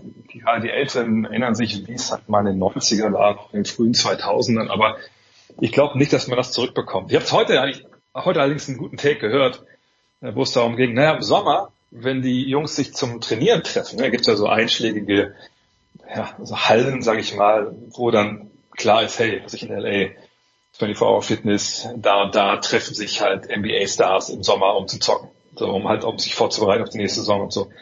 Da, das ist ja nichts anderes als das, was die ja beim All-Star-Weekend machen, nur da im Sommer, da geben die halt Vollgas und da können Ja. die natürlich genauso verletzen, da kriegen sie, gen- kriegen sie kein Geld dafür. Und da geht's, aber wenn dann halt die Kameras an sind, geht's nicht. Und das ist schade. Ähm, aber ich glaube einfach, dass du in dieser Kultur, die wir haben in der NBA, wo es da wirklich darum geht, Meister zu werden. Du kannst ja drei, vier Jahre in Folge im Halbfinale sein, Leute sagen, du bist ein Loser, du nicht den Ring geholt hast. So. Und dass du in, in der Kultur, die da kultiviert wurde, den letzten zwei, drei Jahrzehnten, den Spielern nicht vermitteln kannst, ey, es ist wahnsinnig wichtig, dass du mitten in dieser, dieser knüppelharten Saison an einem Sonntagabend in Salt Lake City, wo es um nichts geht, dass du da bitte Defense spielst. So. Das ist halt schwer zu vermitteln deswegen glaube ich auch, dass die Zeit für dieses Spiel, nicht für das Wochenende an sich, aber für das Spiel, glaube ich, diese, die Zeit ist abgelaufen. Das sehen wir auch im Football, das sehen wir bei der NHL. Die machen ja auch eigentlich keine Spiele mehr in dem Sinne, machen viele andere kleine Geschichten. Ich glaube, da wird es auch für die NBA hingehen, ultimativ. Das ist äh, der einzige Aspekt, wo man wirklich für Baseball eine Lanze brechen muss. Okay, bei den Pitchern ist vielleicht eine Ausnahme, weil man sagt, die sollen maximal zwei Innings pitchen, aber äh, die Offensivspieler, jeder, der an Schlag mal kommt beim All-Star-Spiel, da wird nicht herumgedeichselt und in der Defensive auch nicht, äh, weil es halt in der Natur des Spiels liegt. Die Verletzungsgefahr relativ gering, nur der Pitcher kann sich halt ja, die, den Arm ausreißen, was zum Glück ja nicht passiert. Ansonsten Ich, ich wollte gerade sagen, als, als, als Better verletzt bist, dann musst du aber schon irgendwas mit der Frau vom Pitcher gehabt haben, weil sonst ist es ja einfach komplett äh, easy money und du schlägst da gegen den Ball und läufst ein bisschen. Also das ist wirklich, das der Sport, der kann es machen. Und einfach da ist Intensität, ja, ist da, so wie es beim Baseball ist. Aber das ist eben auch die große Ausnahme natürlich drüben. Ja, ähm, was ist die Motivation noch von jemandem wie LeBron James? Sieht, äh, kriegt er nochmal 6 Millionen Dollar extra von der Liga, dass er da teilnimmt? Äh, oder macht er das, weil er sagt, okay, die Liga braucht mich, ohne mich ist es kein All-Star-Weekend? Äh, weil Lust kann er ja keine mehr drauf haben. Der wird da sicherlich viel lieber drei, vier Tage zu Hause herumhocken und mit seinem Sohn ein paar Körbe werfen. Ja, ich meine, sie haben jetzt ja, also heutzutage ist ja nicht so wie früher, nur vor, vor 15, 20 Jahren war es immer so, dass man quasi freitags angereist ist, äh, ne, dann Samstag Training hatte, Sonntag das Spiel und dann ging es quasi Dienstag schon wieder los. So ist es ja mittlerweile nicht, also Freitag sind ja erst und morgen sind die ersten Spiele wieder. Ähm, von daher hat man ja auch nach dem Weekend noch ein bisschen Zeit. Ich glaube, LeBron James und auch andere Veteranen, die wissen natürlich schon, das zu schätzen, dass sie da immerhin äh, reingewählt werden. Ich meine, er hat jetzt auch nur wirklich 14 Minuten gespielt. Letztes Jahr waren es 36, aber die Jahre davor hat er auch relativ wenig. Ähm, nee, ich glaube, dass man hat schon Bock, dahin zu gehen. Da sind ja auch mal coole Partys. Ne? Es ist ja auch für für Spieler, für LeBron James äh, auch noch eine Möglichkeit, mal Leute nochmal zu sehen, die man vielleicht so ein ganzes Jahr nicht sieht. Das ist schon cool und gerade für einen wie ihn, ich weiß nicht, ob er die Kids mitgenommen hat, aber ne, die mitzunehmen, das sind doch die, darf man nicht vergessen, dieses Weekend ist auch so ein bisschen aber eine Feier dieser ganzen NBA-Familie. Also ich hatte ja das Glück, dass ich über die Jahre auch bei, bei vielen, vielen All-Star Games vor Ort war. Und äh, da gibt's dann auch selbst in so Städten wie, wie Salt Lake City, da gibt's ja kein Hotel, wo keine NBA-Stars äh, dann drin sind. Natürlich nicht die, die aktuellen, die sind alle in, in einem Hotel. Aber dann, ich habe das schon erlebt in LA, dann triffst du dich mit irgendjemandem in irgendeinem Hotel, downtown, irgendeinem Journalismuskollegen, und kommst dann rein, sitzt in der Lobby halt Bill Russell rum. Oder Kevin McHale oder so. Und das sind halt Dinge, wo du denkst, krass, so, ne? das ist wirklich ein Jahr, einmal im Jahr so, weiß ich, wie man sich mit Kumpels vor Weihnachten in der Kneipe zu Hause trifft, ist das halt dieses All-Star-Weekend für die NBA. Und von daher, glaube ich, hat das auch für die alles in allem, auch in das Spiel, keinen Spaß macht, äh, doch einen relativ hohen Wert im Endeffekt. Lass uns zum Sportlichen kommen. Am 1. März wird Kevin Durant, wenn es denn stimmt, erstmals für die Phoenix Suns spielen. Ich bin mir sicher, du hast das schon rauf und runter diskutiert. Äh, Die Essenz äh, deiner Überlegungen mit Ke- Kevin Durant und die Suns ist welche? Wie viel steht für Chris Paul auf dem Spiel? Kann man dann sagen, habe ich auch schon wo gelesen, naja, wenn jetzt mit Kevin Durant die Meisterschaft nicht gewinnt, dann müssen wir uns wirklich über seinen All-Time-Status äh, Sorgen machen. Wie siehst du die Gemengelage? Weiß nicht, ob die jetzt in zwei gegen zwei Turnier antreten am Ende der Saison oder ob wir immer noch fünf gegen fünf Basketball spielen. äh, natürlich für, für, für Chris Paul ist es natürlich in dem Sinne, ähm, ist der Druck natürlich relativ hoch, ähm, weil er, ich meine, er war vorher schon alt, muss nicht, aber ne, jetzt, wenn du, wenn du alt bist und du weißt, du hast nicht mehr so viele Chancen auf den Titel und du bist eigentlich einer der besten Point Guards aller Zeiten, und dann kriegst du halt einen der besten Spieler aller Zeiten, muss man ganz klar sagen, äh, an deine Seite gestellt mit Devin Booker. Dann natürlich, dann bist du nicht, wie es vorher war, ein Team, was eventuell die Conference Finals erreichen könnte, wenn alles gut läuft, aber eigentlich hast du zu viele ähm, Schwachstellen, dass eigentlich du kein Top-Favorit bist. Aber bist du das aber. Ähm, mhm. Gleichzeitig ist es aber so, natürlich haben sie eine Menge abgegeben, um ihn zu bekommen. Und sie haben auch mit Jay Crowder einen Spieler, der das ganze Jahr schon nicht gehabt, weil er nicht spielen wollte, mit seinem auslaufenden Vertrag, der ist jetzt auch weggetradet worden. Und das Team ist nicht sehr tief. Sie haben natürlich jetzt mit Terence Ross jemanden geholt, äh, aus dem, also der eine Abfindung bekommen hat in Orlando. Der kann natürlich den Ball vorne in den Kopf werfen. Sie haben auch ein paar brauchbare Spieler bei sich im Kader, aber das ist jetzt schon keine Mannschaft, wo man sagt, ja, die sind fertig. Genauso muss ein Meisterschaftsteam aussehen. Äh, ganz im Gegenteil. Also da sind ganz, ganz viele Schwachstellen auf der Bank, was in den Playoffs dann eventuell, je nachdem wie man spielt, nicht so relevant ist. Aber es ist nicht so, dass die jetzt der absolute Top-Favorit sind, wo man sagen muss, okay, Boston, Milwaukee müssen gar nicht anreisen, wenn die in den Finals gegen äh, Phoenix spielen, sondern ähm, dieses Suns-Team wird nächstes Jahr, also nach der nächsten Offseason, da werden die sicherlich ein Top-Favorit sein. Dann hat man äh, genug Zeit im Sommer, um sich dann entsprechend zu verstärken. Da müssen sicherlich auch Spieler hinkommen auf der Suche ne, nach einer Chance auf die Meisterschaft. Aber Stand jetzt in die super interessantes Experiment, das auch funktionieren wird, weil die einfach super zusammenpassen. Ne? Paul, der Point Guard, der auch nicht mehr der Scorer sein will und muss und auch kann in vieler Hinsicht. Dann hat er diese beiden Scorer äh, mit Booker und Durant und das sind wirklich selbst so Superstars. Das wird richtig, richtig geil sein, denen offensiv zuzuschauen. Die Andrew Ayton noch als Center, der da jetzt auch viel, viel Freiraum haben wird. Aber ich denke, wirklich äh, meisterschaftsmäßig ist wahrscheinlich dann 2024 realistischer, ehrlich gesagt. Wenn du auf ein fertiges Team zeigen müsstest, wo würde dein Finger hinzeigen? Momentan sicherlich ähm, nach Boston. Da natürlich viele momentan verletzt. Da hofft man aber, dass die einfach jetzt im März nach und nach alle wieder gesund werden, dass sie dann auch durchhalten bis in die Playoffs, dass sie gesund bleiben. Dann sind die wahnsinnig stark. Der Trainer ist neu. Allerdings ist es auch so, dass der General Manager Brad Stevens war ja quasi der Vorvorgänger, mhm. also auch ein sehr, sehr guter Trainer. Also die haben schon eine Menge äh, Basketball-Intelligenz da in diesem Stab. Das wird schon funktionieren, denke ich. Ähm, und sie waren letztes Jahr in den Finals, also sie haben Mengen gelernt, die eben als jungen Spieler, die sie da hatten, die sind alle jetzt gestandene Profis. Also denen traue ich sehr, sehr viel zu, gesagt, wenn alle fit sind. Dann Milwaukee, da muss man natürlich abwarten, was ist mit, mit Chris Middleton. Das ist eigentlich der zweitbeste Spieler gewesen hinter Giannis Antetokounmpo, der immer übernommen hat, so in den Playoffs, wenn sie mal wirklich einen Korb brauchten. Und der hatte halt so eine ganz langwierige Handgelenksgeschichte. Jetzt war, dann kam er einmal zurück, das sah nicht gut aus, ist dann nochmal rausgegangen, jetzt ist er wieder da, jetzt sieht es besser aus. Da hofft man, dass der wirklich voll in Tritt bekommt, Tritt kommt. Und wenn man davon ausgeht, dann sind die auch wahnsinnig stark, obwohl sie den gerade angesprochenen Jay Crowder aus Phoenix geholt haben, der für die auch wichtig sein wird. Und dann würde ich sagen, dass wir im Westen, ich würde nach wie vor erstmal auf auf Denver schauen. Mhm. Die haben mit Nikola Jokic einen zweifachen MVP, für meine Begriffe jetzt auch einen dreifachen, wenn sich da nicht mehr viel verändert. Ähm, die sind offensiv wahnsinnig gut. Ich hatte das Glück, die auch jetzt schon zweimal äh, live in der Arena zu sehen. Und das ist wirklich erstaunlich, wie, wie die, die angreifen. Die haben zwar ihre Fragen so defensiv, aber die werden ganz schwer zu schlagen sein. Aber im Westen ist es wahnsinnig eng beieinander dahinter. Also über Dallas kann man reden, ne, mit, mit Kyrie Irving jetzt und Luka Doncic. Das wären echt richtig offene Playoffs, wo man sicherlich auch äh, nicht quasi schon blind die vier Teilnehmer der Conference Finals durchtippen kann, wie das oftmals der Fall ist. So, da darf man sich wirklich darauf freuen im Endeffekt. Schön. Dann lass uns noch eine, ein Wort verlieren zu deinem Trip, wenn du jetzt nach Florida fliegst. Ähm, die Orlando Magic spielen eine, sehe ich schon richtig, oder? Mit 24 zu 35 spielen doch eine deutlich bessere Saison als die letzte.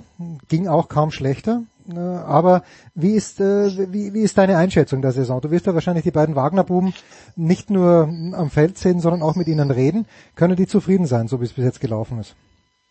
Das ist immer die Frage, was man von so einer Saison erwartet. Also schreien sportlich, wenn man es mal einfach nur isoliert sieht, muss man sagen, ja, das war eine tolle Saison bisher. Hm. Auch vor dem Hintergrund, dass sie natürlich so ihre Point Guards mehr oder weniger alle verletzt äh, zu Beginn. Also musste man da so ein bisschen auskommen ohne jemanden, der das alles so organisiert im Angriff. Ähm, jetzt hat man nach und nach die Jungs zurückbekommen, dann lief es auch gleich direkt nochmal besser. Von daher, ja, das sind junge Leute. Paulo Banquero, denke ich, wird Rookie of the Year, würde ich mich jetzt wundern, wenn er das nicht äh, packt im Endeffekt. Franz Wagner spielt eine wahnsinnige Saison. Das geht mir viel zu lang, also eigentlich echt ein bisschen unter, sag ich mal.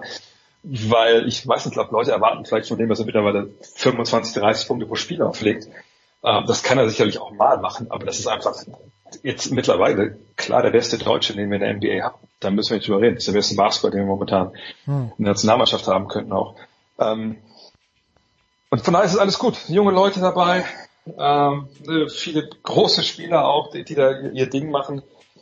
Aber das ist eben nicht alles, es wird zu betrachten in der NBA immer, gerade wenn es um die Draft geht und gerade wenn jemand in die Liga kommt nächstes Jahr wie Victor Wembanyama und ich weiß nicht, wie viele von deinen Hörern den Namen was anfangen ich können. Schon. Ich, das ist das Wichtigste. Ich kann damit was anfangen, immerhin. Ja. der, der spielt in Paris äh, bei den Metropolitans äh, und das ist einfach ein, ein, ein, ja, ein Jahrtausendtalent, muss man sagen, weil wir haben noch nie einen Spieler gesehen wie Victor Wembanyama, also 2,21 Meter, also auch, also es gibt jetzt mehr als nur Gerüchte, dass der auch größer ist, oder 2,21 Meter, nur dass seine Agenten sagen, nee, nee, der ist 22, damit nicht irgendwelche Teams keinen Fuß bekommen und sagen, okay, wenn er noch größer, wenn er 2,25 ist, das, der verletzt sich sofort oder so, ne? Äh, von daher, aber wenn man den Basketball spielen sieht, das ist einfach unfassbar. Also es gab noch nie einen Spieler mit der Länge, der solche Dinge auf dem Feld macht und auch jetzt nicht irgendwie dritte Liga äh, in Zypern, sondern halt in der ersten französischen Liga, also mit schon einer der Top 5 Ligen in Europa. Und der hat dieses Team, was er da anführt, ne, als, als junger Mann, diesen Zweiter dort. Ne? Also das ist auch nicht irgendwie nur so Statistiken bei irgendeinem Team, das nicht gewinnt, sondern das ist ein, ein, ein unfassbarer Typ. So, dass man wirklich immer das sieht, denkt man, okay, da hat irgendwer bei, bei NBA 2K, bei dem Videospiel einfach alles ausgestellt, was Realismus irgendwie vorgaukelt und gesagt, nee, mach jetzt mit 220 Point Guard. Er ist kein Point Guard, aber er kann vom Flügel attackieren, kann werfen, ziehen. Das ist einfach verrückt. Ein guter Kollege von mir, der Tom Adel hat, der sehr viel drin ist in diesen äh, Draft-Geschichten und so Nachwuchs, äh, Sachen, der sagt halt, also selbst wenn der zwei Meter drei nur groß wäre, wäre er wahrscheinlich der erste Pick der, der Draft. Also so gut ist der. Und ähm, das Problem ist ja immer in der NBA, sorry, wenn du schlecht bist, wirst du belohnt. Dann kannst du so einen Spieler ziehen, wenn du eben in diese Draft-Lotterie kommst und dir wird der erste Pick zugelost. Und von der Warte kann man sagen, läuft vielleicht zu gut, okay. weil umso mehr Spiele du gewinnst, umso weniger Chancen hast du auf so einen Spieler. Aber äh, ich sage ja immer, hey, wenn, wenn, du gut sein kannst und du hast junge Spieler, lass sie gut sein, auch wenn es vielleicht äh, denen solche Chancen so ein bisschen raubt. Ähm, ich freue mich auf Orlando auf jeden Fall, um die zu sehen, weil einfach dieses Team einfach einen, einen krassen Enthusiasmus auch ausstrahlt, den man einfach gerne sieht auf dem Feld. Excellent. Dre Vogt war das nach längerer Zeit mal wieder. Dre, ich danke dir. Kurze Pause in der Big Show 598. Dann machen wir.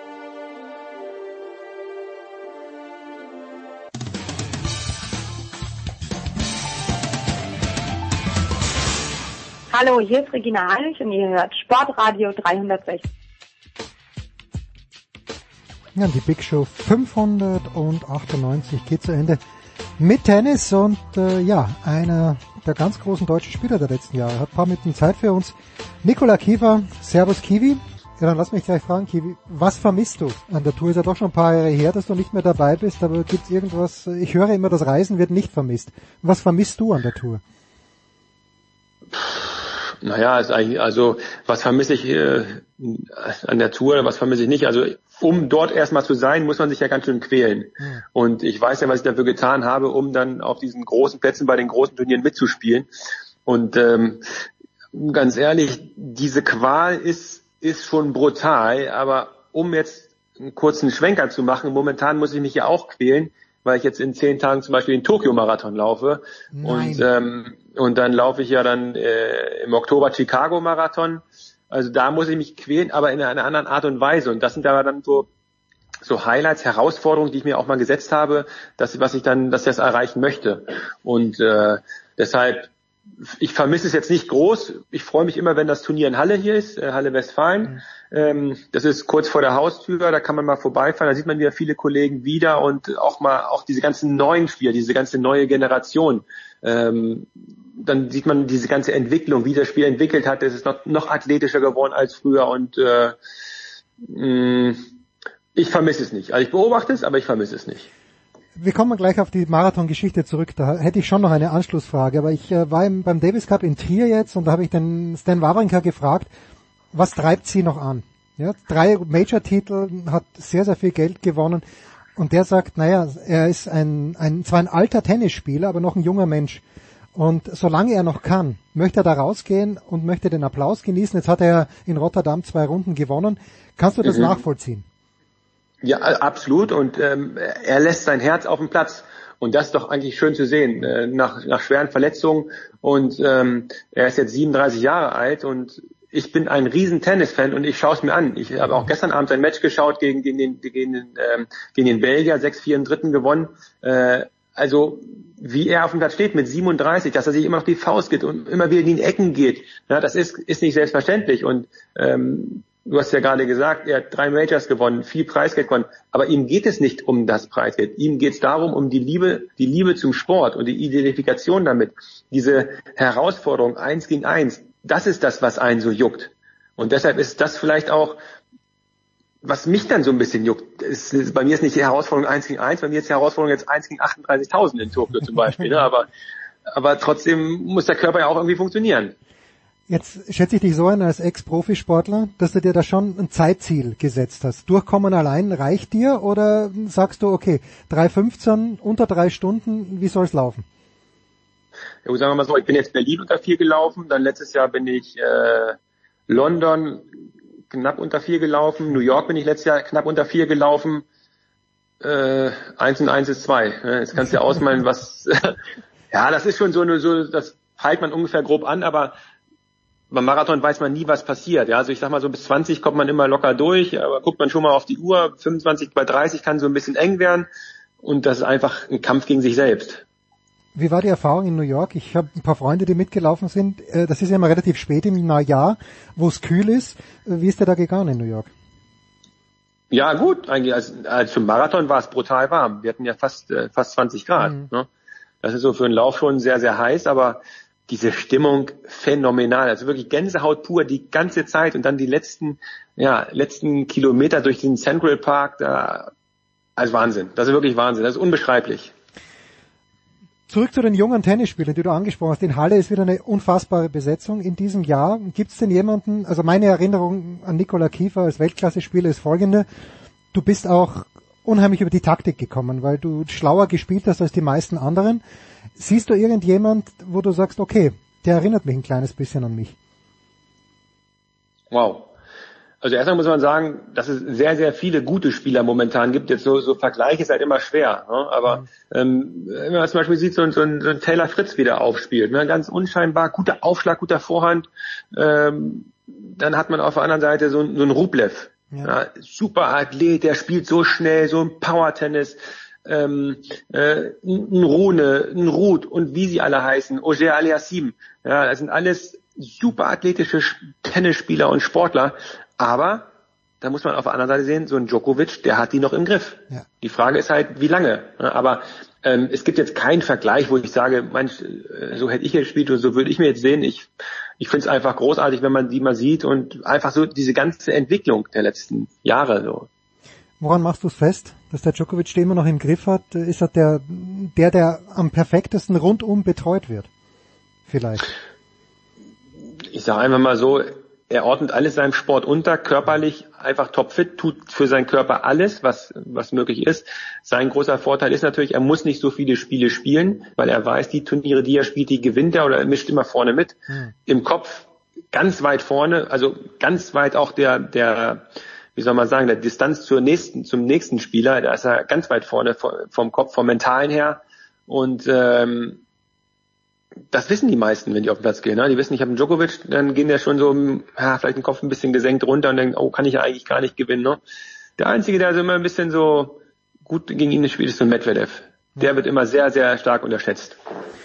Jetzt, äh, wenn du Sisu Burks gegen Stan Wawrinka dir anschaust äh, am Montagabend, äh, dann denke ich mir, dass du auch ziemlich viel wahrscheinlich von Sascha Zverev in letzter Zeit gesehen hast. Was fällt dir denn auf bei ihm? Was, was fehlt im Moment, was ja verständlich ist nach der langen Verletzungspause, aber was fehlt dir im Moment ein bisschen beim Spiel von Sascha?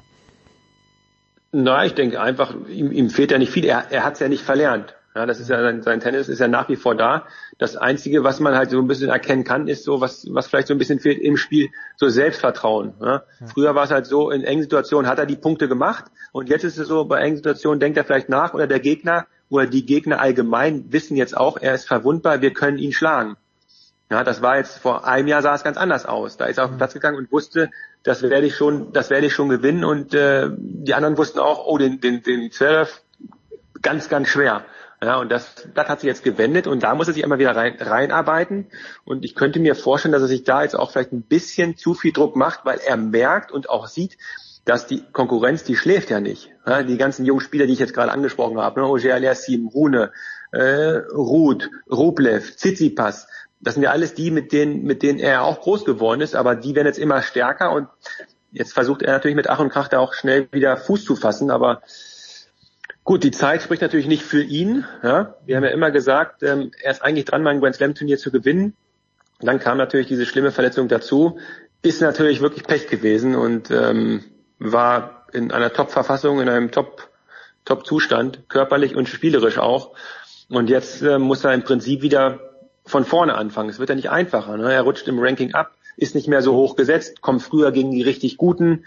Ähm, es ist ein Teufelskreis für ihn, aber ich wünsche es mir oder es wäre gut fürs deutsche Tennis, wenn er da wieder gut oder positiv da rauskommt. Überhaupt keine Frage. An, an Coach Kiwi eine Frage und ich sehe das Ganze ja auch bei Dominik Thiem. Der Dominik fällt auch immer sehr weit hinter die Grundlinie zurück. Genau das gleiche macht Sascha ja auch. Ähm, mhm. Und, und äh, ich glaube, die beiden wissen auch, dass das ihrem Spiel jetzt nicht wahnsinnig hilft. Kann man da als Coach, aus deiner Erfahrung als Profispieler, wenn, wenn man weiß, dass man etwas anderes machen sollte, ist das so tief in einem drinnen, dass man in engen Situationen dann automatisch zu dem zurückkehrt, was vielleicht nicht so gut ist, aber wo man sich sicherer fühlt. Genau, das ist ja erstmal, das ist ja erstmal diese Wohlfühloase. Ne? Also die fühlen sich da hinten dann wohl und äh, gut beim Dominik, da war das Spiel eigentlich schon immer so einigermaßen ausgerichtet. Ne? Ähm, bisschen weiter hinter der Grundi, beim Sascha auch teilweise. Da hat er gab es eine Zeit, hat er mit Lendl trainiert und zu der Zeit hat er wieder, hat er viel aggressiver gespielt, fand ich, ist viel mehr nach vorne ans Netz gegangen. Mhm. Und da vorne wird dann am Ende des Tages auch entschieden. Gerade mit so einem Spiel, mit so einer äh, brachialen Gewalt, mit, mit, mit harten Schlägen, wie ein Sascha Zverev hat, muss er natürlich nach vorne gehen. Und das ist ein bisschen auf der Strecke geblieben. So, ein Wort noch, äh, Davis Cup. Ich war in Trier dabei. Ich, ich war davor noch nicht in Trier. Eine sehr, sehr angenehme Stadt, also muss ich wirklich sagen. Und die Stimmung war fantastisch. Die zwei Tage mittlerweile. Wie gefällt dir der Davis Cup anno 2023? Naja, ich, ganz ehrlich bin ich ja kein, ich bin kein äh, Fan von diesem System, mhm. weil der Davis Cup einfach so ein bisschen, äh, also was heißt ein bisschen, ganz schön viel an Wert verliert.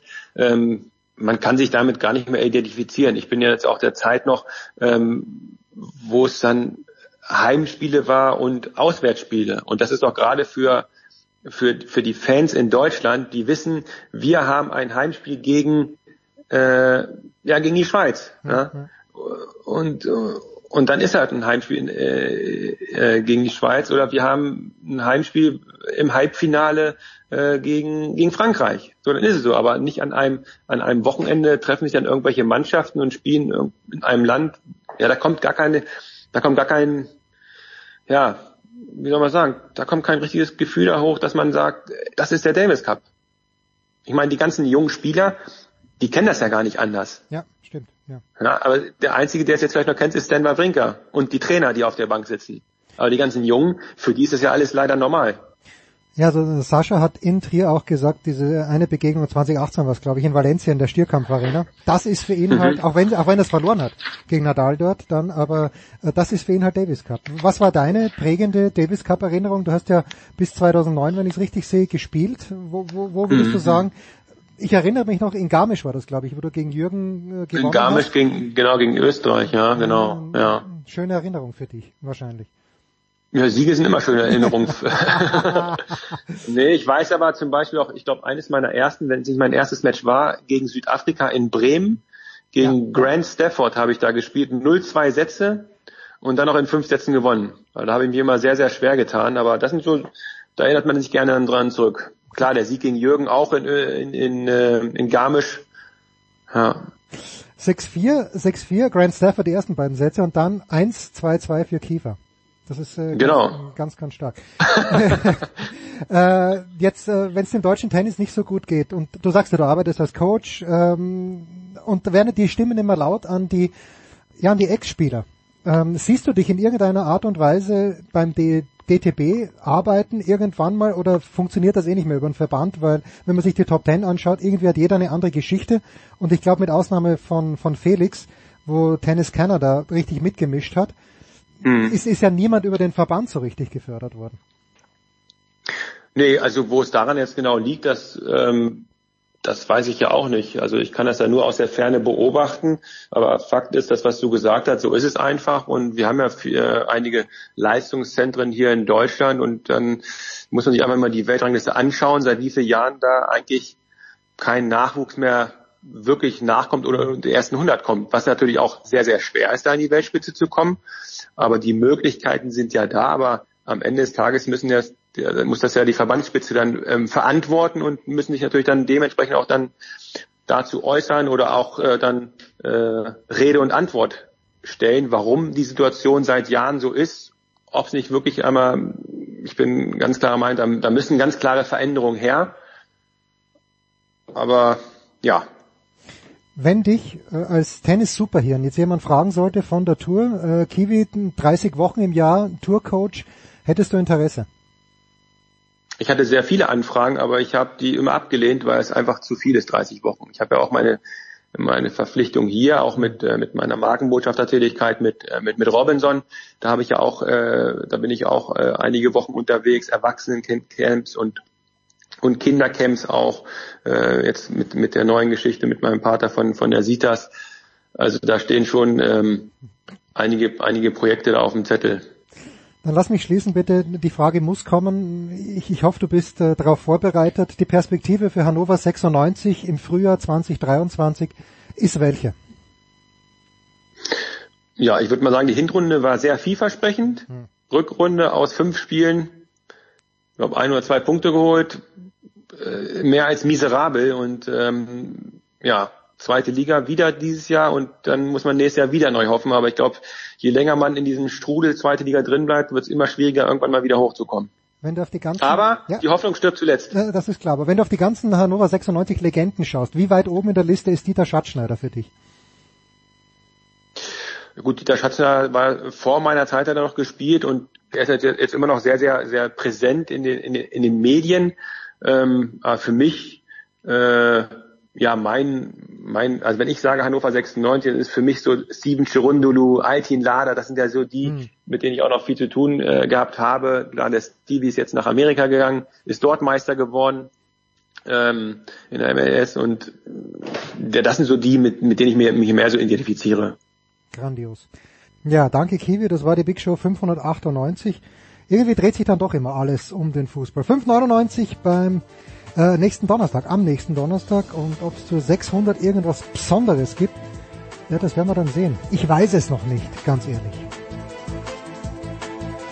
Das war die Big Show auf sportradio360.de. Folgen Sie uns auf Twitter, klicken Sie den Gefällt mir Button auf unserer Facebook-Seite und abonnieren Sie uns via RSS-Feed oder auf iTunes. Die nächste Ausgabe der Big Show gibt es am kommenden Donnerstag. Bis dahin sollten Sie die Zeit nutzen und die weiteren Angebote auf sportradio360.de wahrnehmen. Play Ball! Da ist gar nichts toll.